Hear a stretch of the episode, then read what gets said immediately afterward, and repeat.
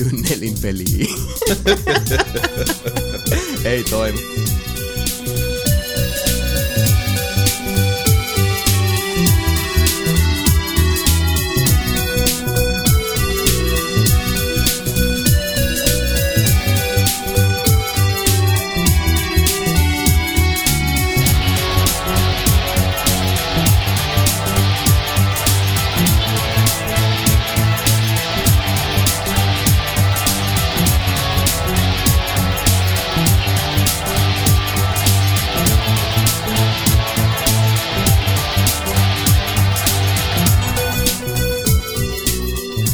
Tervehdys ystävät ja tervetuloa Nelinpeli-podcastin pariin. Tämä jakso on julkaistu 16. päivä heinäkuuta. Eli erittäinkin tänään. Aurinkoisena heinäkuuna 2013. Tai sateisena. Miksi sä sen tiedät? No kyllä mä sen tiedän.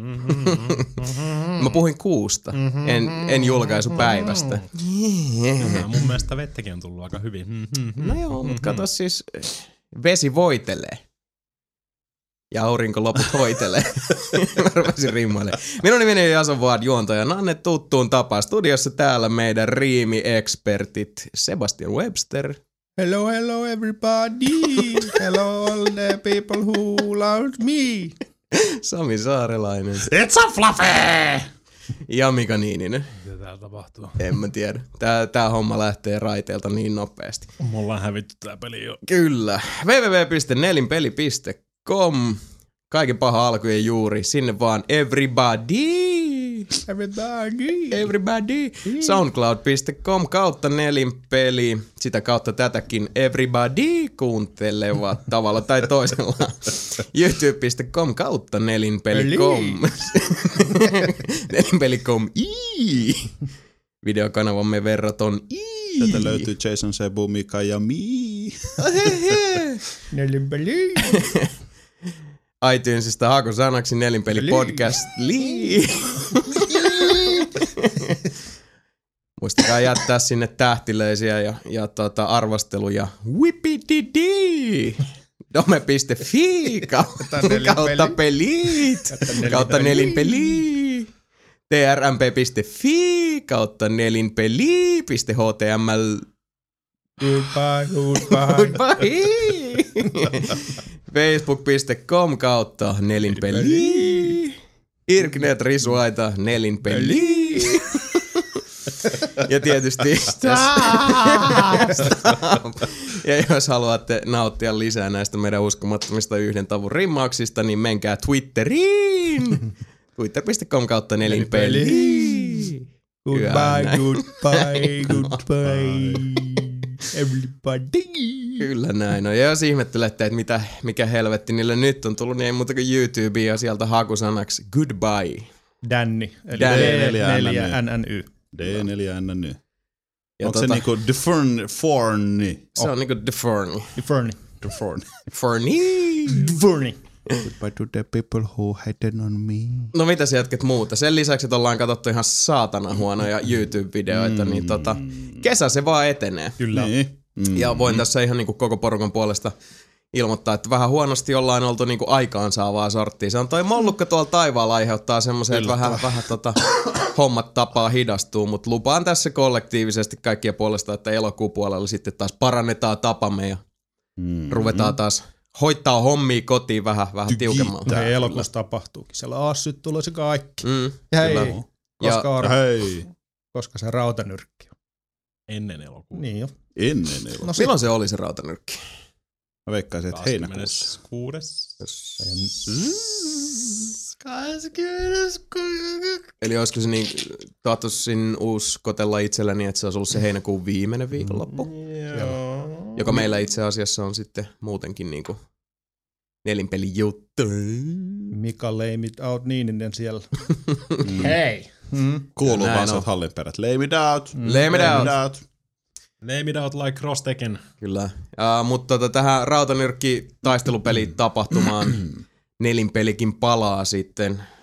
Minä en palaa. Tuonnempana. Minä menen näyttämään pyllyreikää sinä sanoa, että hovea.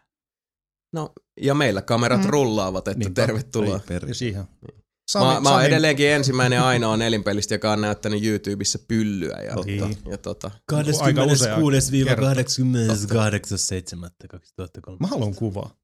Samin pylly ja rautanyrkki. Siitä ei voi seuraa mitään muuta kuin kaunista.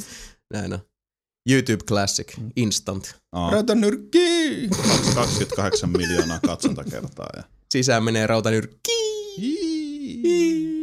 Eturauhas tutkimus on tärkeä asia aikuisen miehen elämä. No. Vapautus eturauhasen ajaksi. Jatko toi on niin vanhoja, että varmaan pitäisi mennä sorkkimaan. Voi hyvin olla.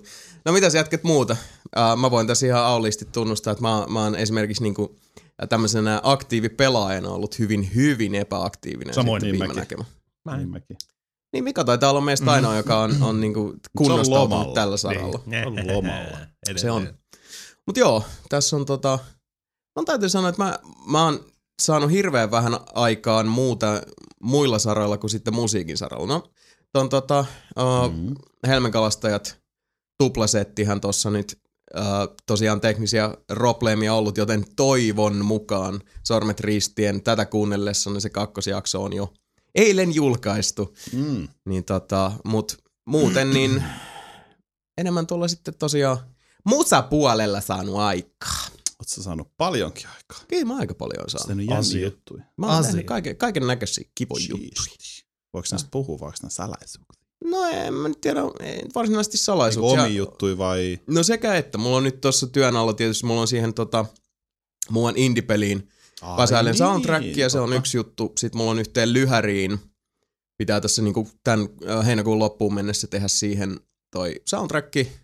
Eli musiikit siihen, sen kanssa mä oon työskennellyt. Ja sitten kun on päällä noin muut projektit siinä, niin mä oon yleensä semmonen, että mä teen yleensä kun sitten niinku istahdan tuolla ja rupeen sitten musiikkia duunaamaan. Ne on aika semmosia intensiivisiä, hyvin tauottomia settejä, missä saattaa sitten tulla semmoinen... Vähän joo. Että semmoinen niinku helposti menee 10–15 tuntia niinku samalla istumalla. Mutta yleensä kun mä rupean tekemään, mä teen sit kans loppuun. Että mä teen siinä sit niinku sekä nauhoitukset aika usein myös. Sävellyspuoli tapahtuu siinä niin kuin lennossa, miksaus ja esimasterointi menee siihen samaan syssyyn, että hyvänä esimerkkinä noin nyt vaikka nämä kaikki nelinpelin videotunnarit, suuri osa niistä, mitä silloin kun aloitettiin, niin ne on tehty samana päivänä koko paska. Niin tulee sitten tehtyä sillä lailla niin kuin vauhilla etenee. Niin. Alintajunnan virta. Kyllä. Kun sitä tulee, kyllä. Sitä ei pysty pysäyttämään. Joo, ja nyt se enempää tässä niinku metafyysisiin syvyyksiin uppoutumatta, niin se on semmoinen hyvin, se on hyvin semmoista vaistomaista mulle ja semmoista, että sit kun mä oon siinä in the zone, niin mun on yleensä vähän vaikeampi palata siihen, koska mä oon silloin niinku semmoisessa tietyssä mielentilassa silloin niinku, minä ja se luova voima, jota siinä niinku, jolla ratsastan kohti, musiikillisia uusia ulottuvuuksia, niin se on yleensä semmoista aika niinku kertaluonteista tietyllä tavalla. Niin sitten kun on se niinku aaltopituus itsellä ja sillä impulssilla, joka sisältä kumpuaa ja saa sitten tiettyä kappaletta tai kokonaisuutta silloin työstämään, niin kun ne ovat harmoniassa, niin mä en halua niinku lopettaa ennen kuin... Kaunista. Ei sitä kannata. Itsekin just kun tekee jotain musaa, niin jos tyyliin, niin oot vaikka parikin päivää erossa siitä ja sit palaat siihen takas, niin ei mitään toivoa. Se on ihan totta. Niin. Ja mullakin tästä todistusaineistona niinku useampi kovalevyllinen täynnä lähinnä niinku riffejä. Niin. Ja niinku 3–5 riffin kokonaisuuksia, joihin mä nyt sit palaan ja on silleen, että mä en niinku, sä et vaan enää niinku saa haltuun sitä, ei se ole niinku kuningasajatus, se on vähän niinku siis... Sellainen tunne. Vähän niinku. Se on vähän niinku sä yrittäisit, jos nyt yritän kun mielikuvan sanoa tähän, niin se on tavallaan se, että sulla on ollut niinku lasillinen vettä sun nyrkissä, joka on pysynyt siinä. Mut nyt kun sä meet takas niinku tavallaan kalastaa sinne, niin sit se on se, että sä yrittäisit saada niinku lasillisen vettä, joka ei ole siis lasissa, vaan niinku vettä, pysymään nyrkissä sama. Se ei oikein onnistu. Ei. Joo, siinä mennään semmoiseen tiettyyn, niinku, hieman sanoisinko jopa maagiseen. Magical magic. Joo, mutta sitä magical magicia. se tietty mielentila, niin se vaan vaatii sen. Kyllä mielen ja tunteen semmoinen pyhättö. Kyllä tietysti kun noita toimeksiantojuttuja ja tommosia on tehnyt, niin kyllä siinä on tietyllä tavalla tuohon harjaantunut, varsinkin noiden omien progisten kanssa, niin se on niin semmoista vahvaa tajunnan virtaosastoa ja muuta, että mulla on semmoinen, mitä voisin tuossa sanoa, että mulla on semmoinen pitkälinjan projekti ollut kuin Vard 13, eli mun sukunimiä 13, tunnettiin aikaisemmin nimellä Huone 13, silloin back in the day, joka on nyt ollut tässä semmoista, mitä mä nyt sanoisin, elektro, trip-hop, jats, mystistä maalailua kyllä, syvissä synkissä vesissä uiskentelua. Mä oon sen projektin pitänyt telakalla tossa joku sen vuoden, kun on keskittynyt vähän enemmän noihin, sanoisinko hevimpiin, rautalankaisempiin projekteihin, mutta nyt mä aloin sitä työstää sitten uuteen uskoon ja sieltä on tulossa aika hyvä setti. Se on vähän semmoinen niin kuin mielikuvamatkailu meikäläisen ihan siis niin kuin historiikkiin, että siellä on muun muassa sellainen biisi, joka on lähtenyt ihan vaan siitä, että kun aikanaan Lauttasaaressa asuin ja mä muistan, että nämä on tämmöisiä, mitä on vähän vaikea selittää, mutta mä yritän silti, mutta siellä on biisi, joka on syntynyt lähinnä siis vain ja ainoastaan siitä mielikuvasta, mikä mulla on päässä, kun oli Usva. Ja mä kattelin, kun tommoset niinku kuivuneet kaislat sillain niinku viipyilevästi heiluivat tuulessa sen Usvan läpi. Ja se on semmoinen mielikuva, mistä niinku oli tosi helppo ammentaa sitten niinku musiikki. Okay. Mutta se tuleva audiokokonaisuus on oikeastaan syntynyt ihan niinku koko lailla tämmöisistä yksittäisistä mielikuvista ja hetkistä, tämmöisistä välähdyksistä, mistä mulle on paljon helpompi tietyllä tavalla myös niinku muusikkona ammentaa. Koska mulle yleensä niinku, kaikki vaikutteet ja inspiraatio musiikin tekemiseen on lähinnä visuaalista. Mä saan hyvin vähän niinku, ainakaan tietoisia vaikutteita muusta musiikista esimerkiksi tai mistään muusta, että se on, niinku, se on taulu tai joku hetki, joku tietty väriskaala taivaalla tai kaiken näköisiä. Niin. Sulla ei ole omaa SoundCloud-tiliä vielä. Ei oo, ei. Mä oon kyllä sitä miettinyt, että mun pitäisi laittaa. Joo, sitä matskua kyllä on. Mulla on kaikki niinku vanhat kamat. Voitte käydä siis, jos nyt jotakuta sattuu kiinnostaa, niin jasondoilevaad.com. Niin sieltä sitten löytyy linkit eteenpäin ja biisisarkaa sun muuta. Et mulla on itse asiassa vanhassa kunnon mikserissä kirjavaa menneisyyttä. Sieltä löytyy kukaan semmoista death metal-renkutusta ja harder rockia ja Vard 13 vanhempaa matskua kaiken näköistä. Mutta ehdottomasti tuohon SoundCloudin mäkin aion nyt tuossa perehtyä, koska pääsääntöisesti ne muutamat hyvinkin nopeat, hyvinkin pienet glitchit, mitä meillä on SoundCloudin kanssa ollut, ne pois lukien, niin siis sehän toimii niin timanttisen hyvin. Kyllä. Ihan siis huikea servise. Jälleen kerran kaupallinen verkosto toimii meillä siihen suuntaan, että me maksetaan SoundCloudista ja kehutaan sitä vain ja ainoastaan sen takia, koska SoundCloud on sen ansainnut. Se on helvetin hyvä service. Se on kaupallista verkosta. Se on vähän niin kuin Twitteri audiofaileille. Näin on näbylät. Fiili. Twitteri. Niin. Hei, mun jokainen podcasti pitää aloittaa Samin Batman-jutuilla. On pakko jatkaa Samin Batman-juttuja. Anna tulla Samin Hashi Batman. On vihdoinkin luettu. Hashi oli ihan vitun hyvä. Oho. Oli euroarvo. Aivan se ja sama. Voisin vetää toisenkin. Se oli ihan jäätävän hyvä. Se oli niinku... Tulee kalliiksi nämä sarjakuvat Samille, kun se joutuu ostamaan ja sitten se joutuu kiroilemaan tällä podcastissa. Siis... se tarina oli loistava. Se oli semmoinen, että mitä enemmän se aukesi, niin mä olin vaan silleen, että mihin tää loppujen lopuksi menee. Ja sit mä olin vaan silleen, että wow. Ja sit tosta jo oppi paljon asioita silleen, että mä tiedän, että on Batman ja Robin, joo. Mut sitten tossa oli just se, että siitä yhdestä Robinista oli tullut Nightwingi. Ja okei, mä en edes ihan tarkkaan tiedä, kuka on, tai mikä Nightwingi on. No siis niin, no se on Dick Grayson, kun se laski Robinin viitan harteiltaan. Ja. Niin, mutta just se, että onko sillä niinku oma sarjakuva tai niinku... Oon, siis et, niin, just se, että kun mä en tiedä siitä sen enempää. Mutta siellä on siis... Sitten kun siinä on nämä peruspahikset, mitä minä tiedän, että siellä on niinku Killer Crockia ja toi Poison Ivy ja kissanainen, no se nyt ei pahis varsinaisesti ole siinä, mutta Jokeri löytyy. Kaikki nää, niin se on sellainen, että siinä ei tarvi olla tämmönen ummikko kun mä oon, niin ei tarvitse olla ihan ihmeessä, että, niinku, että mikä tää nyt on. Niin, totta kai siinä on, jos ei olisi yhtään perehtynyt, niin voisi olla vähän ihmeessään, kun se epäilee yhdessä kohtaa sitä jotain jätkää, se tappaa. Spoilers! Spoilers! Spoilers! No mut joka tapauksessa, niin jos on nyt on Arkham City kautta Arkham Asylum pelit pelannut, niin tommonen menee jo ihan hyvin. Ja mä diikkaan ihan järjettömän paljon siitä Jim Leein virusjäljestä. Se on niin hieno. Se on niin hyvän näköinen. Siis se piirtää hirveän semmoista, kliininen on väärä sana, mutta se on hirveän semmoista niinku selkeä linjaista. Että vaikka tapahtuu siitä paljon, niin siinä on tosi helppo pysyä niinku tapahtumien kärryllä. Siinä on just se, että kun se ei ole niinku akuankkaruudukkoa, että se on tietysti selkeä ruudukko niinku, tai siis se on selkeätä joo, mutta se ei ole samankokoisia ruutuja niin sanotusti, vaan sillä on iso ruutu ja pikkuruutu. Dynaamista, joo. Mutta siis makeit juttu, esimerkiksi se, että niinku Jasonille aikaisemmin selitin, niin yksi iso kuva, joka on niin kuin sillä, että siinä on puolet vasemmalla sivulla ja puolet oikealla sivulla, mutta se on vaan yhdestä tietystä tilanteesta, mutta silti se, kun sä luet sen sieltä vasemmasta yläkulmasta sinne niin kuin oikean sivun yläkulmaan, niin se sama kuva toimii silti, vaikka se on vasemman sivun toinen kuva, kun sä rupeat sitä lukemaan. Ja niissä on paljon tekstiä monta kertaa, mutta ne puhekuplatkin on aina duunattu niin, että sä hiffaat sen järjestyksen, missä se luetaan.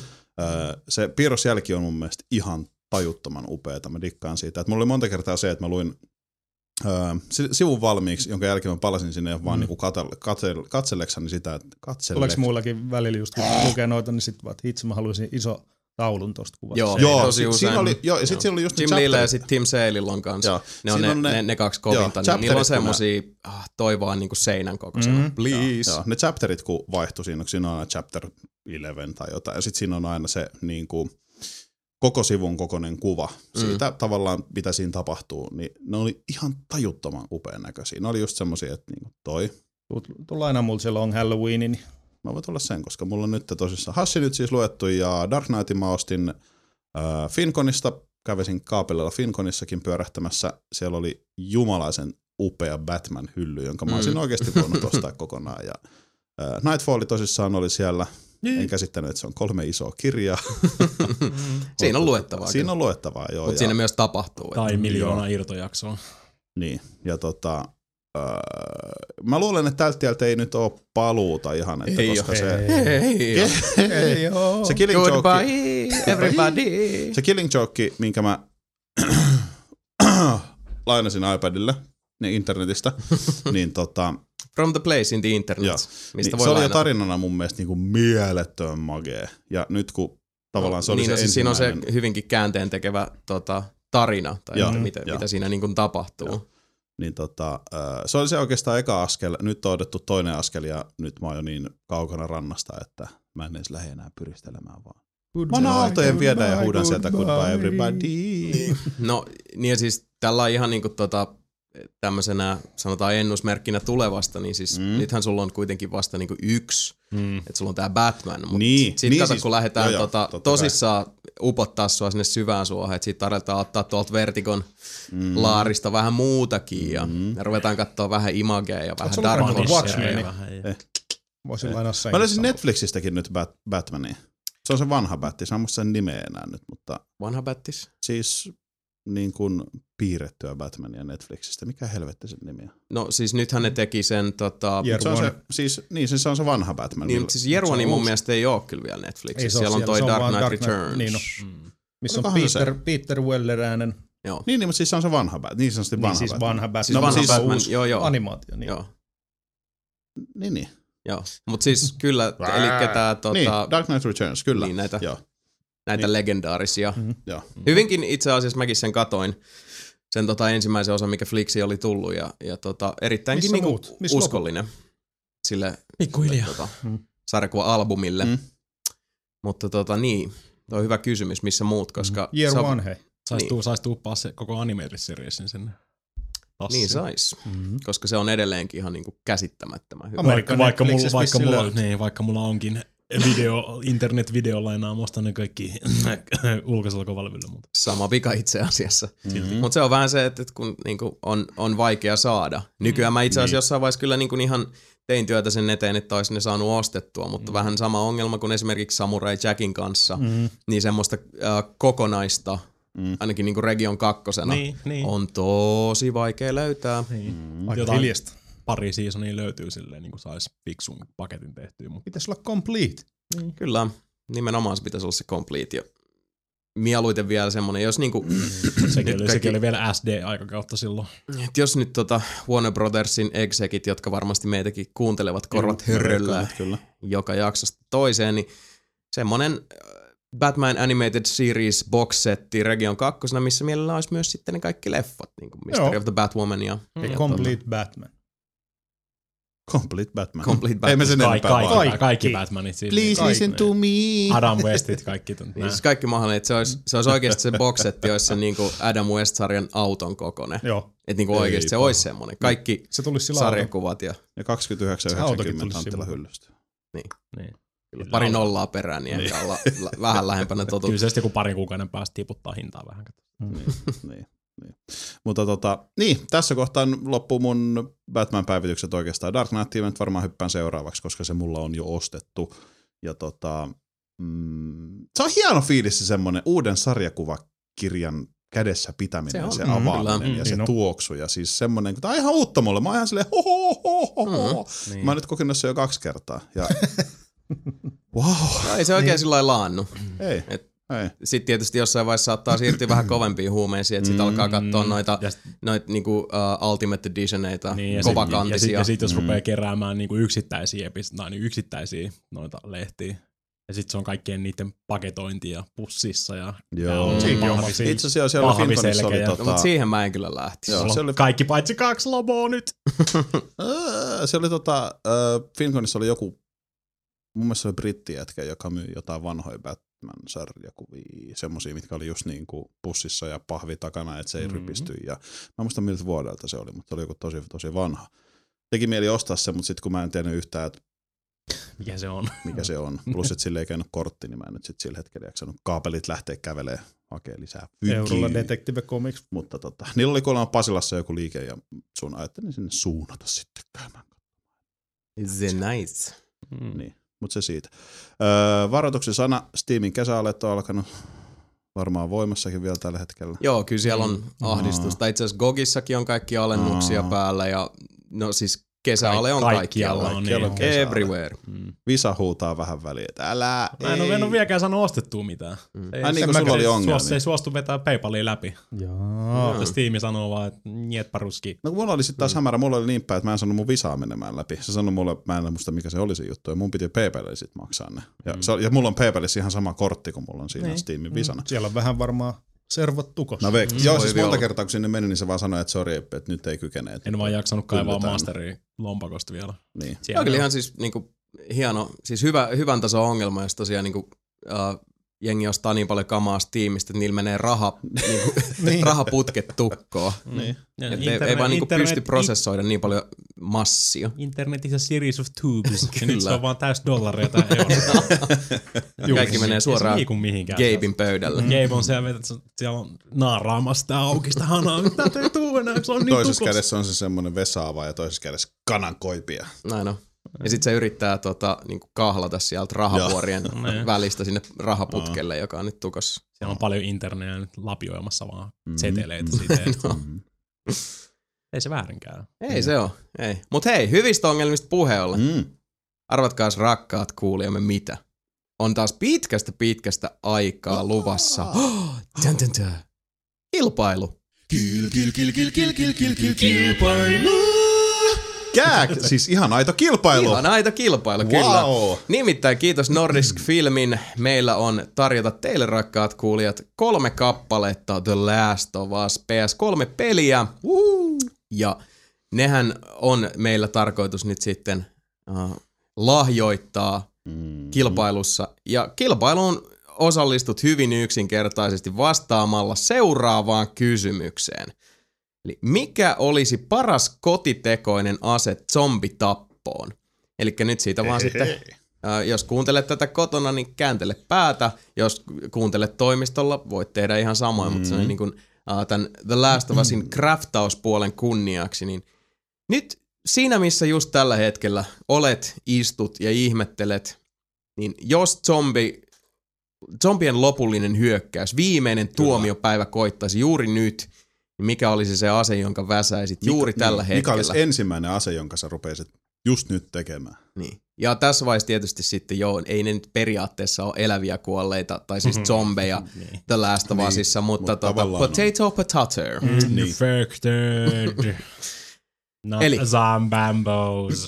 Joka tapauksessa paras kotitekoinen ase zombin kautta tartunnan saaneen kukkakaalipään tuhoon ja turmioon, mikä siitä läheltä löytyy. Ja vastaukset osoitteeseen podcast@nelinpeli.com.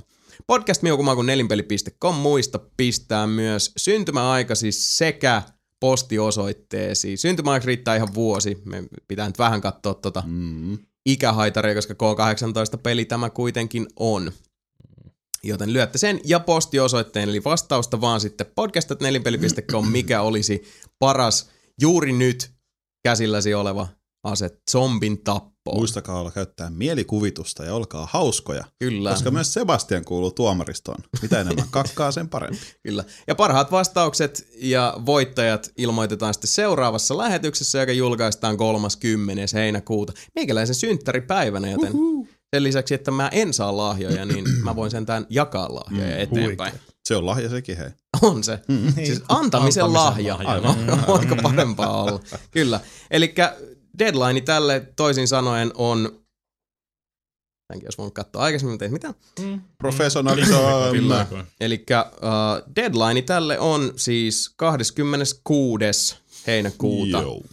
Joka on siis perjantakipäivä. 26.7.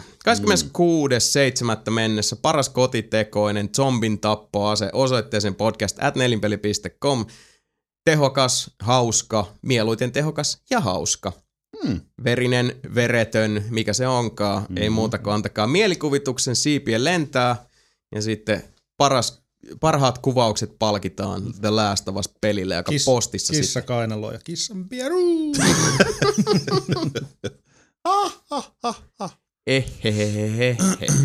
Niinpä niin. Hyviä. Semmonen kilpailu. Semmonen kilpailu. Mistäkään tulee. Me ollaan valmiita. Tuomitsemaan teidän pyssynne ja virittelmänne. Kyllä me sitten sanotaan, mikä toimii ja mikä ei. Jos on joku tosi hyvä, niin voidaan jopa testata sitä. Niin. Mun naapurissa on yksi sellainen aivan jäätävä vanha mummo. No itse asiassa. Onko sulla epäilyksiä? You have your doubts. You never know. Ei se ihan naapurissa asu, mutta samasta talossa. Aivan näin. Anyway, eiköhän mennä tästä ihan sitten muita mutkittaa eteenpäin. Ottakaa ihmeessä osaa kilpailuun ja katsotaan, mitä tästä tulee. Odotamme innolla kyllä vastauksianne. Kyllä.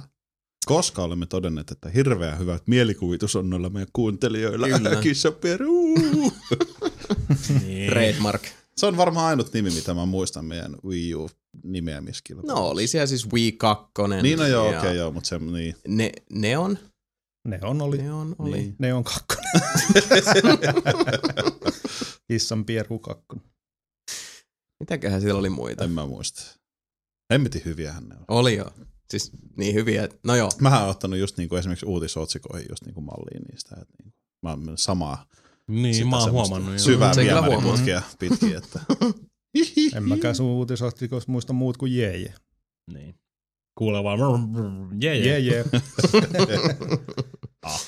No mut hei, jejeestä puheen ollen. Siirrytään nyt suosiolla eteenpäin ennen kuin tipahdetaan syvemmälle tänne ojaan, mihin ollaan jo matkalla. Ja otetaan tähän väliin sitten meidän... Mä melkein sanoisin, että tästä alkaa muodostua meille lemppariosio, koska tulee niin hienoa settiä. Eli seuraavaksi päästetään meidän iki-ihanat kuulijat ääneen. Seuraavaksi siis Dear Nelinpeli. Dear Nelinpeli. Ja aktiivisin intensiivi kommentoijamme Lahtisen Aki jälleen kerran vauhdissa. Kiitokset jälleen kerran hienosta palautteesta. Kysymyksiäkin jälleen kerran nelinpeliposselle on esitetty. Kyllä se jaksaa. Kyllä se mies jaksaa. Tulla poika. Nyt läksi. Elikkä täällä on muutama kysymyksen rupeama, niin mennään ihan tällä kristillisessä järjestyksessä antikristilliseen tyyliimme. Ensimmäinen kysymys. Mikä on kallein peli, minkä olette ostaneet? Nyt ei siis puhuta Vovin kuukausimaksusta tai 40€ tankkikaupoista World of Tanksissa, vaan ihan yksittäinen peli, mistä olette kerralla pulittaneet eniten euroja tai markkoja. Entä onko teille joku peli Tämä onkin näköjään kaksosainen. Entä onko teillä joku peli, minkä ostamista häpeätte eniten? Kenties juuri sen takia, että se maksoi enemmän kuin se olisi saanut, mutta ostitte sen vaikka puhtaan hypen takia. Miksi Sebu osoittaa Mikaa? Mä häpeän kaikkiin Mikan peliostosta. Varmaan kallein, minkä mä oon ostanut, noin niin kuin sit mikä perstuntumalta tulee mieleen, on toi Skyrimin se Collector's Edition, mikä oli, ellen nyt ihan väärin muista, niin olisikohan se ollut 120? 120, joo. 120 tai 130 G. Itse asiassa 129 mä heittäisin. Joo. Mä veikkaan kanssa, että se oli 129. Joo. Sen kävin silloin yömyynnistä hakemassa. Ja Alduin patsas edelleenkin tuolla Makkarin kirjahyllyn päällä. Vartioi valtakuntaansa. Se on upea se taidekirja.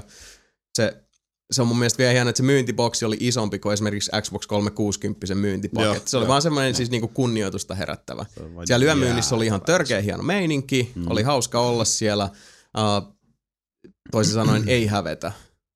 Mutta se nyt tulee mulle mieleen, se on varmaan siis 130 G, koska sitten toinen olisi ehkä, mä astin silloin Halo 3:n Legendary Editionin lähinnä, kun mun mielestä se kypärä oli makea. Mutta sekin oli, se oli tyyli joku, mikä oli jäänyt vanhassa duunipaikassa niin kuin varastoon. Joku oli sen ennakkotilannut ja jättänyt sen sinne, mutta sitten siinkin rupesi vissiin hinta tippuu tai jotain. Sekään ei ollut mikään semmoinen niin kuin jäätävän kallis sit pitämän päälle. Varmaan se Skyrim, 130. Joka penni arvoinen kyllä, jos miettii ihan niin kuin pelitunneissa. No on kyllä, joo, se on ollut. Siinä ei huolta. Sebu keksiiks, heitäks mä väliin? Mä koitan keksiä just, mutta mä en ostanut noita niinku kalleimpia versioita ikinä. Mä oon vaan perso niille metallibokseille. Niin metallibokseista sä tykkäät, joo.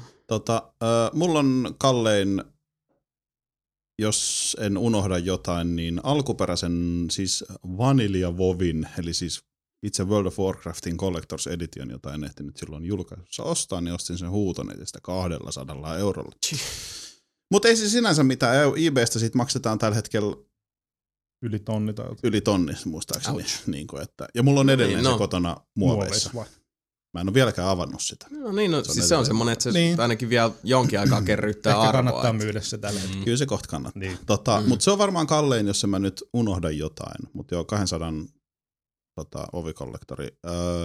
Et ostanut sitä mekkapeli Xbox 1. Mä rupesin Steel Battalionin miettiä. Yksi semmoinen, ei nyt hävetä, mutta mikä on vähän semmoinen, mitä mä edelleen mietin, niin Halo Reachista tuli se, onko se Legendary Edition? Joo. Mut se iso laatikko joka tapauksessa. Missä on se, eikö siinä ole se joku, missä on niinku se se porukka, joo, siis pelataan. Joo, se on niinku patsas, mut semmonen. Mä rupesin sit miettimään, mikä se yksikkö, porukka, jengi, the guys. The guys. Niin mä oon nostanut sen silloin, kun se tuli, ja mä en oo avannut sitäkään vielä. Mua hävettää vähän se Forza Horizon. Niin, se oli kyllä hieno. Mutta joo, siis mä oon joku 10 kertaa mennyt avata sen Reachin boxin. Siis mä en säästä sitä sen takia, että sen arvo nousis. Mä en vaan tiedä, miksi mä saa sitä auki. Mä oon pelannut Halo Reachin läpi, mulla on se niin. muuta kautta. Ja mä tiedän, mitä se on sisällä, ja ne houkuttelee. Mutta siellä se on edelleen mun pöydällä tällä hetkellä suunnilleen siihen, mihin sen 2 vuotta sitten. No ei nyt ihan, mutta siis täysin avaamattomana Reachi. Jos joku haluaa ostaa. Joku päivä sä tuut saamaan vielä miljoonia siitä. Mä en säästä sen takia, että mä saisin sitä. $1 million. Mä säästän sitä Vovin. Sitten sanot meille, että goodbye everybody. Se Vovin mä säästän sen takia, koska mä voin sanoa teille goodbye everybody. Mutta Catherinein Collector's Edition mä tilasin Kanadasta ennen kuin Catherine tuli. Voisiko tää olla se, mitä mä häpein? Koska se tuli pizzalaatikossa. Jep. Siellä oli mukana sydänbokserit, tyynyliina, jossa on se Catherine muija. Ja mä maksoin siitä lähemmäs 100 € postuksineen. Wow. Totally worth it. Ei tos niinku oikeastaan kauheasti muu hävetä, mutta just toi niinku paketointi ja oheissällä ehkä saattaa pikkusen. Ja ne bokserit oli liian pienet. Liian pienet? Niin. Oho. Ne on ihan sairaan pienet. Ja sitten oli teepaita myös. Onko sekin pieni? Se on koko ajan, että se on silleen, lihakset on pikkasen kireä, just tiedät, jos syötetään lihakset. Pistäisi kalsarit ja se paita joskus päälle. Assyl. Ei huono idea. Assyl se. Tyynyn kanssa vedellä vaan ympärissä. Hello everybody. Niin joo, totta. Vetäis ne vaatteita sitten tyynyn siihen tyynyliinään, ja se kainalossa koko ajan siellä. Ja sarvet. Jason, sun pitää oikeasti joskus autotunnettaa koko meidän podcast. En mä usko. Kannattaa. Niin, katsotaan. Mutta olisikohan siinä mun kaikki. Hyvä idea itse asiassa. Tai siis huono idea tietysti. Kaikki tommoset. Mä astin just ehkä 2 viikkoa sitten Hitmanin Absolutionista tuli se, missä on se iso pääversio siitä. Joo. Duunista sai siis se Bubblehead-juttu. Joo, joo. Duunista sai hyvää hintaa, oli pakko ostaa. Mulla on se peli jo valmiiksi, mutta nyt mulla on se peli sit 2 kertaa, mutta mulla on nyt se hahmo myös. Plus, että mä astin Dead Island Riptidein Zombie Bait Editionin, joka no, maksaa. Se onkin aika paljon. Nolo, niin. Oikeesti. Joo, totta. Se on itse asiassa. Onko siis se torso? Se on silloin se torso. Bikini baby. Ei siitä muuta. Siis tietyllä tavalla sopii kuva, jos on alkuperäisesti Dead Islandia pelannut, niin toi on niinku ride up there. Niin. Mutta ylipäätään se boksi. Mä muistan silloin, kun mä kävin sua itse asiassa moikkaamassa siellä pelitiskillä ja mä kattelin sitä bokea siinä ja sattuu avovaimokin olla mukana. Osoittaa vaan sitä ja katsoo, kun vähän niin kuin väri peseytyy kasvoilta. Se, mikä? Hyi! Niin. Siinä on, se on semmoinen, että kun se on nyt tällä hetkellä mun keittiön semmoisella pöydällä, niin se on vähän silleen, että ei se kyllä ole niin kuin siisti millään tavalla. Siis miksi se on sun keittiön pöydällä? Koska se on Hitmanin vieressä tällä hetkellä. What's wrong with you? Koska mä oon minä. Kyllä sä tiedät mut. Mitä muut mä oon ostanut? Mä oon ostanut Call of Duty Modern Warfare 2. Mikä se on se eri? Meinaat sä nyt tehdä tästä vaan tämmösen, niin mitä Sami on ostanut? Kyllä, nyt mä pääsen vihdoin kertomaan. Se, missä oli ne... Sami ostaa pimeä kiikarit. Mulla on pimeä kiikarit. Sitten mulla on Black Opsista se, missä on se radiojohtava auto. Niin, olin just sanomassa. Joo, siinä on kamera siinä autossa. Mä voin chigailla esimerkiksi naisten jalkoja. Mä voin ajatella, että se naisen jalan viereen katsoa sen. Mika, tuleeko sulla mitään mieleen? Sitten mulla on vielä Black Ops 2. se lentävä, mikä se on se, nelirapallinen, semmonen drone. Nonne. Ja se lentää tosi hyvin. Varmasti. Nyt mä lopetan. Se näyttikin niin laadukkaalta siinä boksissa. Se oli tosi laadukas. Mut siitä se on ihan sairaan hyvän viehelaatikon siitä, missä se tuli. Se on semmonen vähän kuin työkalupakki. Niin mä laitan esimerkiksi kaikki. En. Mut siitä saa tosi hyvän viehepaki. Ja on tosi hyvä juttu. Sitä eikin tiedä, jos tarvitsee vaikka viehepakkiin. One fine day. Kyllä. You never know. Lähetään joskus kalasta. No helvetti. Lähetään vaan. No itse asiassa, jos toteutuu, pakko sanoa tähän väliin, nimittäin tässä on ollut nyt vähän niinku semmoista orastavaa puhetta. Että kun noi nelinpelin miitit tähän meni, just synttärit ja nyt toi kesämiitti on ollut niin loistavia spektaakkeleja. Tässähän on nyt jo vähän ollut semmoista orastavaa puhetta, voi tässä vaiheessa heittää tämmöisen pienen vieheen niin sanotusti sinne kuulijakuntamme syviin vesiin myös, että meillä on vähän semmoista plääniä, nyt katsotaan missä vaiheessa toteutuu.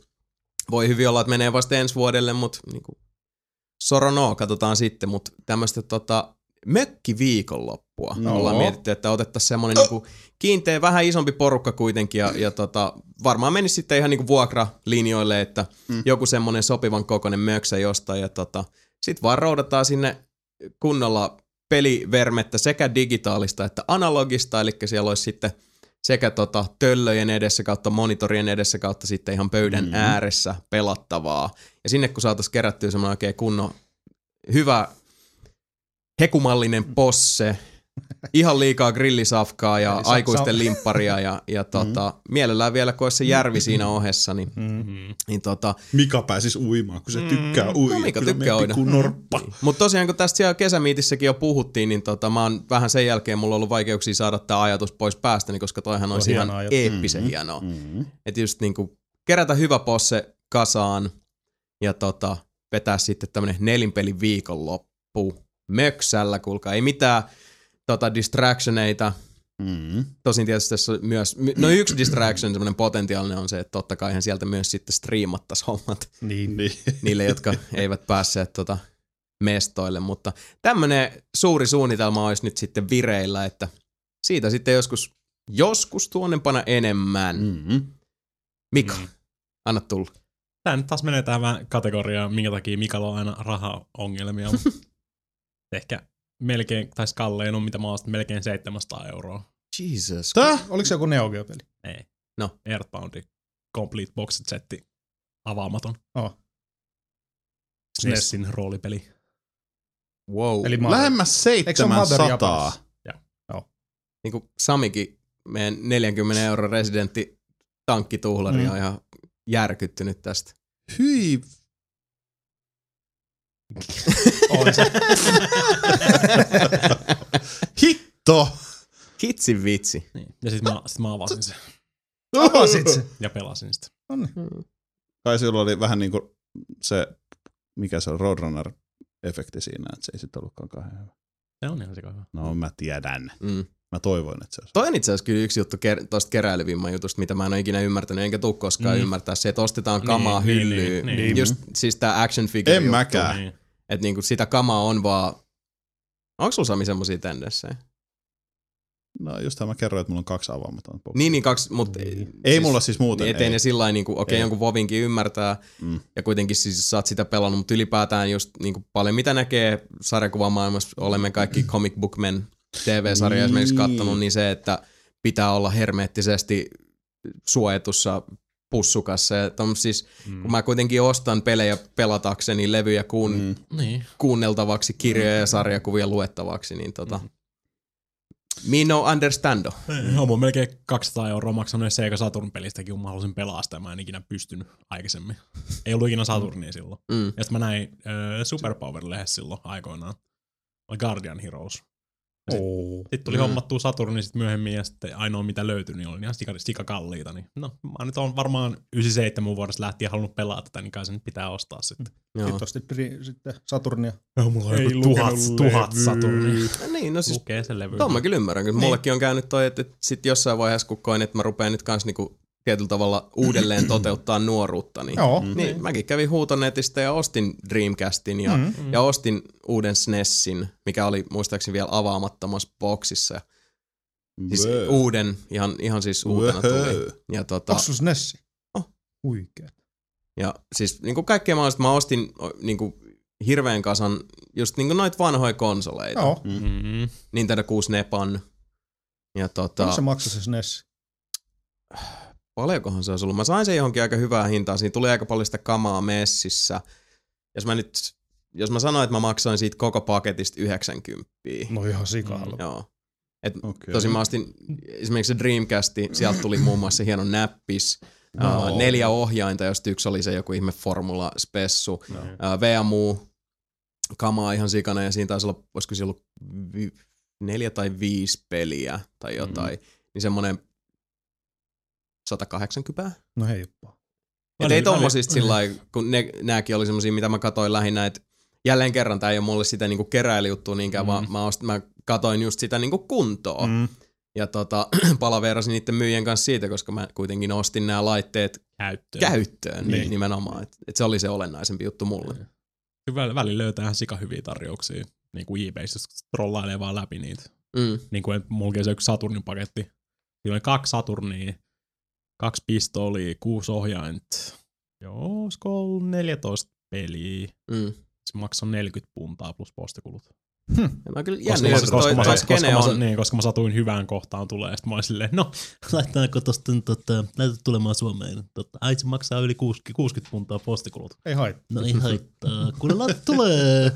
Siis se on jännä skene toi, että mäkin siis pikkasen niinku varvasta siellä upotellut.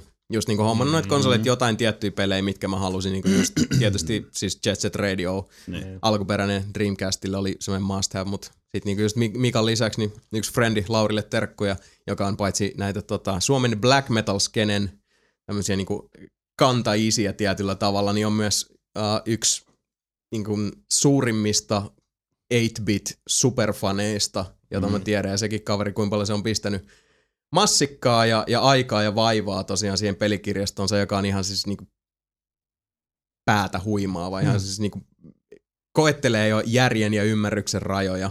Kannattaa katsoa, kuulettaa semmonen kaveri kuin Patti NES Punk. Sillä on vissiin kaikki NES-pelit paitsi 2. Sillä on niinku molemmat ne World Championshipit, se kultainen ja hopeinen molemmat ja siis niin, se on ihan käsittämätön se sen kokoelma. Joo. No tuleeko muille mieleen tuossa Sami pikkasen raatti häpeän arkkua, mutta tuleeko, siis mun on nyt tässä vähän vaikea, en mä oikein niinku keksis, en mä koskaan, ei mulla tuu mieleen sen itellä ainakaan, että olisi joku peli, jota kauheasti häpeisi. Ei. Mulla on molemmat Rumble Rosesitkin hyllyssä, koska mä vaan halusin mielenkiinnosta pelaa niitä. Enemmän fuck siis you. Joskus. Siis kyllähän nyt harmittaa, jos peli ei olekaan sit hypearvoinen tai jotain, mitä mä rupesin miettimään, että tuli mieleen just joku Conan. joka on vähän niin kuin tuoreempi tapaus. Mutta sekin on semmoinen, että ei se mikään huonoin ole. No ei huonoin, mutta siis huonohan se on. Ei se on huono, älä nyt lässytä siinä. Niin. I liked it. No, mitä sit? Niin, no, mutta sulla on huonomma kuin muutenkin. Mutta siis tommosia, että tuli mieleen, mitkä sit lähinnä on niinku harmittanut, mutta ei nyt se, että et olisi niinku sadettakin helman alle pistänyt piiloon jonkun. No ei. Onko sulla Steel Battalion? Ei. Eikö sulla ollut? Oli. Niin. Se on vähän turhan iso, niin kuin silleen niin. Pitää, kun se ei kuitenkaan tule ikinä pelaa sitä. Niin, niin. Se Xbox, niin se mulla alkuperäisessä Xboxissa siinä ei ole verkkokortti ei toimi enää. Aha. Eli se on periaatteessa sille ei tee yhtään mitään. Mulla on pari Xbox kaapissa. No good for you, se on vähän pari vuotta myöhässä. Mä heitän sulle se Xbox sinne vielä tilaa. Mä haluun, mulla on jo se hyllyn päässä yksi. Eikä tästä siis tää niinku ohjenuora, mikä me otetaan tästä, niin peliharrastuksen häpeäminen on lähtökohtaisesti niin. Aina tosi huono ratkaisu. Niin. Apple Pippinen se on siisti, mutta mä en ikinä saanut sitä himaan asti. No sit se on sitten Frodo. Niin kun menin kännipäässäni tilailemaan sen sieltä, ja mä tajusin, että ei mulla varaa maksaa sitä, mutta sit onneksi joku osti sen multa siitä välistä. Niin kun maksoin, mä en muista, onko se 300 € Apple Pippini ja sälää. Ja sitten niinku, just kun se oli loppunut se huuto, niin joku laittoi mulle, että hei mä haluan ostaa ton sulta 4 €:lla. Kerron nyt nuoremmille kuulijoille, että mikä on Apple Pippin. Apple Pippin on Applen CD-pohjainen konsoli, pelikonsoli. Siinä multimediakeskus hässäkkä, mikä oli ihan sika huono. Pro tip, älkää ostako sitä. Mutta mä halusin ihan niinku vaan kattoo. No, periaatteessa vieläkin tekis mieli hommaa jostain, mutta nyt on huomattavasti vähemmän rahaa, koska en asu enää kellarissa. Perkele. Noi voi. No mut mennään eteenpäin. Siinähän tuli jo hyvää luotausta. Eli Aki jatkaa kysymystulvaa. Ja seuraavana listalta. Mikä on oma lempiohjaimenne koko pelihistorian ajalta? Entä huonoin? Perustelut enemmän kuin sallittuja. Entä millaisena näette peliohjaimien tulevaisuuden? Miten ne tulevat muuttumaan vai tulevatko? Aika tämmöisiä rönsyileviä nämä kysymykset. Tässä tulee niinku paljon pureskeltavaa. Lähtökohtaisesti, jos nyt pitäisi tuosta ihan yksi kantaa sanoa, niin jos miettii koko spektriä, niin kuin ihan kokonaan, niin kyllä mä silti sanoisin, että tietyllä tavalla mun lempipeliohjaaja on hiiri kuitenkin. Että kyllä niinku paras peliohjaaja mun mielestä on, jos puhutaan ihan peliohjelmista, kyllä semmoista 360-sen Padion. Että sekin on niinku monien vuosien kehityksen tulos, mutta sitten kun miettii niinku sellaisia kaikki ne kokemukset, joita on jakanut, niin jotenkin se on vaikea. Hiiri. Niin. Se on vähän, kyllä se vanha jyrsiä on sit se, joka on ollut niinku eniten kaikessa mukana. SNESin pädi oli kyllä ihan törkeä. Mulla on kans siis, mä olisin sanonut SNESin ihan ekana. Wavebird oli ihan törkeä. Itse asiassa niin oli joo, Wavebird oli hyvä. Kyllä. Se oli hyvä. Mutta tässä on just se, että tässä niinku, se, että en mä haluaisi pelata SNESin ohjaimelle enää nykypäivänä. Niin. Mut kun se on ollut niin sairaan hyvä silloin joskus. Mutta toisaalta niin tässä kysytään kyllä, että lempiohjaaja. Niin lempiohjaaja. Otetaan nyt siitä kiinni, että ei mikään paras. Niin. Mikä on se lempi? Kyllä lempiohjaaja. Niin varmaan 360 se ohjaaja, koska nyt se on vaan semmoinen takara. Nyt se on vaan silleen selkäytimessä. 360 se ohjaaja on mun lempiohjaaja. Kyllä se on mulle kanssa. Kaikki toiminnot löytyy silleen. Ei tarvitse ikinä ajatella sitä asiaa loppupeleistä. Siinä on kaikki niinku silleen. Siinä on kaikki oikein. Kun se on sekin, että vähän sama kuin silloin, sanotaan, kun oli pleikkarin ohjaimeen, ykköspleikkarista meinaan. Sen ohjaimeen tottunut sillä, että sä tiesit, missä on 4, missä on X, missä on 3 ja missä on ympyrä, näin poispäin. Niin boxing padissa on kyllä toi just, mitä Mika sanoi, että se on, niinku, se on iskostunut selkäytimeen. Se on vähän tää, että jos sä pelaat jotain peliä, vaikka missä tulee ne värikoodit, niin ei sun tarvi miettiä, mikä väri oli keltainen tai vihreä. You know it. Kyllähän se aina iskostuu jossain vaiheessa elämään. Niin silloinkin kun SNESin hommas, niin A ja B oli silleen, niin okei, kyllä mä tiedän mikä A ja B on, mutta sitten X ja Y, sitten joka kerta piti katsoa. Kumpi on X, kumpi on Y, niin sitä luokkaa. Mutta kyllä se loppupeleissä niin sekin tuli sitten takaraivoon niin sanotusti. Kyllä mun täytyy sanoa lempiohjelmeksi kyllä SNESin ohjaajan. Siis paras ohjaaja on 360 ohjaajan, joo, mutta mun lempi, siis se on vaan, mä tykkään niin. Se on niin söpöä sinun värejä. Ja siis jotenkin siis se on vaan lempiohjaaja. Puhutaan tämmöisistä niinku lempiä. Niin. Siis niinku, se on vähän tämmöinen niinku mieliteko. On. Niin. Siis mulle tulee saman tien niinku Super Mario Worldit, Link to the Pastit, F-Zerot, UN Squadronit. Kaikki pelejä, mitä on pelannut silloin. Ja se pienet kädet, kun ne oli Ei vitsi. No ihan samalla lailla tulee sitten just kun niinku itellä se, kyllä se kiteytyy tuohon hiireen, mutta sekin on se, että mun tulee mieleen Gabriel Knight 2. Niin. Ja voi vitsi nyt, voi kuinka muistot tulivatkaan. Niin. Just The Longest Journey esimerkiksi, mikä tossa oli, kun mulle se niinku kiteytyi aika paljon seikkailupeleihin. Mutta myös niin, Rise of the Triad esimerkiksi, jos tulee nyt se uusi versio, Duke Nukem 3D. Et mä kuin, siis ne FPS, kun me oltiin junnuin, niin se oli sitä FPSien niinku Doomin jälkeisen, kun se oli se kulta-aika silloin. Mauseluuk-generaatiota. Niin joo. Kyllä se vaan tuohon rottaan aika hyvin menee. Kyllä, niin, no. Mä en vaan muista, mikä joikka mulla oli se, mikä oli, koska mulla ei aikanaan silloin, kun oli Penskampi, niin mulla ei ollut silloin muuta kuin hiiri. Mutta se ensimmäinen peli, joka sit pakotti mut ostaa joystickin, oli TIE Fighter. Ja se, kun mä olin pelannut sitä hiirellä, mikä tarkoitti, että kun mä niinku yritän ohjastaa mun TIE Fighterin johonkin suuntaan, niin piti vaan scrollata ihan raivolla. Eli niinku hiiri käytännössä oli liimattu mun käteen, sitä aina piti nostaa ja vetää eteenpäin ja sitten taas vetää taaksepäin ja nostaa eteenpäin taaksepäin. Niin sit kun sai sen joystickin, niin se oli kans semmonen niin, tietty renesanssihetki, että en kyllä muista sitä joikkaa, suoraan sanoen. Kai mun on pakko mainita kans arcade-stickit tälleen niinku honorable mentionina, mutta ei niitä silleen niinku joka pelissä voi tietenkään yllättäen käyttää. Vaikka mä oon kyllä Gran Turismo 5:stäkin pelannut arcade-stickillä ja voitin friendin vielä arcade-stickillä. Se oli huikea. Siis arcade-stickithän on siis nappulat, ne on joko pohjas tai ne ei oo. Niin kelaa, kun painat kaasua, se on pohjas. Tai sitten päästät sen pois, niin se ei ole siis ollenkaan. Se sama kuin pelaat autopelejä näppiksellä. Niin, mutta se oli hieno sille ajaa kaasuttaa. Näpyttelee sitä kaasua. Sen jälkeen jarru näpyttelee. Hirveet sladit GT5. Mikä olisi huono? Mä mietin ihan samaa huonoa. Siis jotain niinku third party juttuja on kyllä huonompia, mutta virallisista kyllä. Six-axis on varmaan niinku huono. Joo, Six-axissa on kyllä siis semmoinen niinku tietynlainen niinku pohjanoteeraus. Se on aika paska ohjelma. Ja rumbleja ja... Ja by the way, siis ihan tässä nyt taas, koska mä kuulen jo, että siellä tää fanipoika syytöslauma. Haistakaa Nelinpeli paska, mää! Nelinpeli!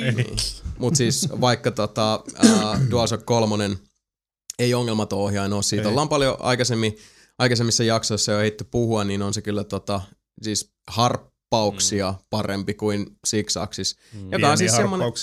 No, mutta siis joka tapauksessa Six-axis, se on ensinnäkin se tuntuu sellaiset saatanan rimpulalta, että vahingossa niin halkaset semmoisen. Niin siinä ei ole mitään painoa, eikä siis se painoa. Ja ne triggerit, no okei, ne triggerit on ihan yhtä paskat DualShock 3:ssa, mutta kun otetaan kaikki ne Six-axisin, ei rumblee, kevyt kuin mikä.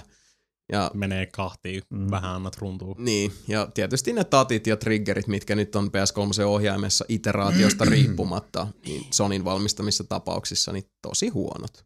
Tässäkin tulee varmaan hirveä ragevine, mutta siis alkuperäisen Nessin ohjainhan on epäergonominen, harvinaisen huono. Mä mietin ton ja Mega Driven ohjaimen. Kaikille muille kuin 4-vuotiaille ehkä. Joo, siis Mega Driven ohjaan 3 napilla oli kyllä ihan tullut. Mä inhoisin sitä. Okei, siihen juontaa juurensa myös se, että mä olin Nintendo-poika silloin. Nyt puhuu fanipoika. Oho. Mutta siis niinku, mä inhoisin sitä silloin jotenkin silleen, että tää on ihan tyhmä, kun tää Nintendo on paljon parempi. Niin. Ja mulla on vaan semmonen...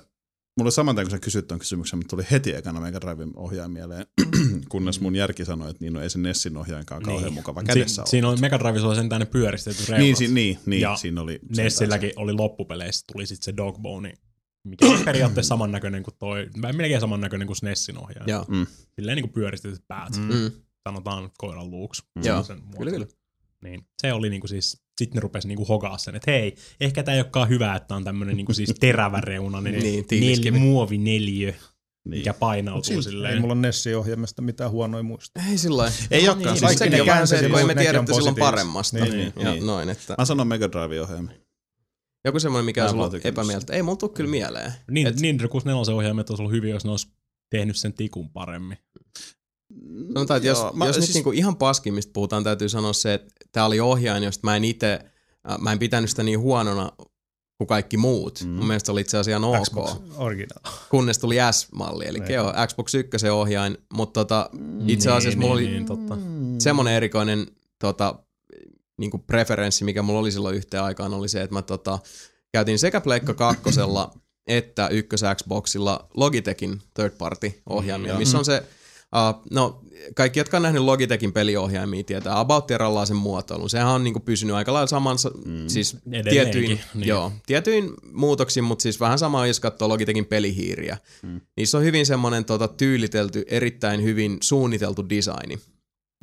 Xbox 1 ja PS2 tapauksessa mulla oli molemmille langattomat omat ohjaimet, jotka oli suurin piirtein vähän niin kuin sisko ja sen veli. Xbox-versio oli pikkusen isompi tyyliin sopien, mutta ne oli semmosia, niin kuin mihin mä sit parhaiten totuin. Ja sit varsinkin kun on ollut semmosia tilanteita, että olkkarissa vaikka on ollut telkkari kauempana niin kuin vanhassa kämpässä kuin mitä se nykyään on ja muuta, niin sit langallinen ohjain ei oikein tietysti yhdessä vaiheessa ollut edes niin kuin käypä mahdollisuus. Niin. Joten se meni sitten langattomaksi, ja noin Logitech-ohjaimet on semmosia, mistä mulla on tosi lämpimiä muistoja. Ihan jo senkin takia, että kun näppäinasettelu ja se valos on aika lähellä toisiaan, niin sit kun hyppäs konsolilta toiselle, niin sit siinä ei käynyt tavallaan sitä niinku pientä edes 2 minuutin gauntlettia päässä, että okei, niin ja nyt pitää taas vähän niin kuin asennoitua tähän, mikä oli tietysti helposti tapahtuu, mutta joo, varmaan jos nyt pitäisi tästä yksi kantaa sanoa, niin S-mallin ohjaamista mä tykkään tosi paljon. Mutta ehkä se Xbox 1 alkuperäinen karhun tassuksi joissain piireissä kutsuttu tapaus. Niin. Mulla ei ole ikinä ollut sitä semmoista, että mä en olisi tykännyt siitä. Musta ei, oli... mullakaan. Ei siis nytkin puhutaan perspektiivistä, koska mun mielestä se oli ihan, siis niin kun, mä en mieltänyt sitä vihaa yhtä oikeutetuksi kuin moni muu. Niin. Mut sit kun S-ohjain tulee ja sit, sit on perspektiiviä yhtäkkiä verrata niin kuin S-ohjain tai alkuperäistä, niin se damn son. Mä en voinut fyysisesti käyttää sitä, kun mulla on pienet kädet. It's quite impossible. No sit voidaan sanoa, että se on aika huono ohjain, jos se... Pääsääntöisesti toi on kuitenkin semmoinen argumentti, mitä aika harvoin kuulee. Että joo, että mä en pystynyt fyysisesti käyttämään sitä ohjainta. Mä en yllä niille nappuloille. Mä en pystynyt henkisesti käyttämään. No sekin on kyllä totta. Oliko vanhan, siis ekan boksin ohjaimessa liipasimien lisäksi niin kuin näitä olkanappeja? Ei niin, koska siinä oli se musta ja valkoinen. Musta ja valkoinen, mitkä oli sika huonossa paikassa. Ne oli vähän hölmössä paikassa. Mä muistan, että ne oli ihan sairaan. Mä pelasin Morrowindia silloin vanhalla Xboxilla. Mä en muista, mitä niistä tapahtui. Ei itse, sori. Splinter Cellissä oli joku tarkoitus niillä. Saattaa olla Morrowindissakin, mutta Splinter Cellissä mä muistan. Muistaakseni siis, mulla on vähän semmoinen muistikuva, että Morrowindissa oli musta ja valkoinen itse asiassa sama, minkä Bethesda on aika fiksusti pitänyt. Elikkä tyyliin, mä en muista miten ne meni siinä padissa, mutta vähän niin kuin nykyään, jos sä pelaat boksilla, niin... Ja mun mielestä taitaa pleikkarilla olla sama, että jos sä painat boksilla backia tai pleikkarilla selectia, niin se restaa.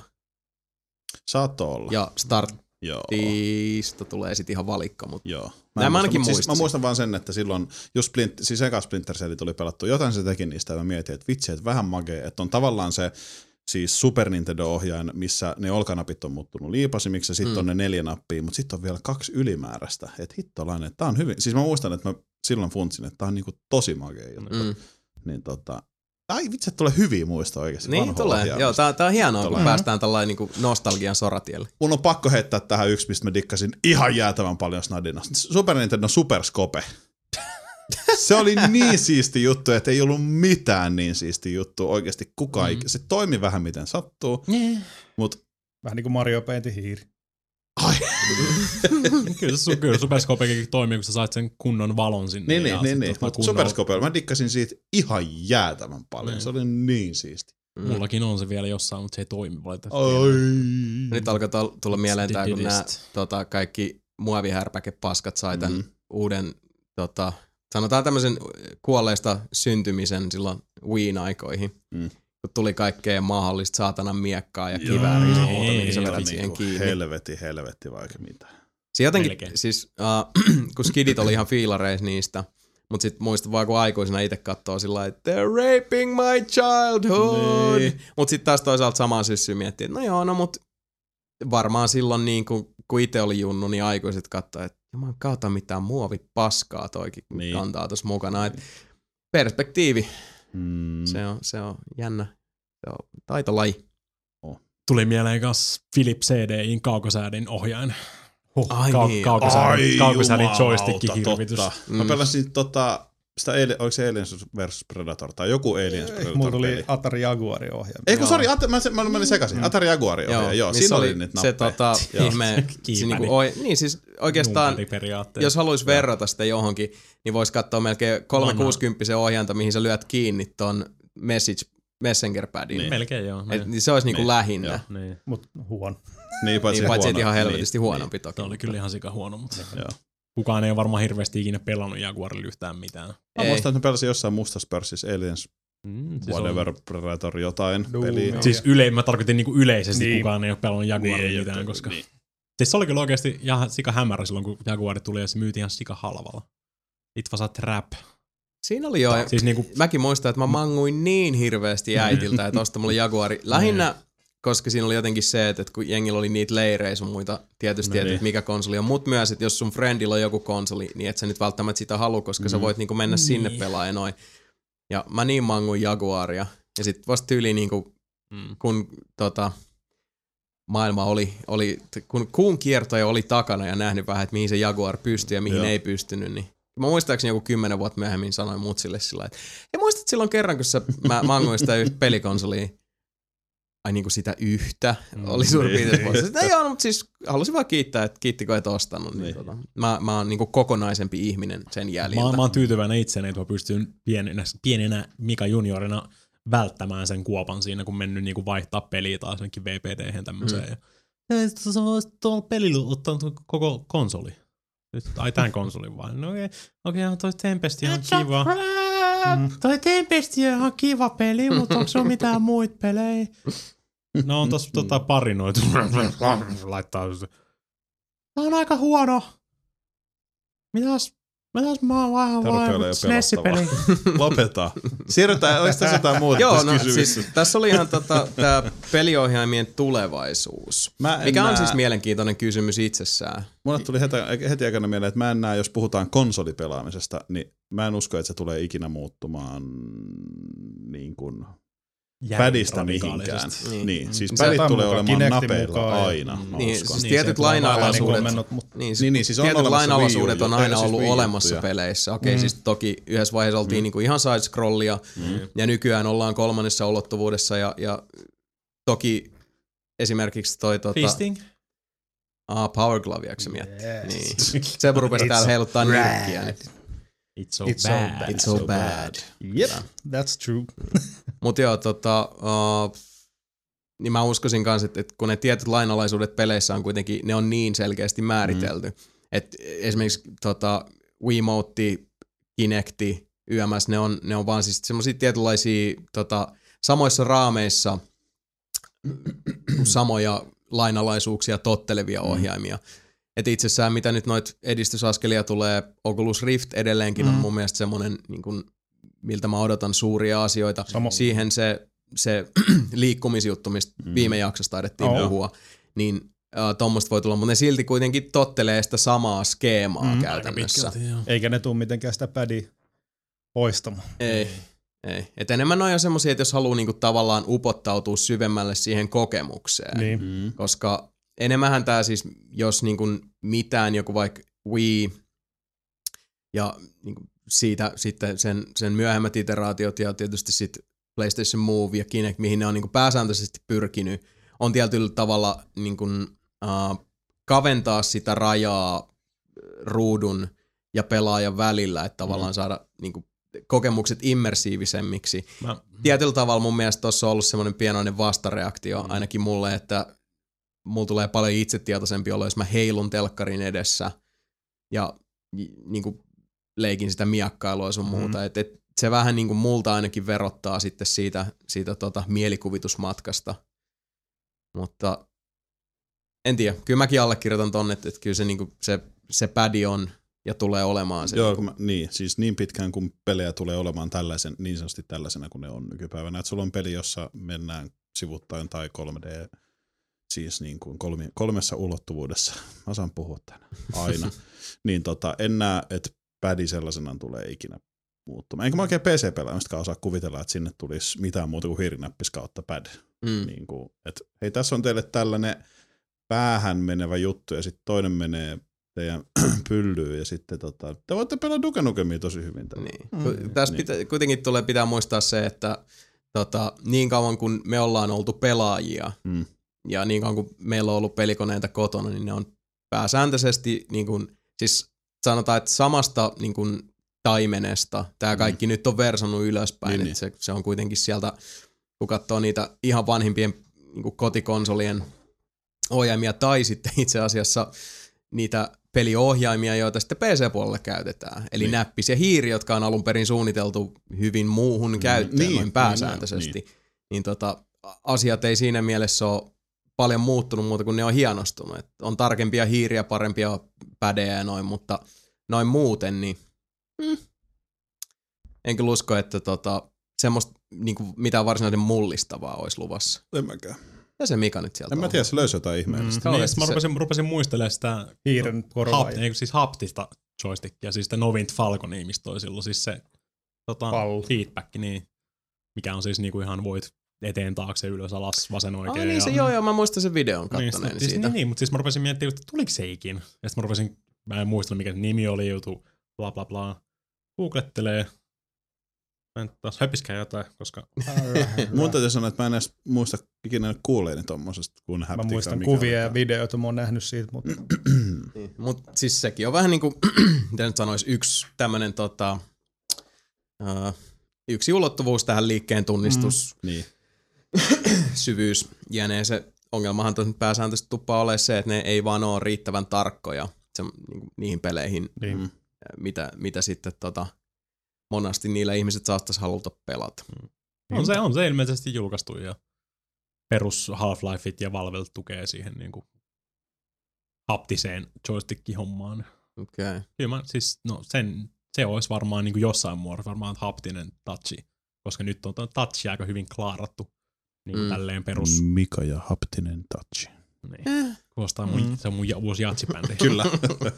Ja hyvä nimi itse asiassa. Haptinen touchi. I like that. Mut se varmaan siis yleensäkin siis touchi feedbacki varmaan, mikä olisi niinku seuraava. Niin.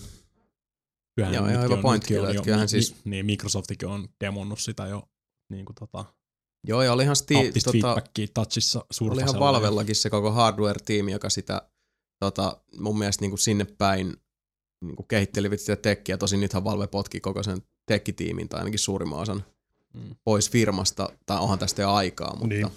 Mutta en tiedä. Mielenkiintoista nähdä. Et nyt ainakin se on aika selkeä, että jos näitä mullistuksia tapahtuu nyt sitten seuraavan sukupolven aikana, jos konsoleista puhutaan, niin hyvin vaikea uskoa, että ne niin kuin suuremmat mullistukset nyt tulisi niin kuin näiltä kolmelta isolta, siis niin, Sony, Microsoft, Nintendo, että ennemminkin sitten jostain muualta. Mutta toisaalta Kickstarterin jälkeisessä maailmassa, kun eletään, niin aika mielenkiintoisia neronleimauksia sieltäkin edelleen puskee jatkuvalla syötellä. No mut joo, ehkä se sitten riittää noista ohjaimista. Täällä vielä sitten Akilta vihon viimeinen kysymys. Tämä on aika mielenkiintoinen. Onko teillä koskaan tullut pitkän peliharrastuksenne aikana taukoja pelaamisesta, jolloin ette ole peliohjaimeen tarttuneet? Puhutaan nyt vaikka kuukausista tai jopa vuosista. Ja jos on, niin minkälaiset syyt tähän ovat vaikuttaneet? Mutta mä voin itse sanoa, että mulla on kyllä tullut tommosia. Mä oon jossain, ei mulla nyt itsessään mitään muita syitä siihen varsinaisesti ole kuin se, että mä oon aika impulsiivinen ihminen ja mulla menee aika usein. Mä oon huomannut sen lähinnä niin kuin jälkiajatuksena, että mä oon semmoinen aika syklinen ihminen, että mä saatan tietyssä vaiheessa vaikka kuunnella yhtä ja samaa levyä niin kuin kuukausikaupalla, enkä kuuntele mitään muuta. Jos mä oon tosi niin sanotusti ineskenes jossain pelissä, mä pelaan sen tosi intensiivisesti läpi. Jos mä luen jotain kirjaa, mikä kaappaa mun mielenkiinnon ja mielikuvituksen, niin mä en välttämättä halua tehdä mitään muuta. Jokainen hetki, jonka mä vietän siitä erossa, mä mietin niitä kaikkia asioita ja tapahtumia. Mulla on yleensä hyvin intensiivinen suhde oikeastaan kaikkeen, mitä mä teen ja mitä mä nautin, niin sit välillä myös tulee semmosia pitempiä breikkejä, ettei välttämättä tuu sitten esimerkiksi pelattua mitään. Mä oon itse asiassa huomannut just silleen, että jos on joku tosi voimakas kokemus tai intensiivinen kokemus ollut pelin tai leffan kanssa, niin sit jotenkin vaan ei edes tee mieli sen jälkeen just Joo, no heti kun sanoit, niin mulla tuli kans mieleen, että joku niin kuin Knights of the Old Republic esimerkiksi, siis joku tai Fable mikä... 2, niin ne on semmosia pelejä, että niiden jälkeen on vaan tarvinnut downtimea. Mutta ei nyt mitään semmosia pidempiä taukoja ollut kyllä. Mulla on pisin tauko on varmaan Intti se puoli vuotta, mitä siellä tuli oltua, kun en tullut pelattua muuta kuin ehkä viikonloppulomilla. Ja... Niin. Vähän tassuteatteriin. Niin, vähän tosi miehet rahas Xbox 1 ja tornitietokoneen autohallille. No, siis mullakin oli Pleikka 1 tuolla Lapijärvellä messissä. Mm. Ei siis, kaikki megessä, Dreamcastit ja... Se oli siisti lähteä silloin viimeisenä päivänä armeijasta raahaa hirveet kamaa atkiin sieltä silleen vekestä portilla kattoo silleen. Missä nuo kaikki on ollut autohallella? Aha, no nyt mä ymmärrän. Sounds legit.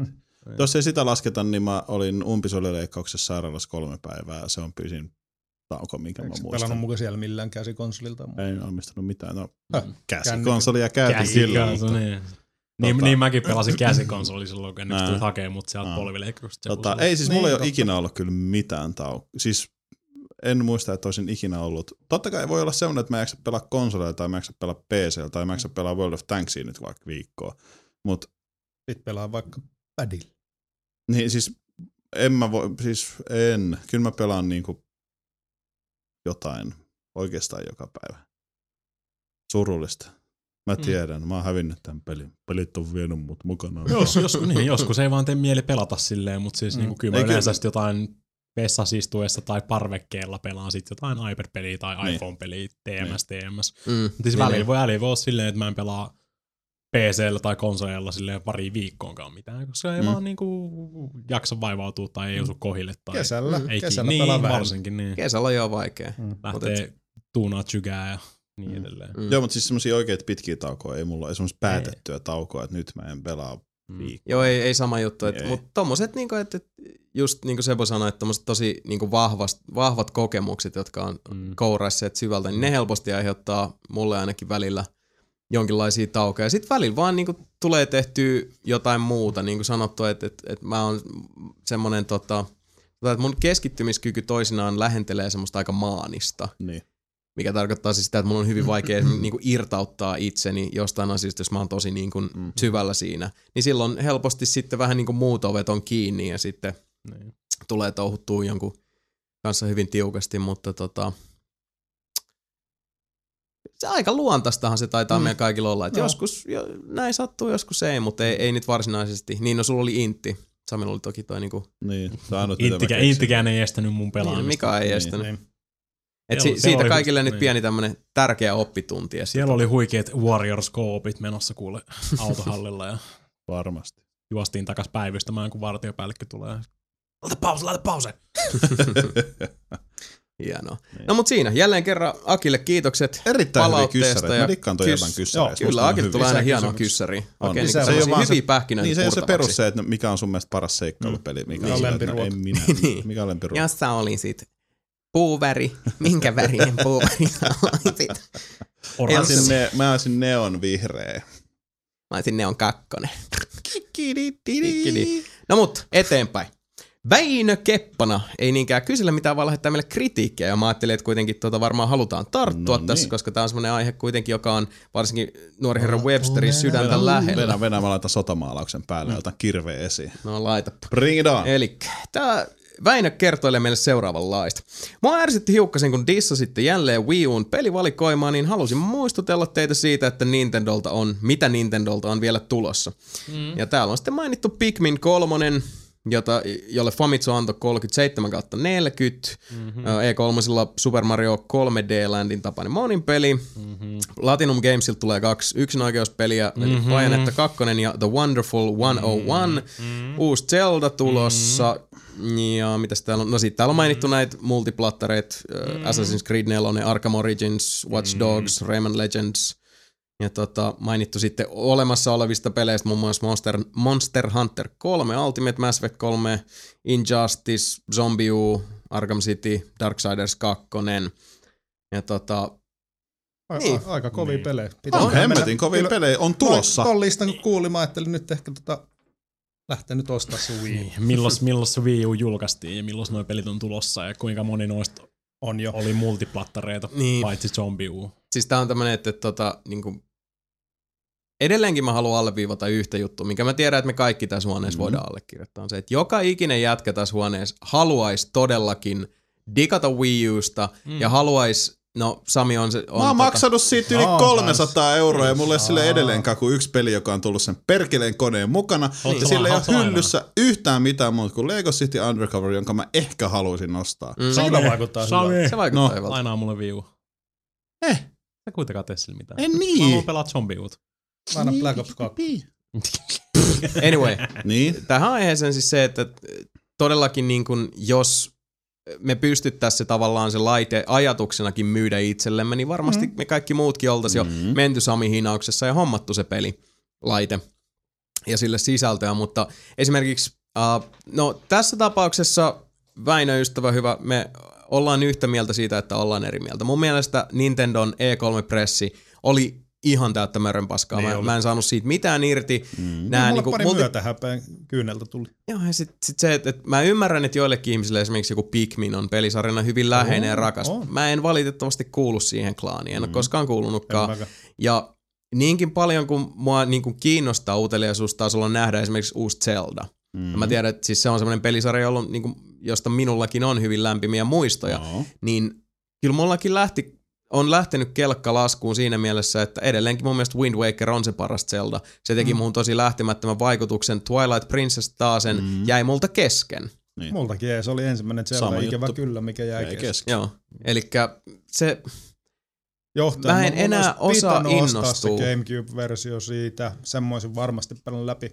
Ja siis vaikka kuin yrittäisin, niin siis mun on tosi vaikea, ainakin henkilökohtaisesti. Sanon, että mä nyt höpätän tässä, kun pääs vähän on a roll, mutta mä en pysty enää oikein innostua siitä, kun sanotaan niin kuin Pikmin tai Zelda tai Super Mario whatever. Niin siis ne ei vaan herätä samanlaisia tuntoja enää. Meikällä herättää. Mutta sitten kun näki just silleen Super Mario, okei. Sitten Super Mario, mikä 3D Land, eiku World. Sitten kun näki sen, why? Niin siis mun mielestä ongelma on vähän just Mario-peleissä nyt se, että siellä on New Super Mario Bros. New Super Mario Bros. 2. Nyt tuli se New Super Luigi, mikä ikinä onkaan, joka on siis sama peli käsittääkseni kuin New Super Mario Bros. 2, paitsi uusilla, tai niinku uudistetulla kentillä. Niin. Luigilla. Niin, ne oli tulee vaan tosi paljon koko ajan. Mä tiedän, siis 3DS:n 3D Landi on ihan uusi, ihano erilainen, mutta silleen tavallaan, että niinku Mario tulee vaan vähän liikaa. No kun siis se on se ongelma tässä. Ja ne on kaikki samaa. Niin. Nimenomaan nyt, siis Mika on sun asia ytimeen, koska tässä on se, että Mario. No kun siis, en mä nyt tiedä, onko se väärä kuitenkaan, vaan siis tässä on se, että mekin siis täytyy muistaa se, että me myös seurataan hyvin niin kuin tiiviisti ja tiuhaan ja hyvin tarkkaan pelialaa, mutta siltikin ihmiset, jotka on esimerkiksi vaikka Nessia josta asti pyörinyt kehissä ja tiedämme, että teitäkin siellä on aalloilla meitä kuuntelemassa, niin kun on ollut siitä asti mukana, niin kyllä mä sanoisin, että varsinkin, jos on sitä pitempää historiikkia, niin on aisti tavallaan terävöitynyt siihen, että kyllä tässä vaiheessa huomaa hyvin selkeästi, että missä menee se niin kuin nostalgian liehyttelyn ja niin kuin vanhan uudelleen lämmittelyn raja. Ja näistä jälkimmäinen on kyllä semmoinen Suomessa Nintendo tarpoo tosi syvällä siis tällä hetkellä. Koska... siis Mariot ja Zeldat ja muut, onhan ne vahvoja titteleitä, mutta kun tuntuu, että niinku, okei, tää kuulostaa nyt julmalta, mutta se on laiva, joka on uppoamassa ja sitten ne on silleen, että niinku kapteeni me kuollaan, sitten että ei hätää, meillä on Mario ja meillä on Zelda, ne pelastaa meidät. Siis silleen, niinku kyllä ne ehkä pelastaa, mutta kun se ei se nyt ole uppoamassa, tää oli huono vertaus. No mut, siis niin ehkä yksi, mikä tuohon pitää myös sanoa, on se, että meille myös niin kuin Nintendohan on niin kuin Wiihin asti. Otetaan nyt sekin, että Nintendo ei pärjännyt niin kauhean hyvin GameCuben aikana, mutta sille tuli loistavia pelejä. Ja Nintendo on meille kaikille semmoinen, siis se on niin kuin se ylimääräinen vanhempi, koska se on ollut lapsuudesta asti. Nintendo on ollut meille tosi tärkeä aina. Ja ne Nintendo-laitteet. Ja siinä vaiheessa, kun Wii tuli, niin oli silleen, että ei hitto, nyt ne mullisti ja uudisti kaikenkin. Me muistetaan ne ajatukset silloin, mitä Wii herätti, koska se oli vähän niin kuin se, että nyt Nintendo tuli ihan puskista. Samalla kun Microsoft ja Sony niin kuin pullistelee sitä graffaa ja muuta, niin Nintendo tulee silleen, että hei, by the way bitches, checkatkaa tätä. Ja silloin mä muistan, että se on se viimeisin kerta ja viimeinen kerta tähän mennessä, kun mulla on tullut Nintendon kohdalla semmonen se lapsekas, mun lapsuuden sankarit tekivät sen taas. Ja niinku uudistivat kaiken rehellisyyden nimissä, niin tekivätkin. Koska siis maailma on hyvin, hyvin erilainen pelien suhteen Wiin jälkeen. Niin, mut nyt kun tavallaan sä katsot sitä sun lapsuuden kaveria, joka oli niinku innovaatioita täynnä, että et aina kun niinku sä kuulit sanan Nintendo, sulla tuli vähän mieleen se niinku avaamaton lahjapaketti, mitä tällä kertaa. Kyllä. Ja kun nyt tuntuu, että se vaan niinku lapioidaan sitä samaa tavaraa pikkusen uudelleen paketoituna niinku kansan suuhun. Ei, kun se laatu ei, siis tuntuu, että mä oon jo pelannut noi pelit niinku aikaisemmin, mutta ne oli parempia silloin. Kyllä mä ymmärrän. Ja sama siis, jotenkin mä vaan toivoisin nyt Wii Ulle sitä just se uusi kunnon Zelda, Kyllä mua kiinnostaa se Wind Waker HD remake, mutta se ei riitä vaan pelkästään sen konsolin ostamiseen. Ja toinen, että siis mä haluaisin just, vähän niin kuin Nintendo tuli Super Mario 3, joka oli vaan niin kuin törkeä hyvä peli. Mä haluaisin vaikka just Super Mario Galaxy 3, joka niin kuin vaan keksisi jotain uutta ja räjäyttäisi mun pään. Ja sitten mä haluaisin sen uuden Metroidin, samaan niin kuin GameCuben Metroid oli niin törkeä kuin Metroid Prime, mutta siis sillä just zombiun, että sä skannaisit sillä niin, koska badillä ne niinku huoneet ja katsoisit kaikki ne secretit ja muut, kuulostaisi ihan sikahyvältä. Ja siis ei noita IP:tä tarvii haudata itsessään. Et kyllähän niinku Mario, Zelda, Metroid, YMS, siis niillä on paljon arvoa ja merkitystä, mut niinku tehkää jotain uutta, mikä on näiden mittaamattoman tärkeiden IP:den arvosta. Et ei tosiaan sitä niinku Super Mario Land Bros. Smash 3D 75. Niin, ei koska toi mun mielestä... Ja Mario Kart 8. Niin, toi pilaa sen. Varmaan hyvä peli, mutta... Mario Kart 8. Niin, aivan, Mario Kart 8. Niin kuin ylipäätään toi niin kuin numero siellä perässä sanoo aika paljon. Niin, se on se pilaa multakin just vaan sen, että, niin kuin, että nyt on niin paljon Mario-pelejä ja noi kaikki vaikuttaa ihan samalta, niin se ei vaan innosta edes lähteä siihen mukaan. Mun mielestä se siis näytti ihan hitaalta ja paskalta. Siis se New Super Mario Land World 3D. No kaikki, mitä mä oon Wii Ulta nähnyt, niin siis kiinnostavin, mitä mä oon nähnyt, on niinku fresh IP Ubisoftilta nimeltä Zombiu. Koska se oli semmoinen, että hei, okei. Se Xenogears näytti hyvältä. En oo nähnyt. Se oli siinä pressissä. Mä en muista nähneen. X. Hyllyssä se on X. No niin, no. X! Mut joo, siis joka tapauksessa, niin mitä mä tuolla tarkoitan, se, että mitä niin kuin Nintendo on näyttänyt, se on tosi niin kuin, hirvittävän huolestuttavaa tietyllä tavalla, että vaan niin kuin pusketaan noita samoja IP:itä vähän niin kuin pienin kasvon kohotuksia ja lisäksi, mutta se on sitä niin kuin samaa koko ajan. Ei siinä ole paskaakaan vaihtunut oikeasti niin kuin Wiin New Super Mario Bros. Se side-scrolling nelipelihässäkkä. Ei sen jälkeen on tullut varmaan... sen jälkeen on varmaan tullut 4 tai 5 Super Mario-peliä, tuommoista 2D:tä. Ne kaikki näyttää ihan samalta. Siinä on jotain niinku tyyliä, jotain kissapukua tai niinku siis joku tämmönen uusi tyhmä puku. Mut sit niinku ne kaikki levelit on, kaikki ne kentät on sika helppoi. Sen pystyy niinku siis Sebukin vetää varpailla läpi tyyliin kaikki noin. Ihan helposti. Siinä ei minkäännäköistä haastetta enää ollenkaan. Ja siis ne on kaikki ihan samoja. Joo. Herra Keppana, meillä on oikeasti ihan mielipiteet tähän asiaan, miksi me ollaan tätä mieltä. Ja me ollaan myös oikeasti yhtä surullisia varmaan kuin moni siis muukin Nintendo-fani. Jälleen kerran tämä on semmoinen asia, mitä niin kuin mä haluan aina tässä painottaa, että niinkin paljon kun me ollaan saatu niin kuin noottia jostain, että ollaan fanipoikia johonkin suuntaan tai muuhun. Ei itse asiassa, me ollaan faneja. Me ei niin kuin olla dissaamassa, me ei niin kuin esimerkiksi olla kehuttu Xbox 360 PS3 kustannuksella. Me ollaan... Mun mielestä ihan hyvin perusteltu, minkä takia me ollaan aina annettu kehuja. Me ei myöskään perusteetta tai niinku ilkeämielisyyttämme olla annettu Wii Ulle noottia, vaan pääsääntöisesti just hyvinkin rehellisistä, puhtaista, vilpittömistä lähtökohdista ponnista, eli siitä, että me tosissaan kaikki haluttaisiin niin kovasti pitää siitä laitteesta, ihan niinku kaikista pelilaitteista, koska me ollaan intohimoisia pelaajia. Mä haluaisin pelejä sille. Kyllä. Mä haluan siis se, tekosyy, että mä voisin ostaa vihdoin. Niin allekirjoitan, nimenomaan. Okei, sillä on muutamia ihan ok pelejä, mutta mitkä ei ole semmosia niinku...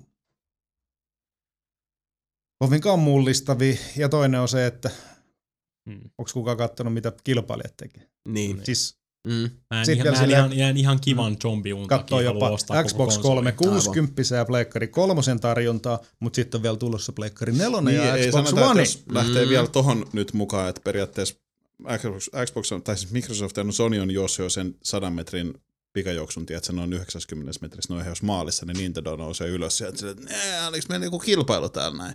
Niin. Niin tavallaan, että ne on vaan niin kuin tosi myöhässä nyt jo. Erittäin. Too late. Niinpä. Too bad myös. Ja siis hirveä harmi. Mm-hmm. Ja se uusi Zelda.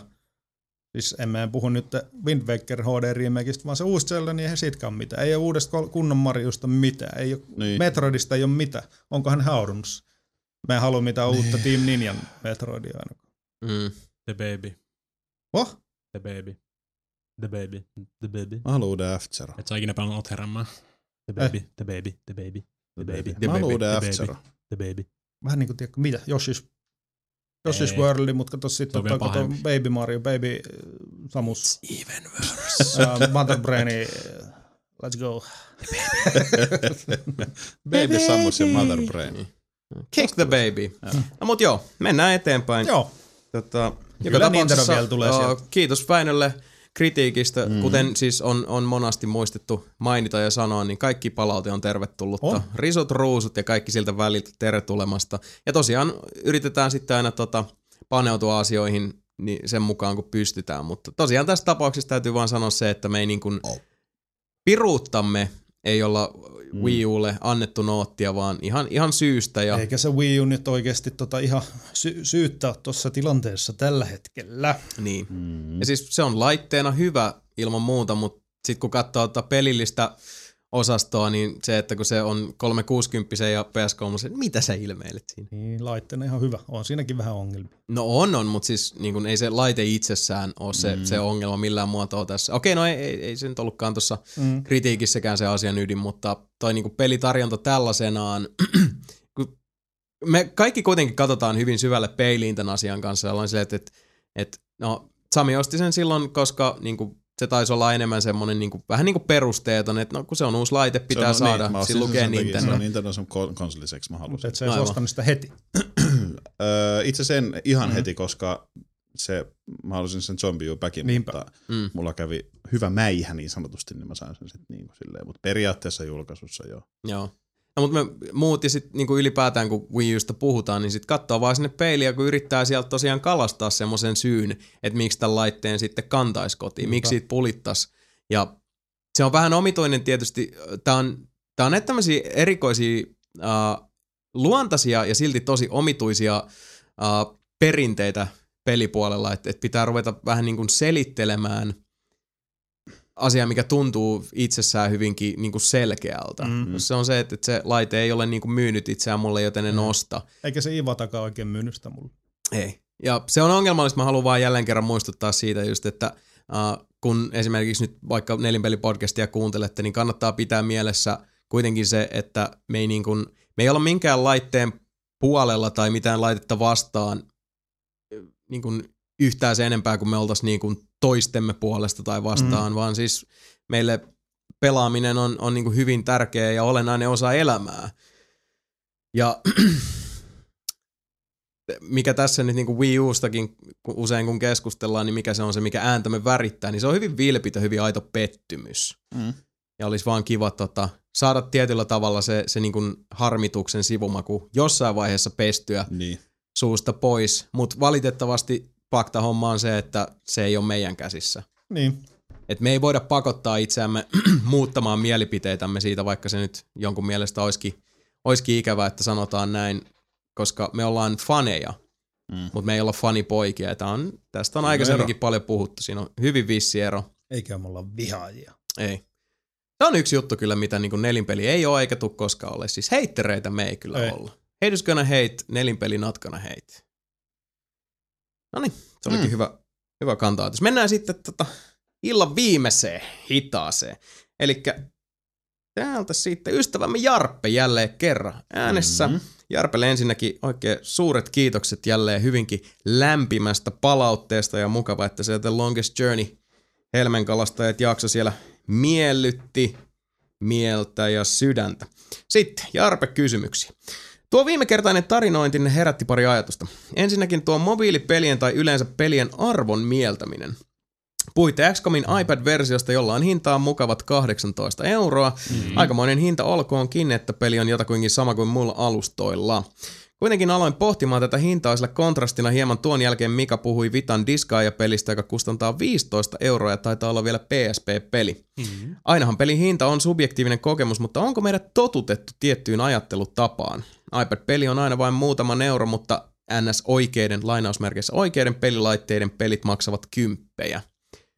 Ja siis tietyllä tavalla joo, kyllähän, on, no, kyllähän tässä niinku ehdollistumisesta on puhutaan. 60-70 aina, kyllä. Siis se on sitä. PC-pelit siihen on aina ollaan totuttu, että et kyllähän tuossa niinku kaiken takana paljon hintasäätelyä on, niin. Mutta toisaalta tässäkin, pitää muistaa myös se, että ihan näin mustavalkoisesti asiaa ei voida ajatella. Tuo oli mun mielestä hyvä toi Disgaea-vertaus, mutta jos me ruvetaan vertailemaan niinku vaikka hyllypelejä, eli fyysisiä pelejä, vaikka digitaalisiin, pääsääntöisesti sulla on siinä jo valmistus ja jälleenmyyntikustannukset, kaikki logistiikka välissä, mitkä jo automaattisesti nostaa sitä hintaa. Jo sieltä, niinku jos halvimmillaan myydään, mä en nyt niinku liikaa näihin asioihin voi sillä lailla mennä, mutta itsekin ollut retailissa niin jälleenmyyntipuolella töissä hyvin pitkän aikaa. Voin kertoa, että ne katteet, mitä noissa esimerkiksi Muun liikkeessä, jossa itsekin olen ollut töissä, mitä oli niitä katteita peleissä, ne on hyvin, hyvin pienet. No. Ja sitten taas tietysti, jos menee johonkin markettiin tai muualle, siellä on niin suuremmat katteet, mutta nekin suhteessa siihen, että paljon siinä nyt sitten pidemmän päälle jälleenmyyjälle jää käteen, niin ei se paljon fyysisessä tuotteessa. Niin. Ja sitten taas, että jos niitä kustannuksia haluttaisiin lähteä tiputtelemaan, niin no. Mutta minkä takia mä halusin ottaa tämän kysymyksen tai tämän pohdiskelun tähän on mun mielestä hyvä kysymys, mistä mekin ollaan nyt paljon puhuttu. Tosi paljon, mikä on tosi, tosi olennainen juttu, ja tämä tulee varmasti viimeistään ensi vuoden puolella näkyy huolestuttavissa määrin. Eli nämä isot AAA-julkaisut, jotka vaan kallistuu kallistumistaan, pelien hinnat itsessään on aika lailla pysynyt muuttumattomina. Ne on semmoisessa tietyssä omassa tyhjiössään. Mutta lafkoi menee nurin, left and right. Niin kuin miljoona myynteihin yltäneitä pelejä pidetään floppeina, koska kehityskustannukset on mennyt niin järkyttävään. Mutta mä tiedän, että se nyt ei ihan suoraan tähän asiaan liity, mutta pitää kuitenkin ottaa sekin tähän huomioon, että hirveän harva iPad-peli esimerkiksi itsessään, niin no toki Apple ottaa siitä välistä sen oman siivunsa, mutta nythän just kun App Storella oli tämä 5 vuoden syntymäpäivä ja siellä on kaiken näköistä kivaa ilmasta, niin siellä oli myös semmoinen timeline, missä oli vähän historiaa App Storesta, ja sielläkin oli sitten mainittuna, että 10 miljardia maksettiin tietyssä ajassa just vähän ennen tätä 5-vuotissynttäriä kehittäjille päin. Niin kuin iPad-pelit itsessään, ne ei ole niitä Epicin tai Bungien tyyppisiä niin satojen ihmisten kehitysstudioiden vuosien työntulosta. Ei myöskään ihan samanlaisia. Niin, aivan. Plus, että koska se on digitaalinen tuote, niin käytännössä logistiikkakulut on tyyliin niin kehitysstudion nettisivujen serverikustannukset ja muuten. Sitten mitä peli menee, mutta... Niin. Mä en tiedä, mä tiedän, mä taas aika isolla haavilla lähdin tosta kalastaa kaiken näköistä, mutta nämä on monisyisiä juttuja. Niin. Mutta vastaakseni tuohon, niin kyllä, ollaanhan me aika ehdollistettu. On siis, ja niin kuin yksi, mikä on semmoinen asia, mitä väitän, että hirveän moni ei ole tullut ajatelleeksi, mutta luuletteko, että tulevan sukupolven pelit tulee maksamaan yhtä paljon kuin tämän sukupolven pelit? Voin sanoa, että eipä tule maksamaan.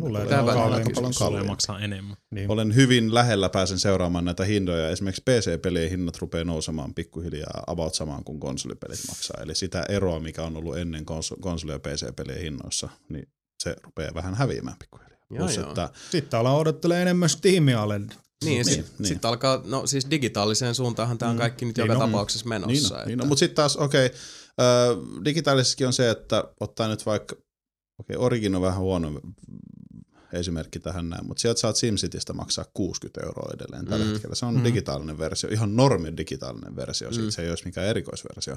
Nämä on taas näitä ongelmia, että miksei sitten mennä, siis niinku, miksei ne mene tässä tapauksessa taas niinku, musiikkimedian suuntaan, koska edelleenkin se levy, jos sä meet jostain Stokkalta tai Anttilan Top Tenistä se hakee, niin se on aika lailla järjestään, se on se 15-20 €.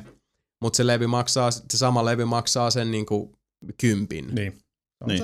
iTunesista. Niin. Niin.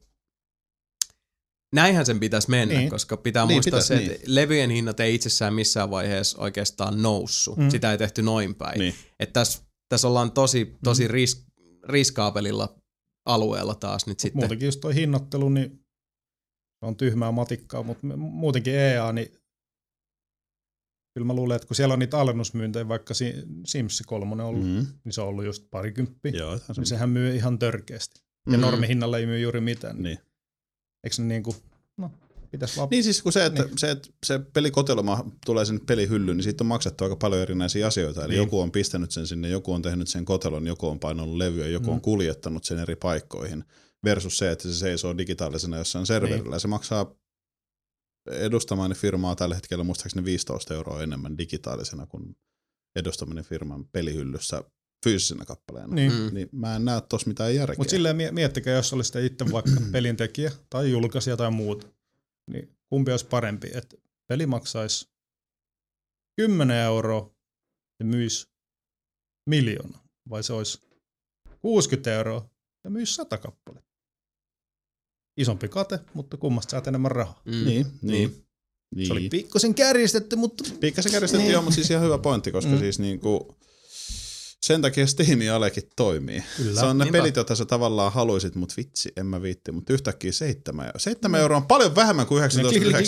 Niin, siis pitää muistaa, että tässä nyt kanssa puhutaan niinku, digitaalisen retailin kulttuurista, mikä vallitsee siellä, koska siis App Store itsessään on, sitä pitää niin, tarkastella myös omana yksikkönään. App Store silloin kun alkoi, kun se oli näiden pienten hyötyohjelmien ja pienten pulmapelien mekka, joka on nyt niinku hiljakseen kasvanut. Hyvin niinku siis kohti suora käyrä, kyllä, mutta kuitenkin siis kasvanut, se on niinku lähtenyt ponnistaa sieltä. Miettii, että App Store on vaan 5 vuotta vanha, se on, niin, vaikka peliala itsessään on nuori vielä, 5 vuotta on tosi lyhyt aika, että se on ollut olemassa, niin mun mielestä se on hienoa, että niinku Applellahan on aika paljon määräysvaltaa tuossa, mutta ylipäätään, että ne on kattonut myös sitä, että sinne ei nyt niinku, että nämä tämmöiset 18 euron ne on niinku siis blip on the radar. Ja vähän ehkä kyseenalaista, jos laittaa se noin kalliilla, koska niinku mun mielestä kuitenkin viimeksi, kun me puhuttiin tästä XCOMista, puhuttiin myös siitä, että se PC-versio on alle 10 taitaa olla. Nyt se on 10 Steamin tarjolla. Ei se Steamissa ollut alle 10, niin kuin monit mulle huusi, mutta monilla muilla sivuilla oli ollut. Niin oli. Niin. Aivan. Elikkä tossa sit mennään just sinne harmaalle alueelle, että okei, rehellisyyden nimissä pitää myös sanoa se, että kyllä me pääsääntöisesti, mä en sanoisi, että me niinku mielletään esimerkiksi iOS-sää ns. Alempiarvoiseksi alustaksi. Se on väärä sana, mutta se on kuitenkin, se ei ole se alusta, jolla sä pelaisit jotain semmoista... Niinku, se ei ole se pääalusta. Ei, siis se millä sä pelaisit sitä jyreempää PC- tai konsolipeliä. Sillä on tietty semmoinen paikka meidänkin niinku pelaajien arjessa ja meidän niinku mielessä ja sydämessä.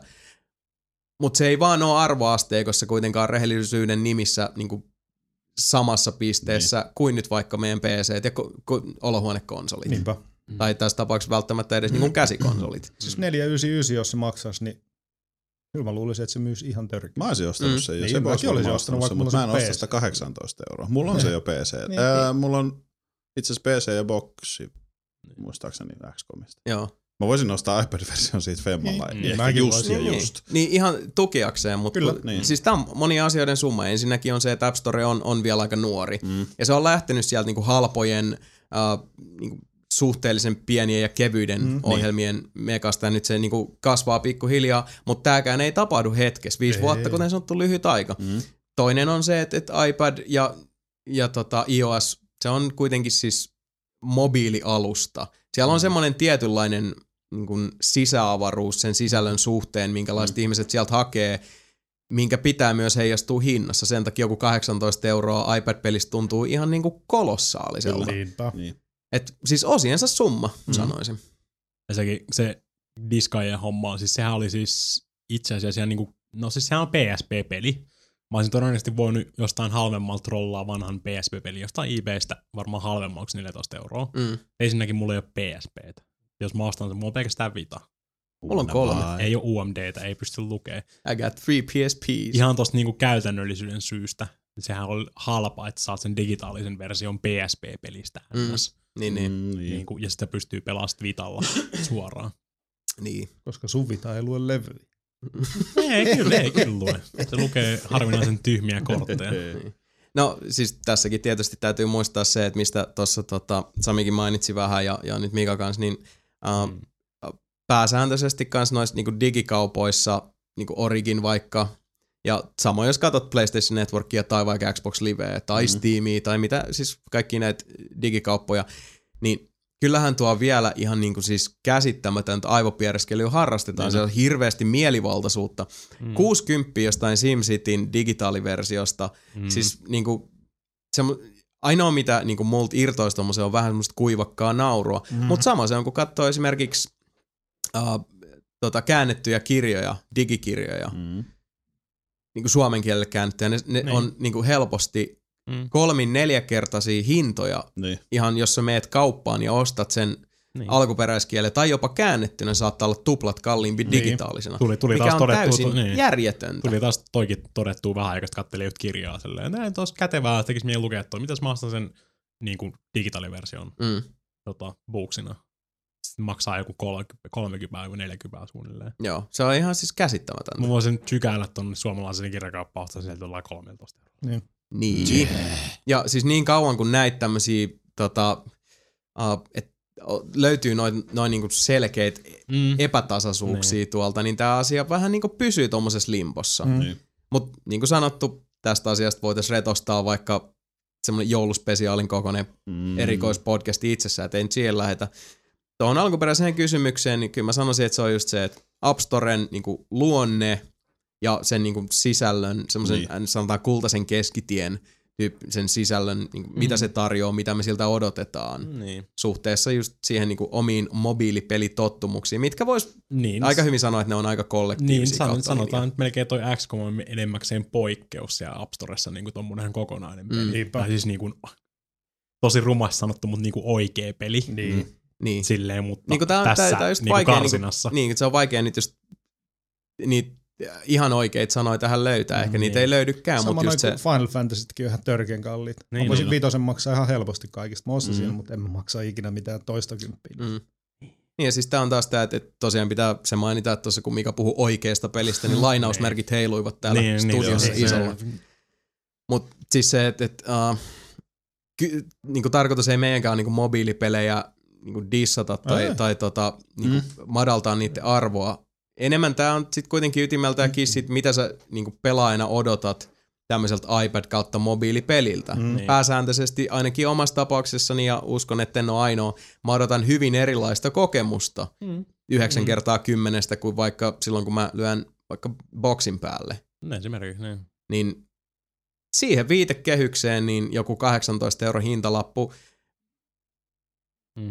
se ylittää erittäinkin tuntuvalla marginaalilla sen tietyn rajan, minkä on tuolla pienessä päässä kokonaan tälleen niin kuin kokemukselle ja mitä siltä odottaa asettanut. Hyvin, hyvin harvoja iPad-pelejä tai iOS-pelejä yleensäkään on, niin kuin, mitkä olisi silleen tuntuisi, että niin kuin replay-väli on saanut arvoa niin kuin 18 €. Onhan ne niin kuin siis ihan sika hyviä pelejä, siis niin kuin mäkin pelaan ihan helvetisti iOS-pelejä. 10 million ja siis niin kuin Where's My Water, mikä oli kans ilmaisena just esimerkiksi tossa noin.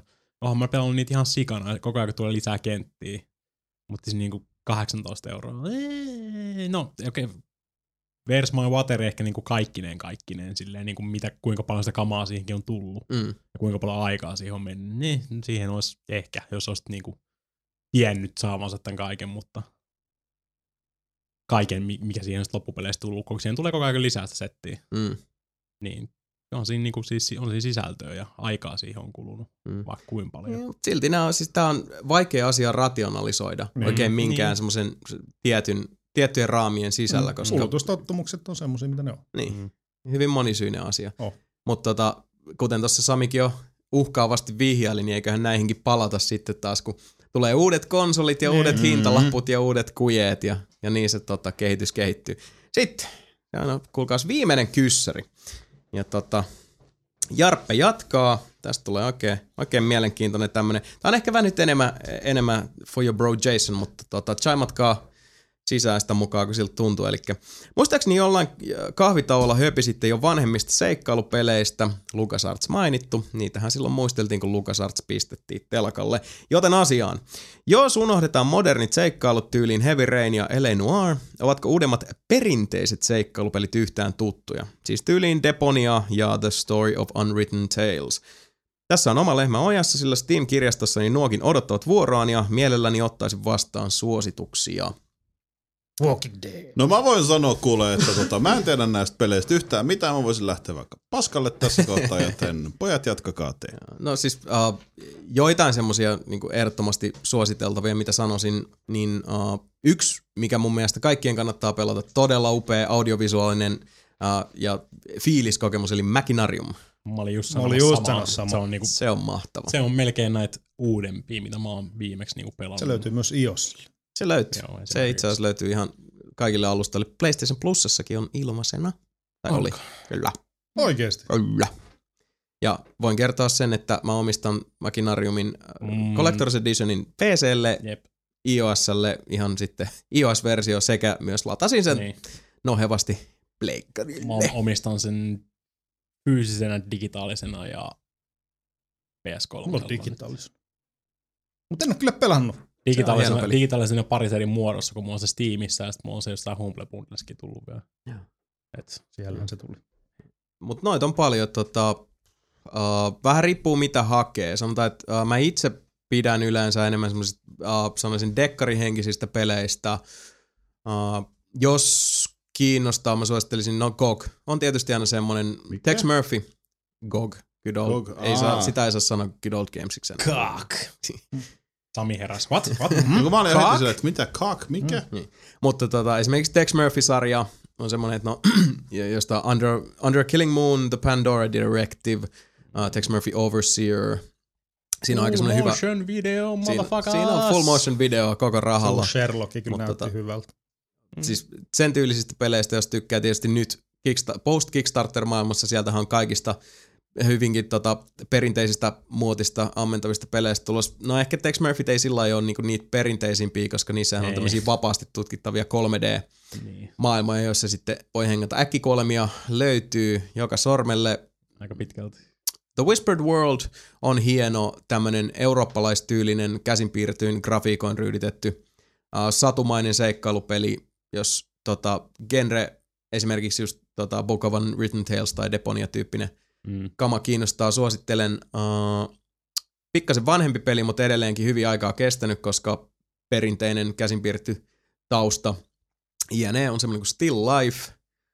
Sai myös jatko-osan, joka mulla on tuolla hyllyssä odottaa pelaamista, mutta aika semmoinen sanotaan for mature audiences, sarjamurhaajaa, synkkyyttä, menomeininkiä. Erittäin hyvä seikkailupeli. Vahva tunnelma, vahvaa kerrontaa. Sitten toinen samaan linjaan, yksi näitä voisi sanoa, että samassa hengessä kuin Still Life, vähän sinne päin 3D-maailma, mutta hyvinkin perinteitä noudattava hieno seikkailupeli, semmoinen kuin Memento Mori. Elikkä muistakaa kuolleita. Erittäin semmoinen kouraiseva kokemus sekin. En nyt voi sanoa, että vertaisuolenpätkiä, mutta tämmöistä niin kuin sanotaan aikuisempaan makuun räätälöityä kerrontaa. Ja kolmas hyvin mielenkiintoinen tapaus, joka oli niin semmoisen pienen ohikiitävän hetken myös valtavirta pelimedian suuressa suosiossa, semmoinen kuin Overclocked. Erittäinkin mielenkiintoinen, erittäin erinomaisesti kirjoitettu, hyvinkin inhimillisellä tavalla maaliinsa osuva kertomus väkivallasta, sanotaanko näin. Et siinä nyt muutama tommonen perstuntumalta suositus, jonka voisin jakaa. Mä olisin mietin, että meneekö 999 ihan tuohon seikkailupelistä genreen. No on sen periaatteessa dialogia ja pulman ratkontaa. Periaatteessa. Sekin on kyllä vielä kesken, koska siinä on 1 miljoona niitä loppuja. Se on helvetin hyvä, jos dikkaa niinku tommosesta pulman ratkonnesta ja kun mä just kattelin kun miettii Deponiaa, niin saatoin antaa vähän tämmöisiä huonoja, kun nyt tulee mieleen kaikki just Vampire Story, niin, jossa oli kuitenkin näitä vanhoja LucasArts-jehuja. Ja mä oon viimeksi pelannut, vanhoja seikkailupelejä, niin mä pelasin Laura Bow 2 pitkästä aikaa. Mm. Dagger of Amon-Ra. Mikä CD-versio on sika huikea, koska kaikki ääninäyttelyt ja kaikki tämmöistä. Mm. It is quite the awesomeness. Ja nyt jopa tajuu jotain, koska ei ole enää Mika Junior 9 vai mitä vee silloin aikoinaan. Se on jännä kyllä, miten naikin on tuolla vanhalla mantereella, tuosta niinku Saksan suuntaan kun lähtee, niin siellähän just nämä oli just nämä Runaway-pelit. Mm. Ja nyt ne Runawayn tekijät teki sen uuden pelin, jonka nimen mä haluaisin sanoa, että se oli Yesterday. Yesterday. Tän mä tiedän. Goodbye. Ja Yesterday. Niin siitäkin on ihan hyvää kuullut. Mä en ikinä ollut Runaway-sarjan fani, mutta siinä oli just sitä yliyrittämistä aika paljon. Mut just Runaway-sarja, Vampire Story ja toi Ghost Pirates of Voodoo Island, just Whispered World. Ja tätä osastahan on paljon tullut. Itse asiassa, nyt vihon viimeinen vinkki tähän kysymykseen. Tää on hieno aihe, mä voisin tästä jauhaa täältä aamunkoittoon, mutta sitten taas pelkästään Jason Show, sitä me emme halua, joten viimeinen vinkki, minkä mä annan sekä PC:lle että Xboxille, yksi maailman parhaista pelikäsikirjoittajista kautta aikojen nimeltä Jane Jensen vastuussa Gabriel Knight-sarjasta teki erittäin monen ja tuskallisen pitkän kehitystaipaleen jälkeen ennen nykyistä Kickstarterilla rahoitettua projektiaan sellaisen hienon pelin kuin Grey Matter. Mm. Ja PC:lle, Boxille julkaistu hyvinkin perinteikäs, vahvatarinainen, mielenkiintoisesti ja hyvin osaavasti kirjoitettu, hyvinkin kiehtova, mitä sen sanoisi, loitsunsa alle sinut vangitseva kokemus. Grey Matter, se olisi vihoviimeinen suositus tässä. Jane Jensen, huikeista huikein, jos ette ole koskaan pelannut Gabriel Knight-pelisarjaa, niin olette riistäneet itseltänne hienoja kokemuksia, mutta Grey Matter vähän tämmöisenä modernimpana tapauksena, silti perinteitä kunnioittava tapaus, niin se on, olkoon näistä meikäläisen suosituksista viimeheinen. Mm. Mm. Siinä se. 1000 kiitokset jälleen kerran kaikille palautteen lähettäjille, kysyjille ja podcast@nelinpeli.com. Tervetuloa mukaan keskusteluun. Päjäytelkää sinne kyssäreitä, mielipiteitä, risuja, ruusuja, näkemyksiä. Älkää lähettäkää. Niin, älkää lähettäkää. Hitto, jos lähetätte taas, niin me odotetaan lukea niitä. Käänteispsykologia, katsotaan miten se toimii. Niin. Kyllä. Elikkä podcast@nelinpeli.com, olkaa hyvä, älkääkä lähetelkö sinne mitään, koska se on hyvin rumaa ja ilkeää ja tuhmaa, hyi teitä, senkin tuhmeliinit, ja tuhmista toimista puheen ollen. Nelinpelin pojat siirtyy nyt tuhmailemaan kahvin pariin, mutta jälleenpä kerran meillä on tarjottu teille oikein special treatti, nimittäin Vuoren Maneero, jonka hieno Pelaan täysiä pianokoveri onkin lähetyksessä jo kuultu YouTubessakin, kuultavissa, nähtävissä, aistittavissa. Tämä versio on tehnyt jälleen kerran Nelinpelille musiikillisen palveluksen. Seuraavaksi annetaan Eeron itse esitellä tulevan cover-kappaleen syvin olemus, sielun sopukat ja niin poispäin. Ja rallirallatuksen jälkeen Nelinpeli palaa tänne. Sitten jutellaan vähän viimeaikaisista peleistä ja päivän sanasta, iloisista ja surullisista asioista. Mutta nyt, Eero, take it away. Hyvää iltaa, rakkaat Nelinpelin kuuntelijat. Nyt varmaan ajattelette, että taas se puhehuhe, mikäli hän teki taas paskan coverin, jolla olisi jopa parempaa käyttöä kuin Samin ampumistaidolla. Niin teinkin, ja siksi me velvollisuuteni on tuoda se teidän sekä Nelinpelin jäsenten kuultavaksi. Nauttikaa, tai no, yrittäkää nyt ainakin. Kiitos ja anteeksi ja hyvästi ja iäksi.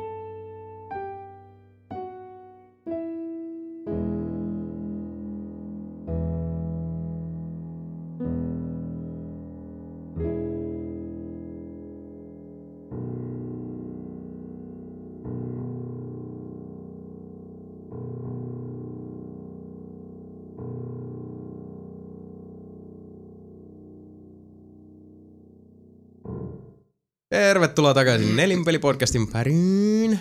Siinä vähän fiilisteltiin eläviä kuolleita kahvitauolla. Tiedossahan se kuitenkin on, niin kuin siinä tuli jo mainittua, että se päivä tulee koittamaan. Kyllä. On vain ajan kysymys. Ja Eerolle kiitokset jälleen kerran tuosta hienosta coverista, jossa oli tämmönen aika yllättävä kunnianosoitus. Otin sen hyvin niin kuin sydämellisesti, että oli niin kuin meikäläiseen tuommoista vaatimatonta hengentuotetta siinä sotkettu herra Jeremy Soulin hengentuotteisiin, että vähän siellä tuo Elder Scrolls -äänimaisemakin pääsi edustamaan, mikä oli hieno hetki, hieno fiilis. Kiitos siitä. Toinen kiitos itse asiassa, jonka unohdin tuossa sanoa aikaisemmin, niin Järvisen Akille, eli Pelikaupan Akille vielä tässä tämmöiset henkkoht kiitokset koko Nelinpeliporukan puolesta sitä takapiruilusta ja myötävaikutuksestasi erinäisten asioiden suhteen ja siitä, että olet meitä jaksanut tukea ja kuunnella ja fiilistellä. Kiitokset myös siitä. Oli oikein kiva palaute. Hyvä palaute. Oikein semmoinen sydämellinen ja herkistävä. Kun sen tuossa. Kyllä. Heboille se oikein luin tossa niinku. Puku päälle. Kyllä. Seremonia meiningillä. Kyllä. Hyvä näin on. No. Ei kai siinä, veljet ja velikullat. Mennäänhän sitten ihan muitta mutkitta eteenpäin uuteen huomiseen ja seuraaviin fiilistelyihin. Eli seuraavaksi sitten vähän viimeaikaisten pelien luotausta. Mitä sä pelaat? Mitä sä kelaat? Mitä sä pelaat ja mitä sä kelaat? No mitä? Mä rupesin pelaa World of Tanksia.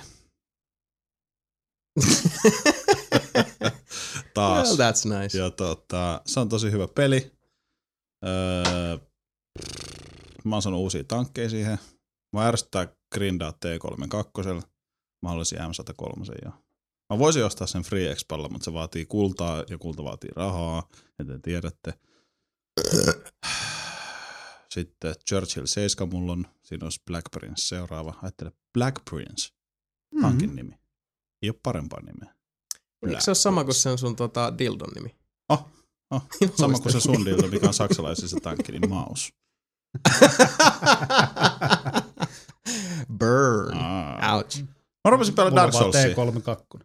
Uudestaan, hiljaa. Mä rupesin pelaa Dark Soulsia, sekin on hyvä peli.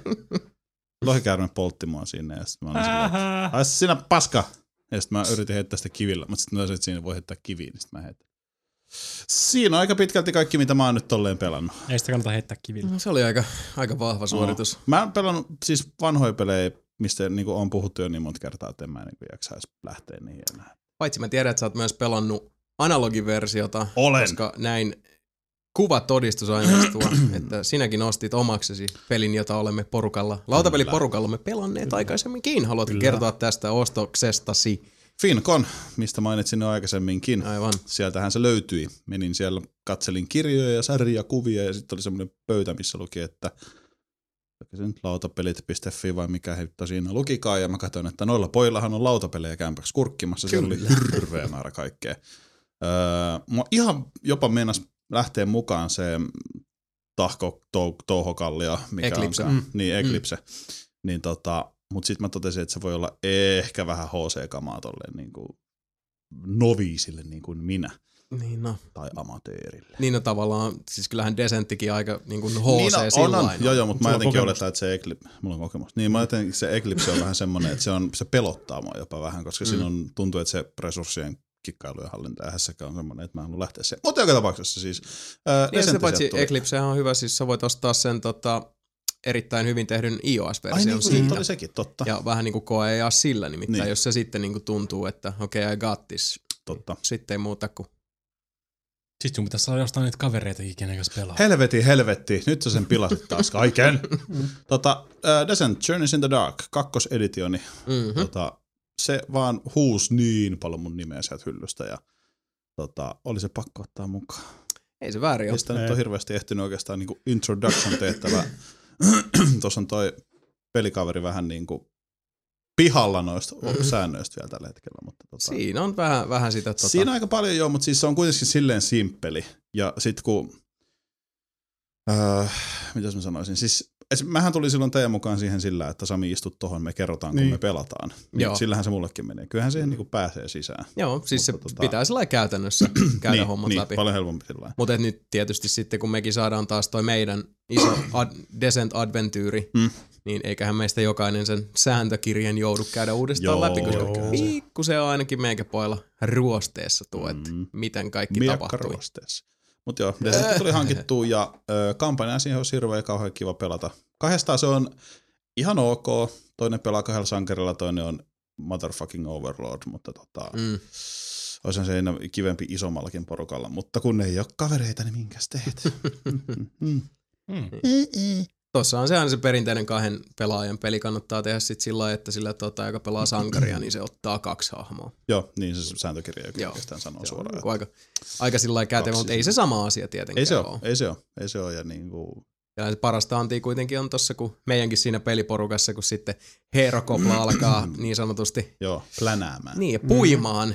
Ja näkee vaan, kun se terkkoja vaan anterolle ja haista pitkä paska, ilkeä overlordimme.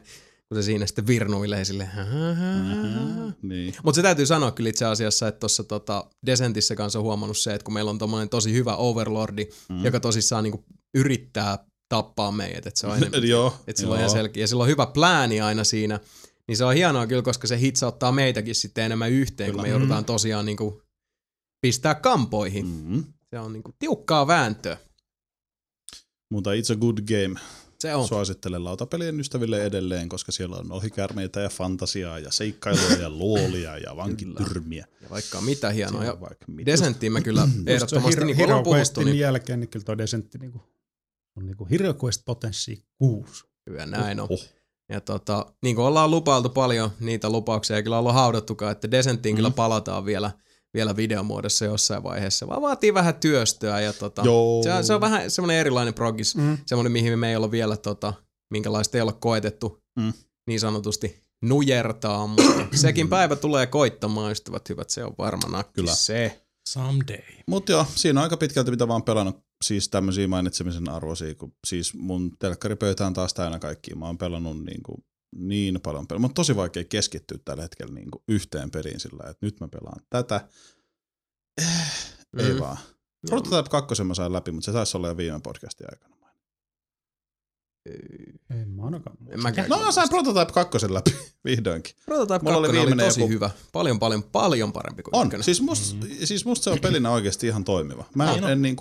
Musta se olisi ansainnut oikeasti paljon enemmän huomiota ja myyntiä kuin mitä se sai. Joo, siis se vähän meni tutkaalta sillä lailla. Mutta siis musta niinku magee, avoin kaupunki, hypitään, pompitaan, saadaan parempia skillejä, pistää jengiä lihoiksi. Sä pystyt lentää, sä pystyt huitoa, hakkaa, heiluttaa melaa melkein niin sanotusti.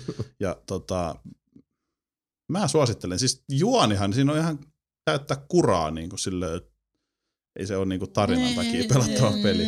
No siis on siinä niin välillä vähän yritystä, mutta. Niin. Ei se sentään niin lineaarinen ole, mitä sä suoraan heti ensimmäisestä 5 minuutista niin kuin oletat. Niin. No joo.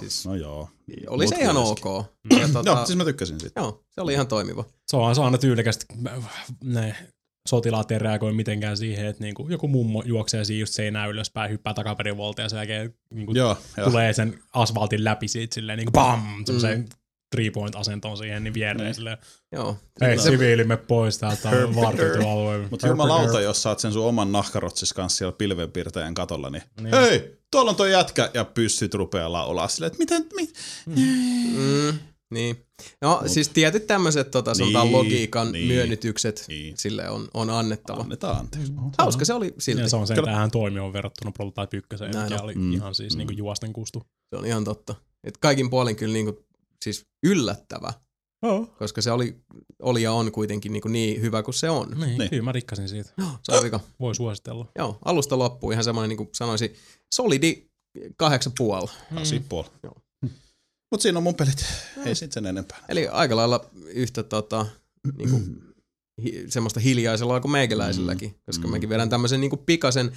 Pelasin The Longest Journeyta, sen jatkosaa Dreamfallia, näistä videomuodossa olette kenties jo jotain nähneettekin, ei niistä nyt tässä se enempää, paitsi että molemmat on edelleen ihan törkeän hyviä.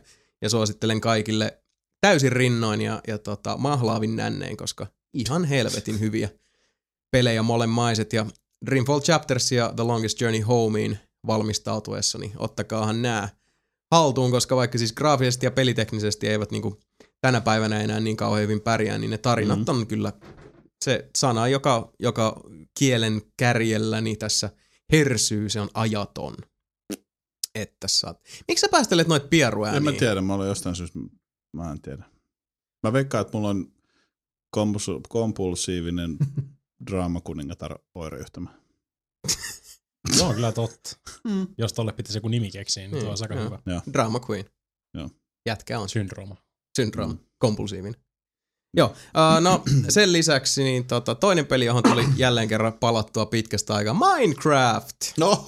Xbox 360 Edition edelleenkin. Se on aika paljon irkis sitä jauhan. Joo, se jotenkin tuossa lähti taas, kun siellä rupesi niinku porukka kyselemään peliseuraa tosi tarkoituksella, ja yhtäkkiä siellä taas vähän oli enemmän sitä sakkia pelaamassa, mutta se mun täytyy sanoa, että sen tosi jotenkin huomasi, että esimerkiksi silloin, kun pelattiin Samia ja Kurren kanssa ja sitten toi Janikin oli X-Janiksille terkut oli messissä, niin oli aika usein siinä semmoista ainakin alkuun, että just lähti niinku porukalla duunailla jotain. Tehtiin aika paljon semmoista niinku kollektiivisesti, ja sitten jossain vaiheessa kaikki vähän hajaantui tekemään omia juttujaan.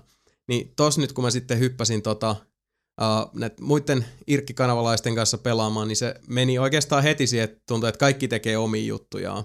Ja sitten oli vähän, tulee semmoinen hassu, että mulla on headsetti päässä, kukaan ei puhu mitään. Ja semmoista, niin sitten mulla tuli hirveän nopeasti se, että no ei tää nyt jotenkin ole sillai hauskaa. Että se jotenkin niin kuin Minecraft-kokemus mullekin täytyy just kahteen hyvin niin kuin selkeäseen lokeron. Toinen on se, että soolona siellä väsää sen helkkarin vuoristoradan, mikä on niinku parempi tämmöiset jutut tehdä sillä lailla, että kukaan ei ole näkemässä, että ne on silleen, että ja se on, voi jumalauta, sussa on jotain pahasti vielä. Tai sitten se, että tekee niinku porukalla enemmän, ja sitten se on sitä, että niinku touhutaan siinä kimpas, niin vähän kasataan jättimään siellä peniksiä.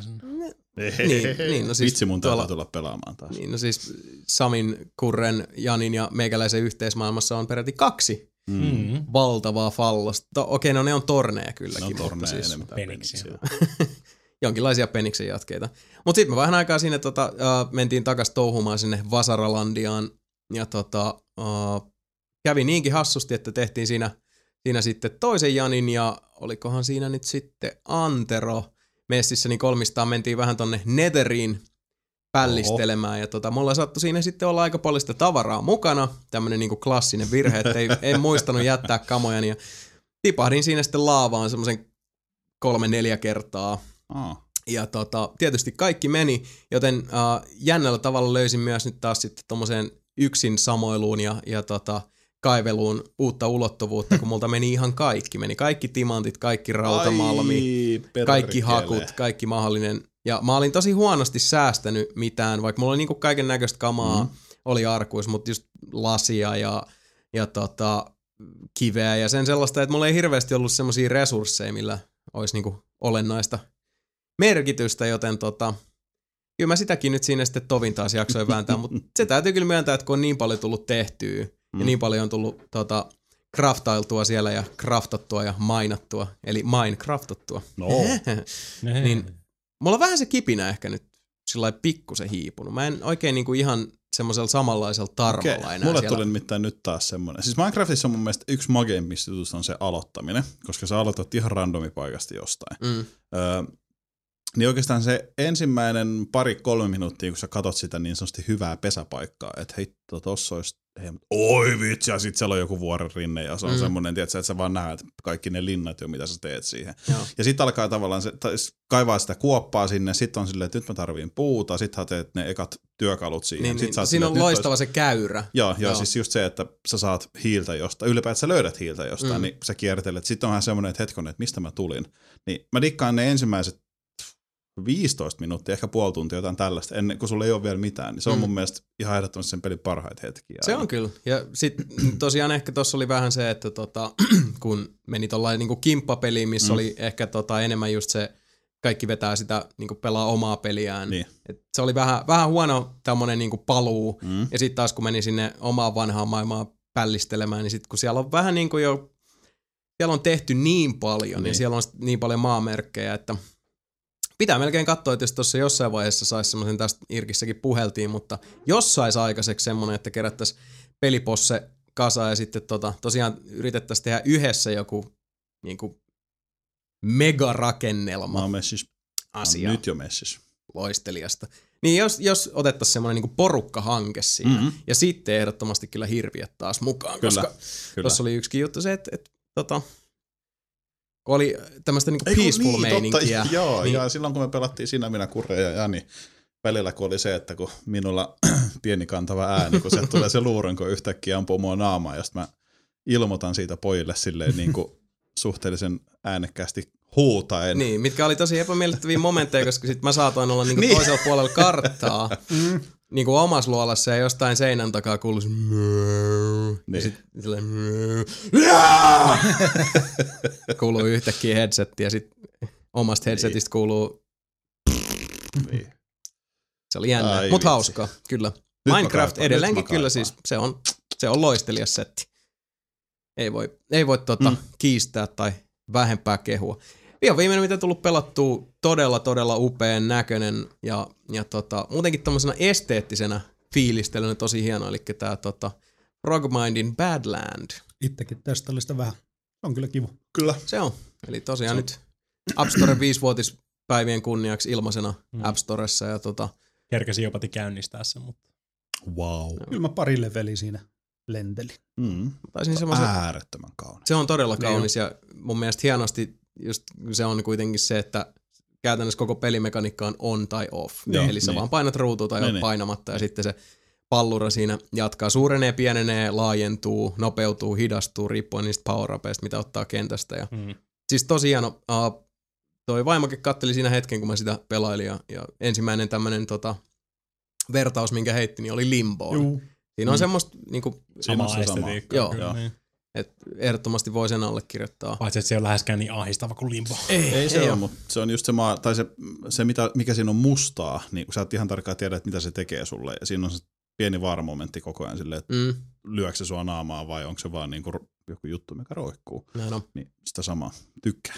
Joo, siis todella kaunis peli, oikein viihdyttävä ollut semmoinen niinku pulmapelien ja tasoloikkapelien tietyssä perimässä, niin hyvinkin niinku selkeä linjainen tapaus. Oikein jees, kannattaa napata plakkariin. En mä oikein nyt siitä sen enempää osaa sillä sanoa, siis mun mielestä se on tosi nätti, mutta ihan niinku vilpittömyyden nimissä, vaikka mä dikkaan pelistä, niin ei se pyörää lähde millään muotoa niinku uusiksi tekemään. Se on nimenomaan se audiovisuaalinen kokemus, siinä on visuaalinen etenkin. On se, mikä Badlandin niinku nostaa sieltä massasta mun mielestä. Niin, ja se, mitä mä oon nähnyt, se on ihan semmoinen näppärä iOS kakalla istumispeli. No ei mun mielestä välttämättä on paremmin voi sanoa, että näppärä kakalla istumispeli. Jetpack Joyride tulee kans vähän mieleen. Siis se on about samaa luokkaa. Joo. Mut siinä se Webster. No. Mitä jätkä on pelannut jätkä?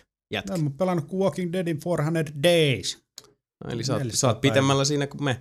Mut hei, jos sä oot pelannut 400 Days, niin se tarkoittaa, että sä oot myös pelannut The Walking Deadin läpi. Joo. Oho. Kaikki putkeen. Kaikki about putkeen. No. Eikö ollut yhtään semmonen henkinen overloadaus vetää niinku putkeen? Eikö mulla jo viimeksi vetänyt sen läpi? Et. Enkö? Et. Ai jaa. No, kyllä mun mielestä silloin kakkosepisodin lopussa. Joo, koska mulla oli se mun tallennusongelma, tai siis mikä muu ongelma on. Aivan totta, joo. Joo, vetäsin läpi. Se oli kyllä hyvä peli. Kyllä mä silti tikkaan tuosta The Last of Usista paljon enemmän. Oho.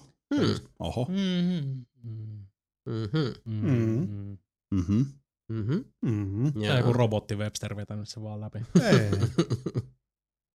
Mut ei siinä ollut oikeastaan mitään semmosia niinku. Robotti Webster ei sniikkaa. Kunnon twistejä tai muut. Kyllä se aika hyvin No, all them feels. Eikä minkäänlaista reaktioon. Se oli peli. Oli se loppu oli, mutta kun ei siitä viittinyt oikein puhukkaa. Kun. No ei. Niin meillä on se spessu. Niin. Vielä tuloillaan. No mutta entäs 400 Days? Se oli se on ihan ok. Siis se niinku. Mitä mä oon ymmärtänyt sen season 1 ja 2 niin kuin NS liimaa yhteen. Jotain tulee näkyä, siinä näkyy muutamia tuttuja hahmoja ja muita, mutta se lähtee silleen, että saat valita 5 hahmosta, missä järjestyksessä niin se kertoo niiden aikaa. Se on, niin kertoo siitä. Et siinä on jokaisen yksilöllinen tarina. Joo, siellä jossain huoltoasema? Joo, tai se huoltoasema tyyli on nivoo sen kaikkien tarinan, että ne liittyy jotenkin toisiinsa, mutta ne ei... Kaikki todennäköisesti jotenkin päätyy sinne huoltoasemalle, ehkä joskus jotenkin. Tai sitten huoltoasema just on ollut osa niiden elämää jossain vaiheessa, mutta ne on tyyliin niinku ihan puolen tunnin, itse asiassa ei varmaan puolen tunnin. Mä vähän kattelin sitä vaan, mutta ei tullut hommattua vielä. Puolen tunnin? Se on tosi siis niinku... ne per hahmot, ei ne kyllä ole edes niin pitkiä kuin mä mietin, että varmaan 10 minuuttiakin jotkut niistä. Mutta siis siinä on just, että semmoinen niinku ilmoitustaulu, missä on jokaisesta eri hahmosta niinku vaan kuva. Sitten sä saat valita, missä järjestyksessä menee. Niin, no, aloitat vaikka pelaa hahmolla X, sitten se kertoo vaan, että nyt tää on vaikka D222 tai D0 tai D2 tai muu. Ja sitten se kertoo vaan pienen osan sen tarinaa sitten Walking Dead-tyyliin, niin tulee aina joku valinta siinä. Jokaisella tai joku twisti. Ja that's it. Se loppuu siihen. Sitten tulee taas se ilmoitustaulu ja sitten saat valita se toisia. Mulla oli semmoinen fiilis vaan, että kato, että tässä on varmaan ihan sikana dataa, että just, että sillä on vaikutusta, että missä järjestyksessä valitset niitä, kun mulla oli tullut semmoinen mielikuva, että jos mä menen vaikka valitsen hahmon X ekaksi, niin sitten se kertoo sen niinku aikajärjestyksessä, että olisi paljon niinku, siellä niinku taustalla tapahtuu niiden kaikkien tarina, mutta ei ole, että kaikilla on vaan se ennalta määrätty tietty skenaario jokaisella ja that's it, valinnat vaan. Ja. Se on vähän semmoinen niinku... Toi nyt kuulostaa vähän jotenkin siis... Niin. Sitten kun ne on ihan random hahmoja. Ei kehity mitään tunnesidettä varsinaisesti. Joo. Ja sitten random hahmot, random päivät ja vähän koittaa kertoa niistä hahmoista muista, mutta niin. Aika siis tommoiset niinku irralliset langanpäät. Mutta mä olin vetänyt sen, sitten mä vedin sen ekan kerran läpi ihan niinku yhdeltä istumalta, sitten mä vaan hitsi. Mielenkiintoista testataan nyt vedin rewindia silleen, että kaikki meni saveit pois ja sitten mä ajattelin, että mua kiinnostaa nyt, että mitä tolla hahmolle yllin niinku tapahtui day oneissa. Sitten vaan aloitetaan, mä haluan tietää sitä on, sitten vaan hetkinen. Tää on ihan samat jutut. Ihan samat skenaariot, kun mä kelasin sitä, että olisi pystynyt just vaikka hahmo X:llä, niinku, miten se sen tarina vaikutti jotenkin. Silloin niinku day oneissa, mutta ei semmoista ikinä ollutkaan siinä. Okay. Niin. Ja sitten vetäisin sen läpi ja kestää ehkä tunni. That's it. Kokonaisuutena. Joo. No joo. No ei se ole kuin se 4 tapoja, mitä mä katsoin tuossa. Niin, se paljon. Kyllähän se niinku sinällään se on ihan laadukas mutta... ja kaikki, No, mutta niin kuin Mika tuossa sanoi, että random hahmo. Niin, The Walking Dead on about them feels. Niin toi nyt kuulostaa siltä, että noin niinku... Tunnelma-osastolla jäädään sitten aika pintapuoliseksi. Kyllä. Niin, kyllä mä voin ottaa samalla systeemillä vähän lisääkin, vaikka ne onkin tommosia pieniä pätkiä. Niin kyllä se pitää keikata jossain vaiheessa. Mutta jos kiinnostaa, mitä Clementainille ja kaikille tapahtuu. Niin, en mä oottanutkaan, että se mitenkään liittyy siihen. Niin kuin, ja se Season 2 tulee vasta ensi vuonna. Sitten kun se on valmis. Mutta joo, eikö se 2014? Jotain sitä ollut. Joo, ei ne ole uhkaillutkaan sitä tälle vuodelle. Joo. Missään vaiheessa muistaakseni. Joo. Siinäkin oli Mr. Websterin pelailut. No ei tosta Walking Dead. Ja mä oon kattanut Twin Peaks ihan sikana Netflixistä. Joka on helvetin hyvä sarja. Ihan sika hyvä sarja. Yksi parhaita ikinä. Jos ette ole kattonut, niin kattokaa! Niin. It's awesome. It's good for you. Kyllä. Good for you. Joo. David Lynchia parhaimmillaan ja oudoimmillaan. En tiedä oudoimmillaan. Hyvässä ja pahassa. Niin. Kyllähän sekin siinä kakkoskaudella sitten vähän semmoiseen pieneen laskuun lähtee se homma, mutta varsinkin ykkössiisoni Twin Peaksista on kyllä ihan järjettömän kovaa rautaa. Joka taas tuli, mäkin muistasin, mutta ei se pidä edes paikkansa, koska ei se eka seasoni ole kuin 7 jakso. Mikä ei pidä paikkaansa? Pitää. Siis mikä ei pidä paikkaansa? Kun Niin, kun mä muistelin, että kun eka seasonissa on ollut niin kova, mutta kun ei siinä eka seasonissa oikeastaan tapahdu vielä niitä yliluonnollisia juttuja tai muuta, se on vaan ihan kyllä se toka seasonin alkupuolisko ja puolen väliin se on sitä parasta. Mm. Miksi se tosiaan noin 7 jaksoa oli vaan? Siitä on niin saatana kauan, kun mä oon nähnyt viimeksi, että ei mitään hajuu, minkälaisia seasoneita siinä on ollut. Överiksi lähtee vasta season 2. Joo, 8 jaksoa on toi. Mm. Season 1. Mm. Ei sitten. Ei sitten saatana. Mm. Twin Peaks. Ihan tärkeä hyvä. Se on hyvä sarja. Mm. Kyllä se mun mielestä siis kyllä se niin kuin loppuun asti ilman muuta kattoo. Joo, mut siinä se cliffhanger-tyyppinen lopetus siinä. No spoilers. No spoilers. Mut siis se jää sillai, siis se jää kesken se sarja. Siihen oli tarkoitus tehdä jatkoa ja siihen tehtiin tavallaan jatkoa sen Fire Walk With Me -elokuvan myötä. Mutta joo, se jää sillai niin kuin ikävästi vähän törröttää. Et, no. Wow. Laura Palmer kuolee. Vai kuoleeko? Ei. Mm. Mä en tiedä. Mä tiedän, että siinä on kai Laura Palmer ja jotain. Palmerin Laura, kyllä. Palmerin Laura. Sille maistuu kaura. Mä tiedän, mitä Mika on pelannut. Tiedätkö? Tiedän. Kerro. Deadpooli. Ai hitto, mä oon ihan varma, että sä olisit pelannut. On tosi hyvä peli varmaan. Liian, niin. Siis, eiköhän mä jossain vaiheessa osta senkin, mutta siis niin kuin näillä normihinnoilla. Mm. Ei näytä semmoiselta, että mä lähtisin ihan Deadpooliin vielä. Paljon se sit maksaa? Siis normihinta. Häh? Mä luulin, että se tulisi niinku halvennettava. Niin, sitä luulisi tossa iässä. Niinhän sitä luulisi. Oi vitsi. No mitä sä oot sit Mika pelannut, jos et Deadpoolia? No kuule, mä oon pelannut vaikka mitä. Esimerkiksi mä oon pelannut Last of Usin multiplayeria ihan sikana. Siitä on kyllä, no niin, siitähän me puhuttiin viimeksi juurta jaksain. Jatkoin vaan sitä samaa rataa. Vielä yhtä rautaa. No siis kyllä se nyt on vähän ruvennut tipahtaa, kun mä vedin sen NS kerran läpi, kun siinä on niinku 12 viikkoa. Mm. Silleen se aikarana, miten sä sun klaaniin koet pitää pystyssä, voit pitää niitä hengissä, niin se kerran meni umpeen ja sitten se alkaa alusta suoraan uudestaan, että sä valitset uuden tiimin taas ja meni sitten Firefly-tiimin puolelle siinä ja sitten kun se alkoi alusta, niin siinä ei ollut sitä samaa fiilistä enää. On sehän niinku siis pelillisenä, se on se samaa edelleenkin, mutta nyt sä oot kerran nähnyt sen jo kerran koko sen kampanjan ns.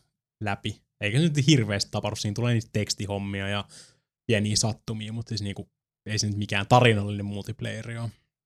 Nyt kun se on kerran nähty, niin se vähän vee sitä fiilistä. Nyt mä oon vaan fiilistynyt silloin tällöin, että käyn vetelee vähän. Välillä tulee semmosia niinku kunnon idioottisavantti matseja, missä mä tapan kaiken. Jousella. Mä oon jousi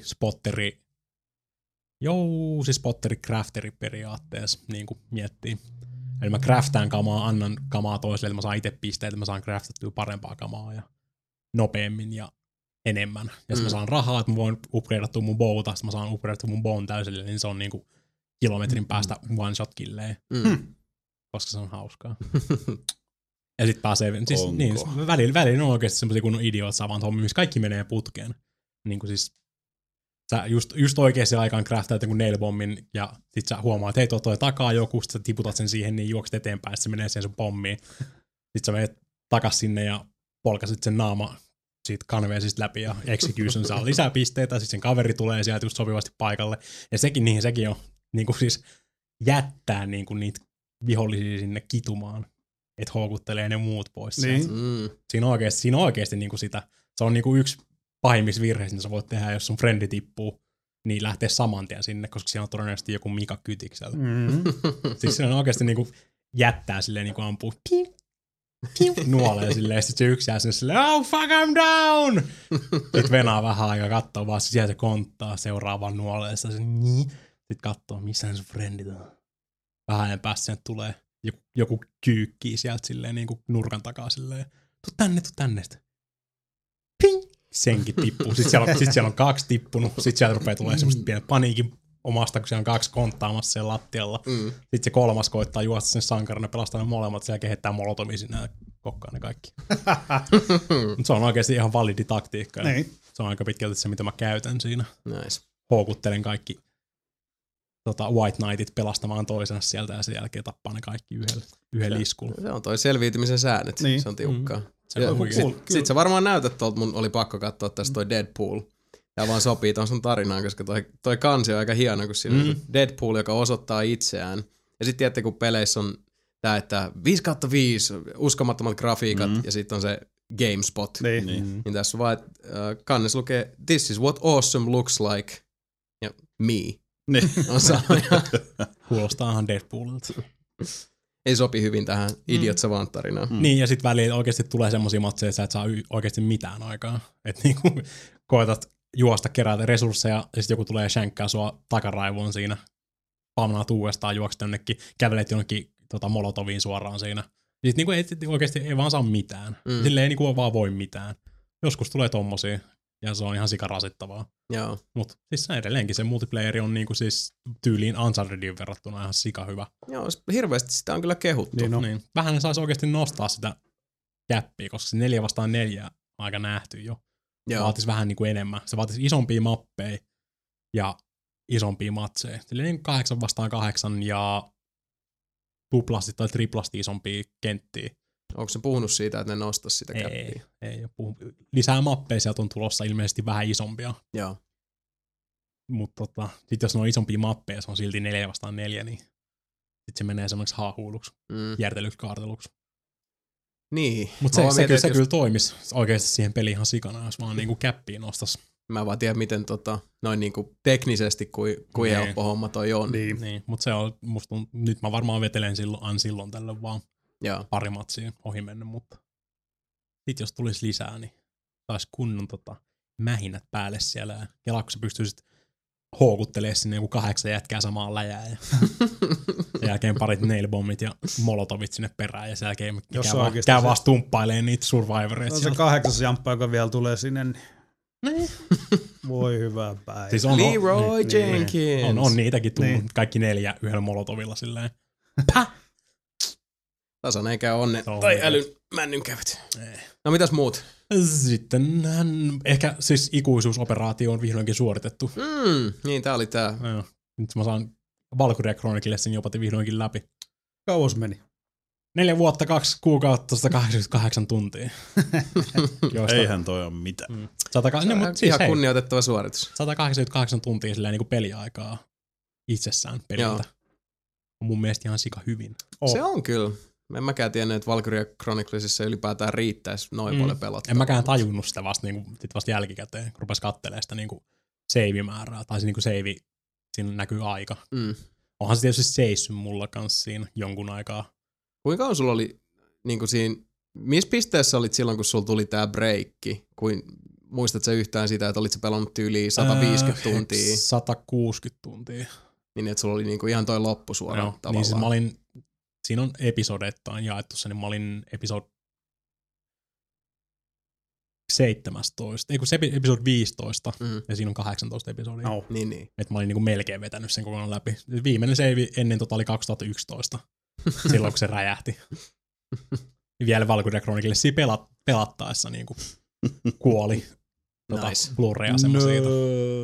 Kyllä mä nyt huomasin sitten jälkeen, että kattelin, mä olin ihan sika underlevelit siihen, niinku, että mä koitin sitä samaa kenttää hinkkaa silloin varmaan niinku monia tunteja, ei vaan päässyt, niin mä tajusin, että mä oon joku 4 leveliä pienemmällä kuin mitä oikeasti kannattaisi olla. Joo. Ja nyt mä sitten grindasin vaan täysille siitä sitten. Ja... Eli toisin sanoen tää Nordiskin lahjapää, se on nyt niinku edesauttanut tämmösiä, mitä sä nyt sanois, tarinaan loppuun viemisiä. Ja tää on niinku Neverending Story, tuli vihdoinkin loppuun. Mä kuvittelen, että mä en ikinä näe sitä tarinaa ihan loppuun asti.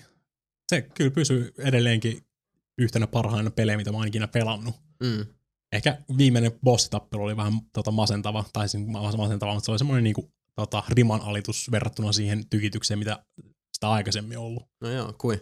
Se on siis yhdessä erässä ohi, tai niinku siinä se yhdessä feisissä ohi, koska mä nyt mun tiimikompositio sattuu olemaan semmoinen. Juoksutin kaikki sinne viereen ja sen jälkeen rai. Ja se oli siinä, tuli parit kritikaalit ja napsuparit perkit siinä, niin kuoli. No edelleenkin helvetin huikea peli. Siinä olisi pari ekstra tehtävää vielä on julkaistu tässä 4 vuoden aikana, mitä mä oon sitä jyykennyt, niin nekin pitää jossain vaiheessa kyllä raapasta siihen, että edelleenkin jäi semmoista fiiliksi, että kyllä tätä Tämä on vaan oikeasti helvetin hyvin tehty peli. Mm. Sai surullisen vähän huomiota silloin. Joo, siis julkaisussa. Siihen niinku pistekeskiarvoa ja arvosteluglooriaan nähden, niin vissiin aika pienen yleisö. Kyllä. Semmoinen kulttiklassikko. Mm. Se on joidenkin pelien kohtalo, minkä sä teet. Niin. Grafiikat ja siis se graafinen tyyli, se piirretty tyyli, tai piirtotyyli, niin kuin, on ihan helvetin hyvä. Musiikit on helvetin hyvät ja siinä on niinku dem feelsejä tulee, vaikka se on sitä anime-rataa aika pitkälti, niin kysinkin tulee dem feelsejä aika hyvin. Vaikka ei ole niinku väkivaltaa silleen, että siinä on niinku, tiedätkö, ei verta lentelejä silleen, mutta ihmisiä kuolee. Aivan. Ja dem feels. No mut hei, dem feels ja vihdoin ja viimein Mika sai Valkyria Chronicles -saagan päätökseen. Niin, nyt mulla olisi kaikille feelsejä. Niin, mulla olisi PSP:llä Valkyria Chronicles 2, mutta mulla ei ole PSP:tä, mikä lukee levyä. No okei, ei mulla olisi PSP:tä, mulla on pelkästään Vita. Pitäis lainaa jostain. Jollain on ehkä. Ehkä noita voi löytyy. Niin. Eiköhän tästä huoneesta sulla joltain PSP irtoa. Mä en usko, että tää on ongelma. Sitten on vielä viimeisenä Rogue Legacyä tullut pelattua. Joo, ja siitä olisi sitten niinku mulkaisuakin. Kyllä mä näin näkisin. Se oli iPad-peli. Ei. PC. Eikö se PC? Sori. Ei kun nyt mulla menee sekaisin. Moi. Se on Rogue Legacy, Rogue-like, eli todennäköisesti tulet kuolemaan. Mutta siinä on niinku se twist. Se on niinku siis Castlevania-tyyliin, siis niinku semmoinen linna. Meet sinne. Wow. Tapat vihollisia, saat kolikoita, millä sä voit sitten ostaa parempia aseita ja niin edelleen. Aina kun sä kuolet, niin sun jälkeläinen niinku siirtyy sinne sitten. Vähän niin kuin siinä Infinity Blade. Se Tokyo Jungle. Niin, vähän niin. Niin tai Infinity Blade. Tai kyllä. Infinity Blade, kyllä. Niin. Ja ne rahat säästyy, mitä sä oot kerännyt siinä runin aikana. Voit parantaa sitä jätkää, mutta sitten aina kun sä menet sen sisään, sun pitää antaa kaikki sun rahat pois. Niin kuin, että sitä ei voi vaan niin kuin kerätä vaan niin kuin uudellaan isompia määriä, vaan sun pitää saada hyvä rani ja toivottavasti pystyt oikeasti käyttämään rahat jonnekin, koska Charon vie siinä portilla kaikki. Portinvartija vie aina rahat. Ariel Sharon. Charon. Charon. Mikä Charon siis? Charon. Niin, Charonia varmaan tarkoittaa. Niin, ihan sama. Mut se on Sharon on Ozzy Osbournin vaimo ja mulle tuli ihan ekana. Kyllä sekin kyllä vie rahat. Charon vie kyllä rahat. Sekin varmaan vei sen siitä. Näyttää pitää samalta huppu päässä ja punaiset silmät. Onko Charon joku planeetta tai kuu kanssa jossain? Sit siinä on sekin, että kaikki ne... on. Niin. Siis Charon on se lautturi. Niin mä tiedän. Mutta on se, siis mun mielestä jossain pelissä on semmoinen planeetta kuin Charon. Okay. Tai elokuvassa tai... Saattoi jopa olla tyyli jossain Doom-elokuvassa. En mä muista. Se on muista äärettömän hyvä suomalainen metalli-bändi. Se on Ei se nyt kyllä kauhean hyvä bändi. Onhan se. Ei se oo. Onhan. Noniin. Köyhän miehen sentensä. Sekin siinä on hyvä, niin kuin kaikki, se ei ole aina samanlainen hahmo, millä sä pelaat seuraavaksi. Vaan ne aina saa jonkinnäköisiä treittejä. Jotkut voi olla hyviä treittejä, jotkut voi olla huonoja treittejä. Niin kuin siis aina kaikki jälkeläiset ei ole niin kuin ihan identtisiä. Sä voit valita 3 eri vaihtoehdosta aina. Ne on eri klassejä. Sä voit avata niitä klassejä sitten keräämällä kultaa. Mm-hmm. Siellä on niin kuin ihan perusknaitteja. Ne voi upgrada paladineiksi, mitkä voi sitten kilvellä suojata. Tai sitten ne voi olla esimerkiksi, ne voi olla jättiläisiä, niillä voi olla gigantisim. Sitten ne on vaan niinku helvetin isokokoisia siinä. Joo. Ei lyö sinänsä yhtään sen kovempaa. Ne voi olla niinku hypergonadism, ne lyö ihan sika kovaa, että viholliset lentää niinku kauas. Tai sitten ne voi olla kääpiöitä. Ne voi dwarfism, ne on sika pieniä. Tai sitten niillä voi olla irritable bowel syndrome. Ne vaan piereskelee siellä ympäriinsä. Tai sitten niillä on tyyliin dysleksia, että ne osaa lukea. Kaikki tekstit on silleen niin kuin, meet sisään sinne, niin kuin se Charon kysyy sinne, niin kuin, että Charon. Niin, confirm tai cancel, sinne, tai cleanse, lukee siinä. Et ei se sinänsä vaikuta mihinkään, mutta se on hauskaa. Tai sitten ne voi olla niin kuin, tosi huononäköisiä, ne ei näe muuta kuin ihan niin kuin viereensä, ja niin, kaikki muut on blurria silleen siinä. Okay. Joo, mielenkiintoista twistausta kyllä. Niin. I like that. Siinä on ihan sikana. Mä ei viiti luotellaan sanoa kaikkia, koska siinä on niin kuin mielenkiintoisia yhdistelmiä voi tulla, mitkä on sitten ihan helvetin hauskoja. Joo. Niin. No, mutta tästähän sitten pääset palaamaan tähän, kun päjäytetään vähän videomatskuun närtsälle tästä. Kyllä mä näkisin, että se on sen arvoinen peli, että sitä pitää enemmänkin hehkuttaa. No näin, kuule tehdään. Samalta porukalta, ketkä on tehnyt Don't Shit Your Pantsin. Se mä itse asiassa muistan ton nimen. Don't Shit Your Pants. Se on huikea flashipeli, missä tarkoitus on, että älä paska housuun. Muistatko vielä hissi? Ei. Okay. Muistatko vielä sen bunne ajat, kun Mikael oli näitä pelejä silleen, niin kuin, että tänään mä oon pelannut semmoista peliä, missä pitää kastella yhtä kukkaa, ja sit oikeastaan se on siinä se peli, se on sairaan hyvä. Se on.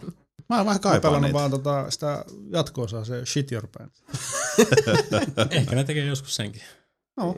No, kyllä se on aina hyvä. Kyllä näet Mikalta aina löytyy. Mika on meidän ikkuna tonne pelikulttuurin syvimpiin sfääreihin. Mä tykkäsin eniten siitä työpaikkapelistä. Se on Cart Life. Mm-hmm. No edelleenkin ihan sika hyvä peli. Mut kyllä näitä aina siis... Mitäs Cart Life 2? Ei oo tullut. No. Kyllä aina mielenkiintoisia on tosiaan, kun ei tiedä mitä sieltä tulee. Et just näet, no joo, tässä pelissä oot verotarkastaja ja no siis sulla on semmoinen harrastus himassa, että sä teet tommosia niinku helmikorui. Niin. Ja sit se peli on oikeastaan niinku siinä. Ja se on ihan helvetin hyvä, mun pelannut sitä 67 tuntia. Niin. 4 vuotta. Niin. Heiterskana heitä. Niin. Ei se väärin oo. Ei oo. Niin, mut niin, siis tässä no Mika, niin kuin sanottu, Mika kunnostautunut näiden pelien saralla, mutta tää kesä nyt kun on, ja tämmöstä, se ei ole niin helppoa jotenkin niin kuin naulata itsensä siihen ruudun eteen, jotenkin. Ei se oo. Mut ei se väärin oo, kyllä ei. Sitä taas sit ehitään kyllä se talvi sieltä tulee, kun posti ja flunss, se on varma nakki se, pirkele. Silloin ehtii taas sitten ruskettua LCD-valon kelmeässä. Cool tees. Mut hei, olisikohan se jotakuinkin siinä, että eiköhän me pöristellä sitten täysin palkein tähän tämän jakson viimeiseen osioon, eli ei muuta kuin sitten armoton kasa uutisia tiskiin, seuraavaksi siis päivän sana. Päivän sana! Ja ennen kuin päästetään toi Sami tosta uutisotsikoiden ääreen, niin otetaan tähän nyt alkuun tämmönen pieni infopala kaikki, jotka seuraa pelialaa tarkemmin ja välttämättä, vaikkei nykyään niin tiivis katseesti seuraisikaan, niin ovat tietoisia siitä, että Giant Bombin perustaja ja sen Ryan Davis kuoli heinäkuun alussa 34-vuotiaana. Ja haluan nyt vähän jätkien kanssa siitä puhua, koska se on ollut semmoinen aika paha paikka. Tässä niin kuin henkilökohtaisesti sen verran voin sanoa, että jos ei Giant Bombia olisi ollut, niin se on hyvin todennäköistä, että Nelinpeliä ei olisi koskaan perustettu. Että se on semmoinen tiennäyttäjä ja majakka ollut. Ja just se ne on referenssi. Kyllä. Ja se on siis Giant Bomb itsessään just Jeff Gerstman, tietysti sit Ryan Davis, Vinnie Caravello, Brad Shoemaker, Patrick Klepek, Alex Navarro. En tainnut ketään tosta unohtaa. Ei ainakaan ketään näitä ydinihmisiä. Niin on just, sen osoittanut, että kun silloin kun Jeff Gerstmann lähti GameSpotista hyvinkin ovet paukkuen. Kyllä.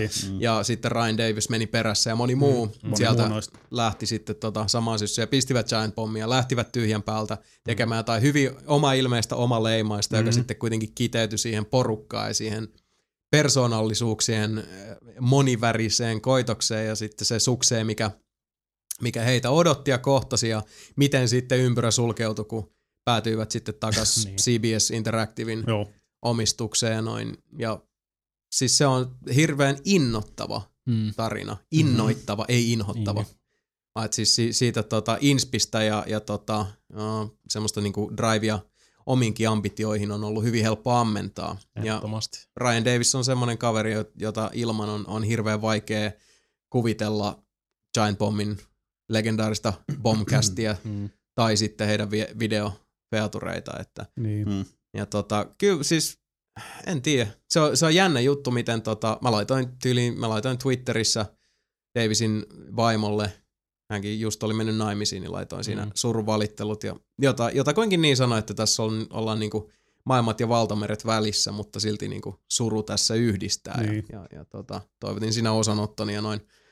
Mutta se on jännä, miten paljon tämmöinen asia voi vaikuttaa. Sitä on nyt kuullut joka puolelta, niin kuin Domen toimittajakunnasta ja niin kuin tutuista ihmisistä joka puolella ja meistä. Niin kuinka niin kuin, siis toi aalto, mikä sitten löi koko jotenkin niin kuin pelaaja- ja peliyhteisön, bisnespuoli, mediapuoli, fanit, kun Davis kuoli. Hitto vastanaineena, 34-vuotias. Se on Sami sun ja mun ikäluokka. 79. Oliko 78? 78 mä muistaisin. 79. Oliko se 79? Helveti. Elikkä siis järjettömän surullista. Et siitähän nyt ei ole muuta Ryan Davisin isä, ja käsittääkseni Giant Bombinkin on kommentoinut, että kuoli luonnollisista syistä. Että toki noin nuorena kun lähtee, niin sitä voi arvailla mikä se on, mutta sen tarkemmin syytä ei ole lähdetty erittelemään ja sinänsä väliäkö sillä. Mutta kyllä se tuli aika shokkinen ja harmittaa vaan ihan törkeästi. Niin, siis on tosi tyhjä olo silleen, niin kun miettii, kun mä oon kuunnellut Giant Bombcastia varmaan niin kuin 3 vuotta melkein. Alusta asti. Niin, joka tiistai tullut ajan se. Just se, it's Tuesday. Hey, but it's Tuesday. Ja nyt ei enää ikinä tulee sama asia. Ja sääliksi käy myös sitten niinku koko Giant Bomb porukkaa myös. Siinä on tosiaan niinku valtaiset saappaat täytettäväksi, tai ylipäätään se, että niinku saa sen kokonaisuuden taas jotenkin kursittua kasaan nyt, kun noin iso palanen puuttuu. Niin varsinkin Patrick Lepekin lähti siitä kästistä niinku muutti takas muualle maailmoille, että sekään ei ole siellä. Chicago muutti. Niin, takas. Eikö Navarrokin muuttanut jo aikaa sitten? Se on vaan Skypein kautta niin, aikaa sitten. Niillä oli aika hyvä tyhjentävä kästi tuossa viime tiistaina. Niin oli. Joo. Oli hyvä kävi läpi Ryan Davisin kuolemaa siinä. Se on ihan mäkin sen kuuntelin. Mulla oli aika siis tietyt epäilykset ja oli semmoista hesitaatiota aistittavissa, kun siinä niin kuin sormi hoveroi play-nappulan yläpuolella. Mutta niin, ties se on paha paikka. Ja jos tästä kuitenkin jotain niin kuin positiivista haluaa hakea, niin se, että millä tavalla tosiaan niin kuin tämänkin yhden ihmisen kohtalo on koskettanut niin siis kokonaisvaltaisesti koko pelialaa. Niinpä. Sieltä Giant Bombin toimistolta Yhdysvalloista tänne kylmään Pohjolaan asti ja joka paikkaa siinä välissä. Niin kevyet mullat Ryan Davisille ilman sitä miestä ja hänen kollegoitaan, niin ette tekään tätä podcastia kuuntelisi. Se on aika selkeä homma. Lepää rauhassa.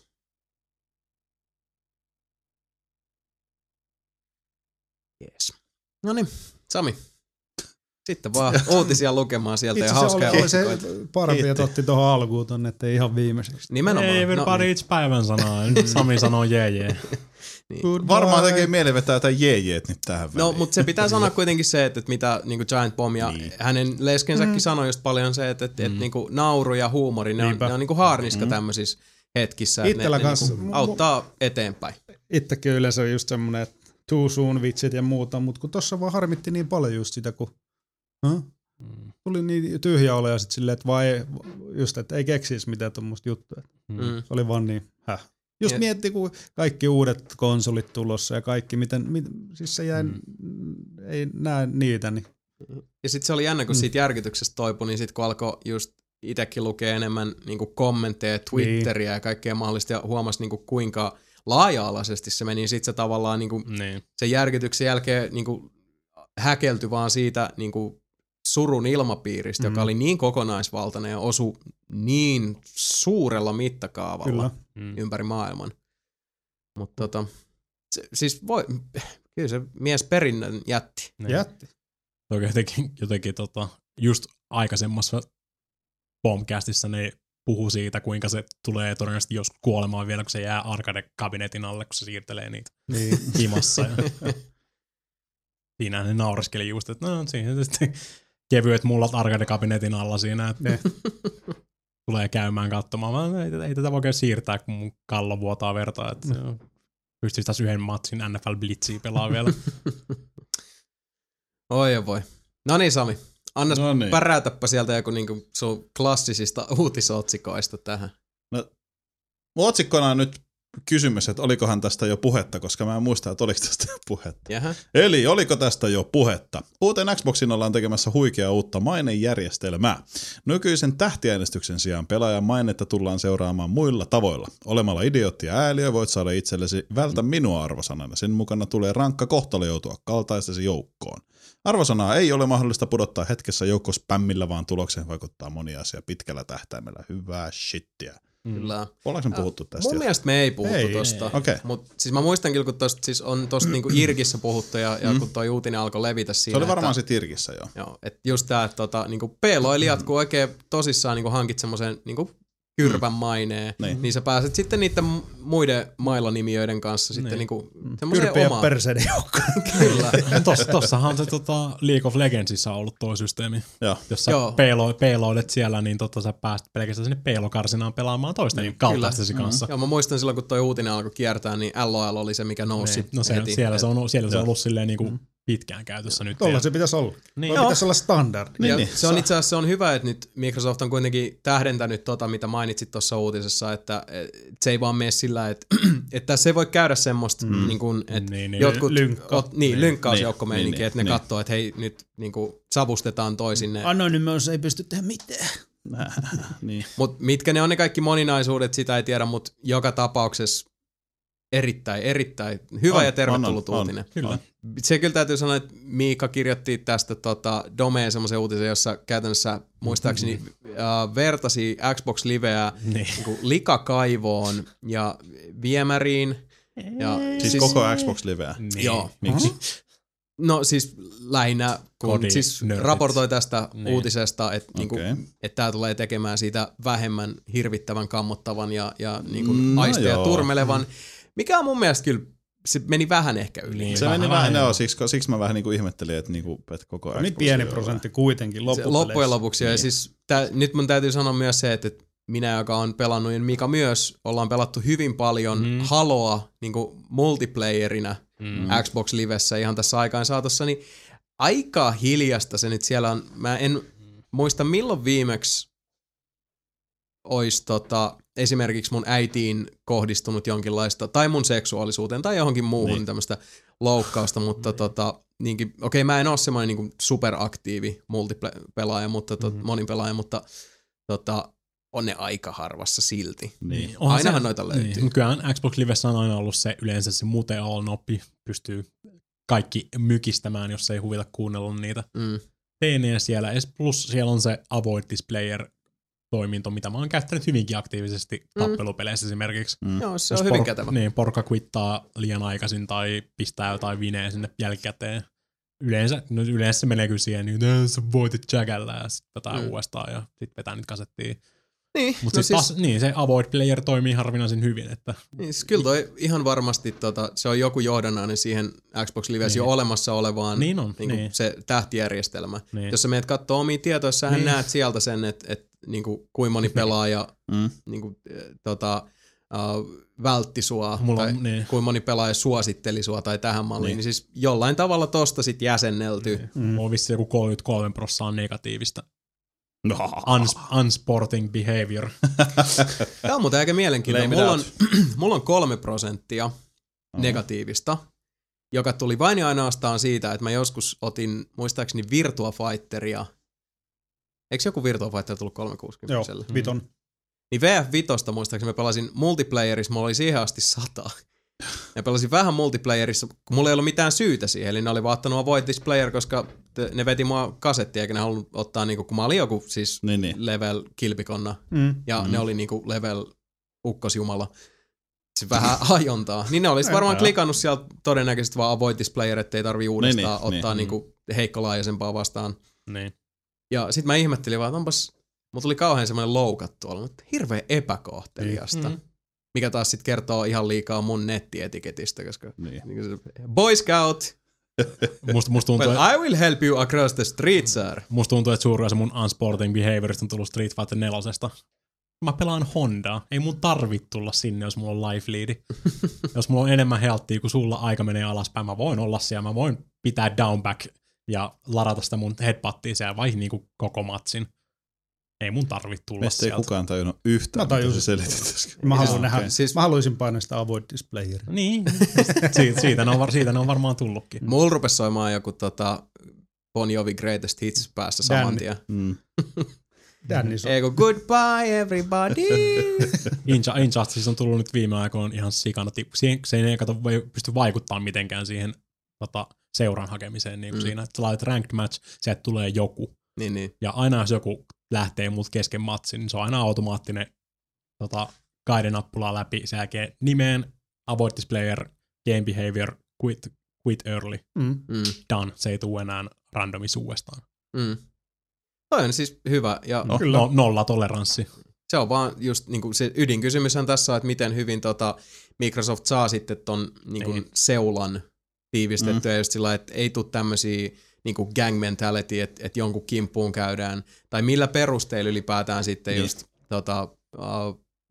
pistetään pelaajia johonkin omaan karsinaansa.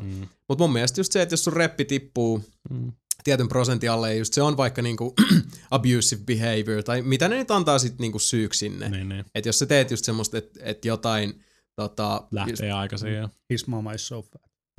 Ja, niin, jos siellä is so fat. Se on hyvä, kun liukuvalikossa your mama jokes. Niin, abusive behavior, your mama jokes. Minkälaisia your mama vitsejä? No onko se silleen niinku, onko sun äiti silleen niinku käy usean herrasmiehen kanssa ulkona, vai onko se siihen elopainoon verrattavissa vai? Joke type, your mama is so vetovalikko. Ja loppuun sille, että oliko se edes hyvä. Se vitsi. Rate joke, 1-5 tähteä. Mutta siis loista uutinen. Niin on, kyllä. Että kyllä siis ihan ylipäätään se, että oli oma siis niinku mikä nettiyhteisö kautta peliyhteisö hyvänsä missä maineessa tahansa, niin no kun me tiedetään tää vanha sääntö, että kun sulla on se anonymiteetti ja sulla on se nettisuojana, siis vanha kunnon keyboard warrior syndrooma, joka on vaan niinku jalostunut omanlaiseksi ja nyt pelipuolella, niin mitä enemmän sitä typerehtimistä saadaan kitkettyä pois. Ja nimenomaan semmoisella tavalla, että ei niinku bannata ketään, vaan pistetään sitten edesvastuuseen teoistaan semmoisella tavalla, mikä sopii kontekstiin. Tässä tapauksessa, että mailanimijät pistetään mailanimijöiden joukkoon. Tää ei ollut siis mikään homoseksuaalinen viittaus, vaan siis niinku tämmöiset urpot persreijät ja paskatykit, jotka ei niinku muuhun pysty, niin just omaan karsinaansa. Niin, ja sieltäkin pääsee pois, jos oppii olemaan. Nimenomaan, ottaa opikseen. Niin. Erittäin hyvä näin. Hyvä Microsoft. Kyllä. Tästä muutkin ottakaa mallia. Please. Please. Eteenpäin. Microsoftista puheen ollen. Minne menet, Donny Boy? Microsoftin Xbox-osaston piälikkö Don Matrick on jättänyt laivan. Donin kengät matkustavat tästä lähtien Chyngan toimistolle, missä setä pääsee toteuttamaan unelmiaan sosiaalisten pelien parissa.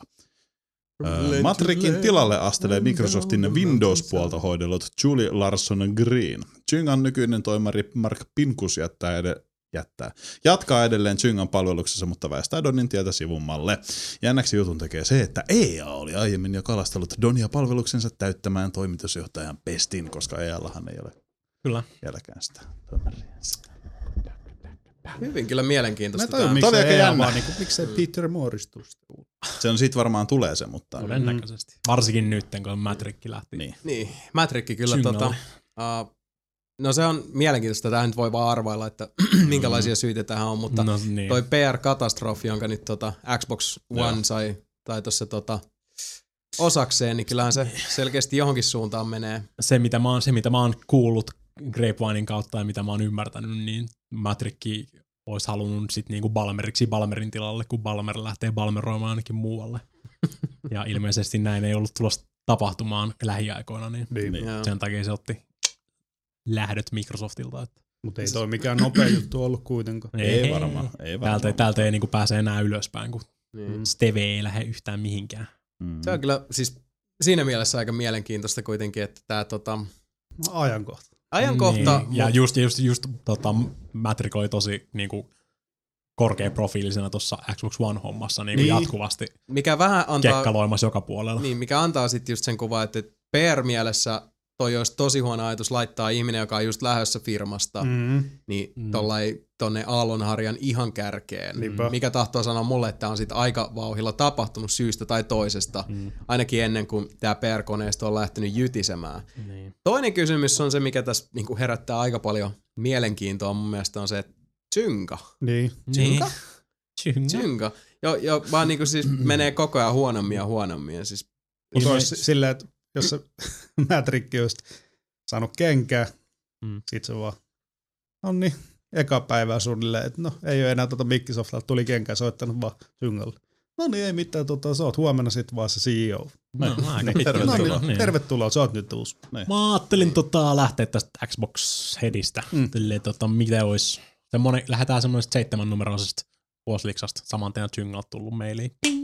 Joo, käsittääkseni niin. Rahat on nyt aika, niinku, raha on ollut se syy, suurin ehkä syy, minkä takia se on Zyngalle mennyt. No, siis sehän saa jotain aivan käsittämätöntä. Mikä on semmoinen hassu, että Zynga on talousvaikeuksissa, irtisanonut just 520 ihmistä. Se on jännä toi Amerikan talous, että löytyy aina sitten noille osakkeenomistajille isohefeille sitä fygyä oikein sillä vielä niinku ihan naurettavia summia. Niin siis semmosia, missä ei mitään järkeä.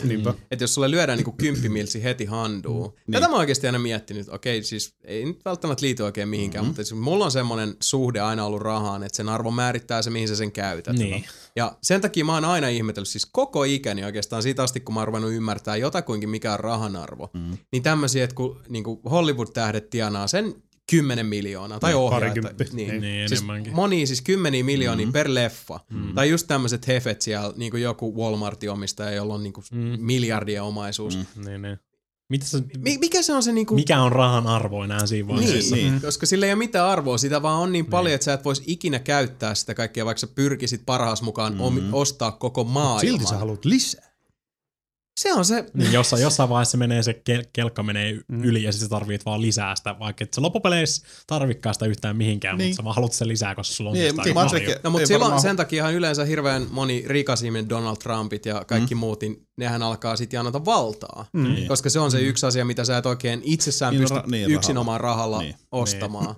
Että sitten se on aina siihen, että niinku valtaa, vaikutusvaltaa, määräysvaltaa, näkyvyyttä. Ja ylivoimaa. Ylivoima. Ylipaino. No ylivoima. Siis pallan kahva ja sitä pääsis kääntelemään. Mutta joo, ylipäätään toi, että lyödään 10 miljoonaa käteen, niin niin outoa, kun sit mä rupeisin just miettimään siltä, okei, vuokra on tämän verran, safkaa menee ton verran. Ehkä sekin on taas tää, että vaikea ylipäätään niinku päästä siihen ajatusmaailmaan, että asuisi jossain järkyttävässä kartanossa. Okei, mutta silloinkin. Se, että sä saisit kulut tommosia määrin, kun rupeaa miettimään, että okei, laitanko mä sit niinku valot päälle yötä päivää ja vaan tulee ihan tärkeä sähkölasku. Ihan muuten vaan. Niin, kun on sitä massia sillä lailla. Olisi ihan mielenkiintoista niinku katsoa noita kulurakenteita ja muita just noissa AAA-pelititteleissä. Paljon sinne menee just siihen johtoportaaseen, jotka vaan venyttelee kullia ja haistelee satuloita. Turhia palavereja. Siis niinku. Ja sit siellä on ne niinku satoja rivityöntekijöitä sillä 2-3 tonnin kuukausiliksella ja sitten ne saa se syyn niskulle, kun kato liian kallista. Ja sitten hei, maksetaan 10 miltsiä, että Brad Pitt tulee pieraseet tuohon peliin. No, mutta siitä on koko ajan puhutaan, että toi niinku siis se maailman rikkain prosentti ja sitten 99% siitä, niin sitähän puhutaan paljon, että se kuilu vaan syvenee ja levenee koko ajan. Se 1% ja 99% välillä. Mutta sillä ei enää mitään väliä siinä vaiheessa, kun zombie-apokalypse tulee. Word. Fuck your money, Donald Trump. Ai hitto. Mut joo, siis Zyngalle meni ja terve meno. Siellä lepä. Siinä on Zynga tulevaisuus.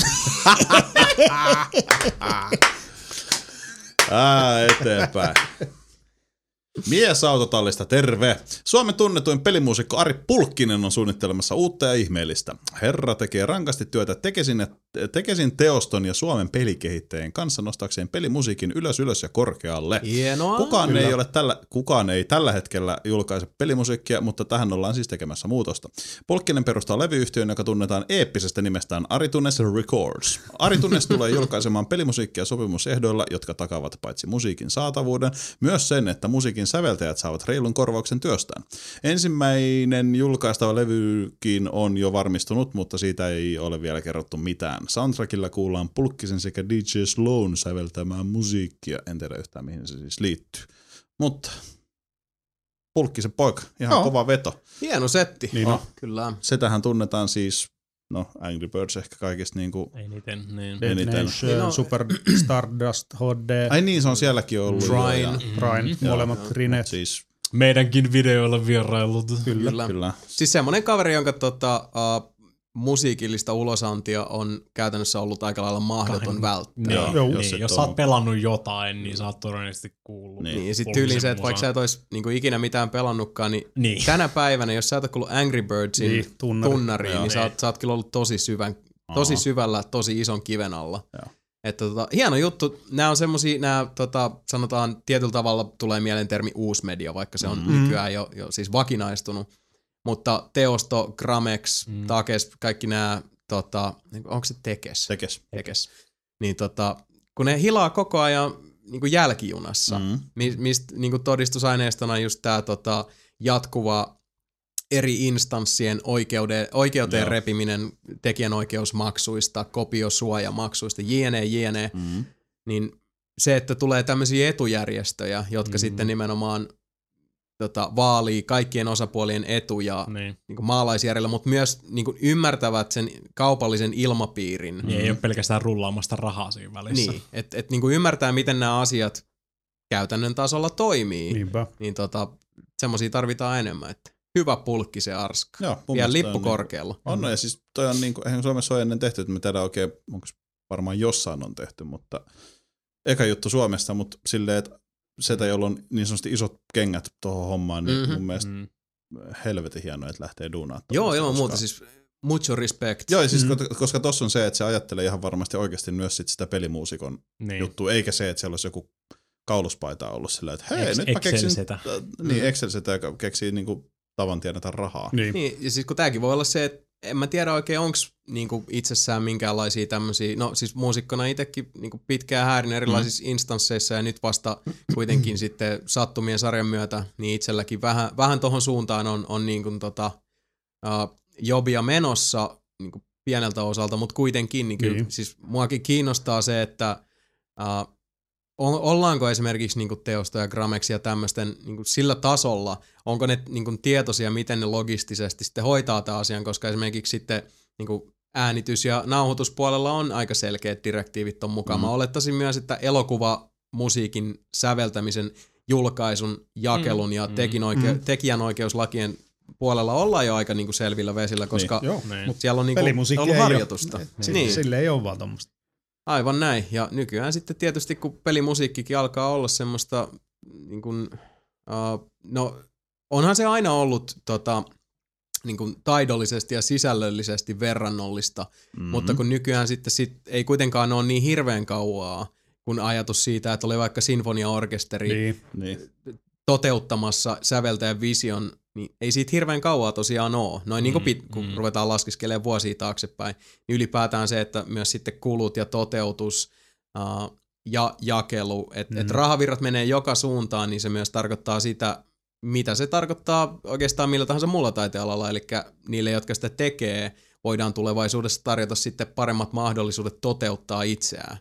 Että se niin kun, jos sulla on enemmän massia pistää sun musiikkiin, niin jos sä tiedät, mitä sä teet, niin se kuuluu. Niin. Ja se on vissi juttu se.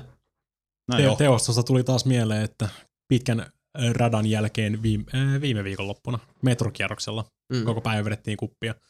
Snukulle terveisiä. Taas käveltiin kotosaan Lauttasaareen siinä, niin puhelimesta löytyi kuva, missä Snuku koittaa työntää Teostolta taas saarelta ulos. Ei onnistuttu tälläkään kertaa. En muistanut koko tapahtumaa silleen niin kuin 10 aamulla asti ottanut kuppia ja sitä on jossain 3 aikaa yöllä.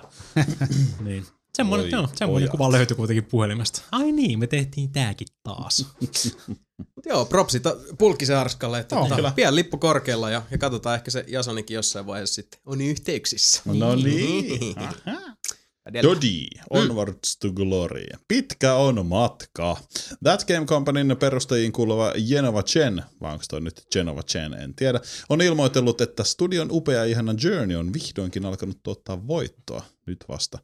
Journeyn kehitys meni niin sanotusti pikkasen pitkäksi ja reteästi leveeksi, eikä monelle työntekijälle kyetty maksamaan palkkaa. Onneksi peli saatiin ulos, sillä se on sweet. shit. That Game Company on nyt tehnyt kaikki 3 peliä, mitkä se oli sopimuksen mukaan. Nyt meni väärin. Kaikki 3 peliä, mitkä se sopimuksen mukaan oli Sonille luvannut.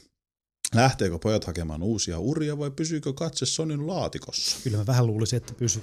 Mä veikkaan kanssa, että se mitä ne on saanut tehdä Sonille, niin varmaan pysyy, mutta... Niin, no siis sehän voi tietysti olla se, että jos jonkinlaisen fiksumman julkkarissopimuksen saa... Niin, varmaan ehkä vähän niin fiksumman diili. Tommonen sanotaanko... mikä Sonillekaan ei paha olisi, mutta tyyliin PC, PS4 tyyppinen ratkaisu. Niin. Semminkin nyt, kun tuo kehitysympäristöt ja laitteistoarkkitehtuuri ovat niin paljon lähempänä toisiaan. Taas tulee taas niin sanotusti yhteen, niin. Eikä ole se selli kakkaa siinä välissä. Niin. Ja oletus olisi tietysti se, että jos niinku Sonin kanssa ruvetaan tuossa diilailemaan, niin Sony suottaapi olla vähän silleen, että jos vaikka se Xbox One jätettäisiin sieltä. Se voi olla. Niin. Se olisi varmaan se niinku ensimmäinen. Jos te ette tee tonne, niin saatte 20 euroa aina. Kyllä mä näkisin PC ihan niinku siis oleellisena siinä.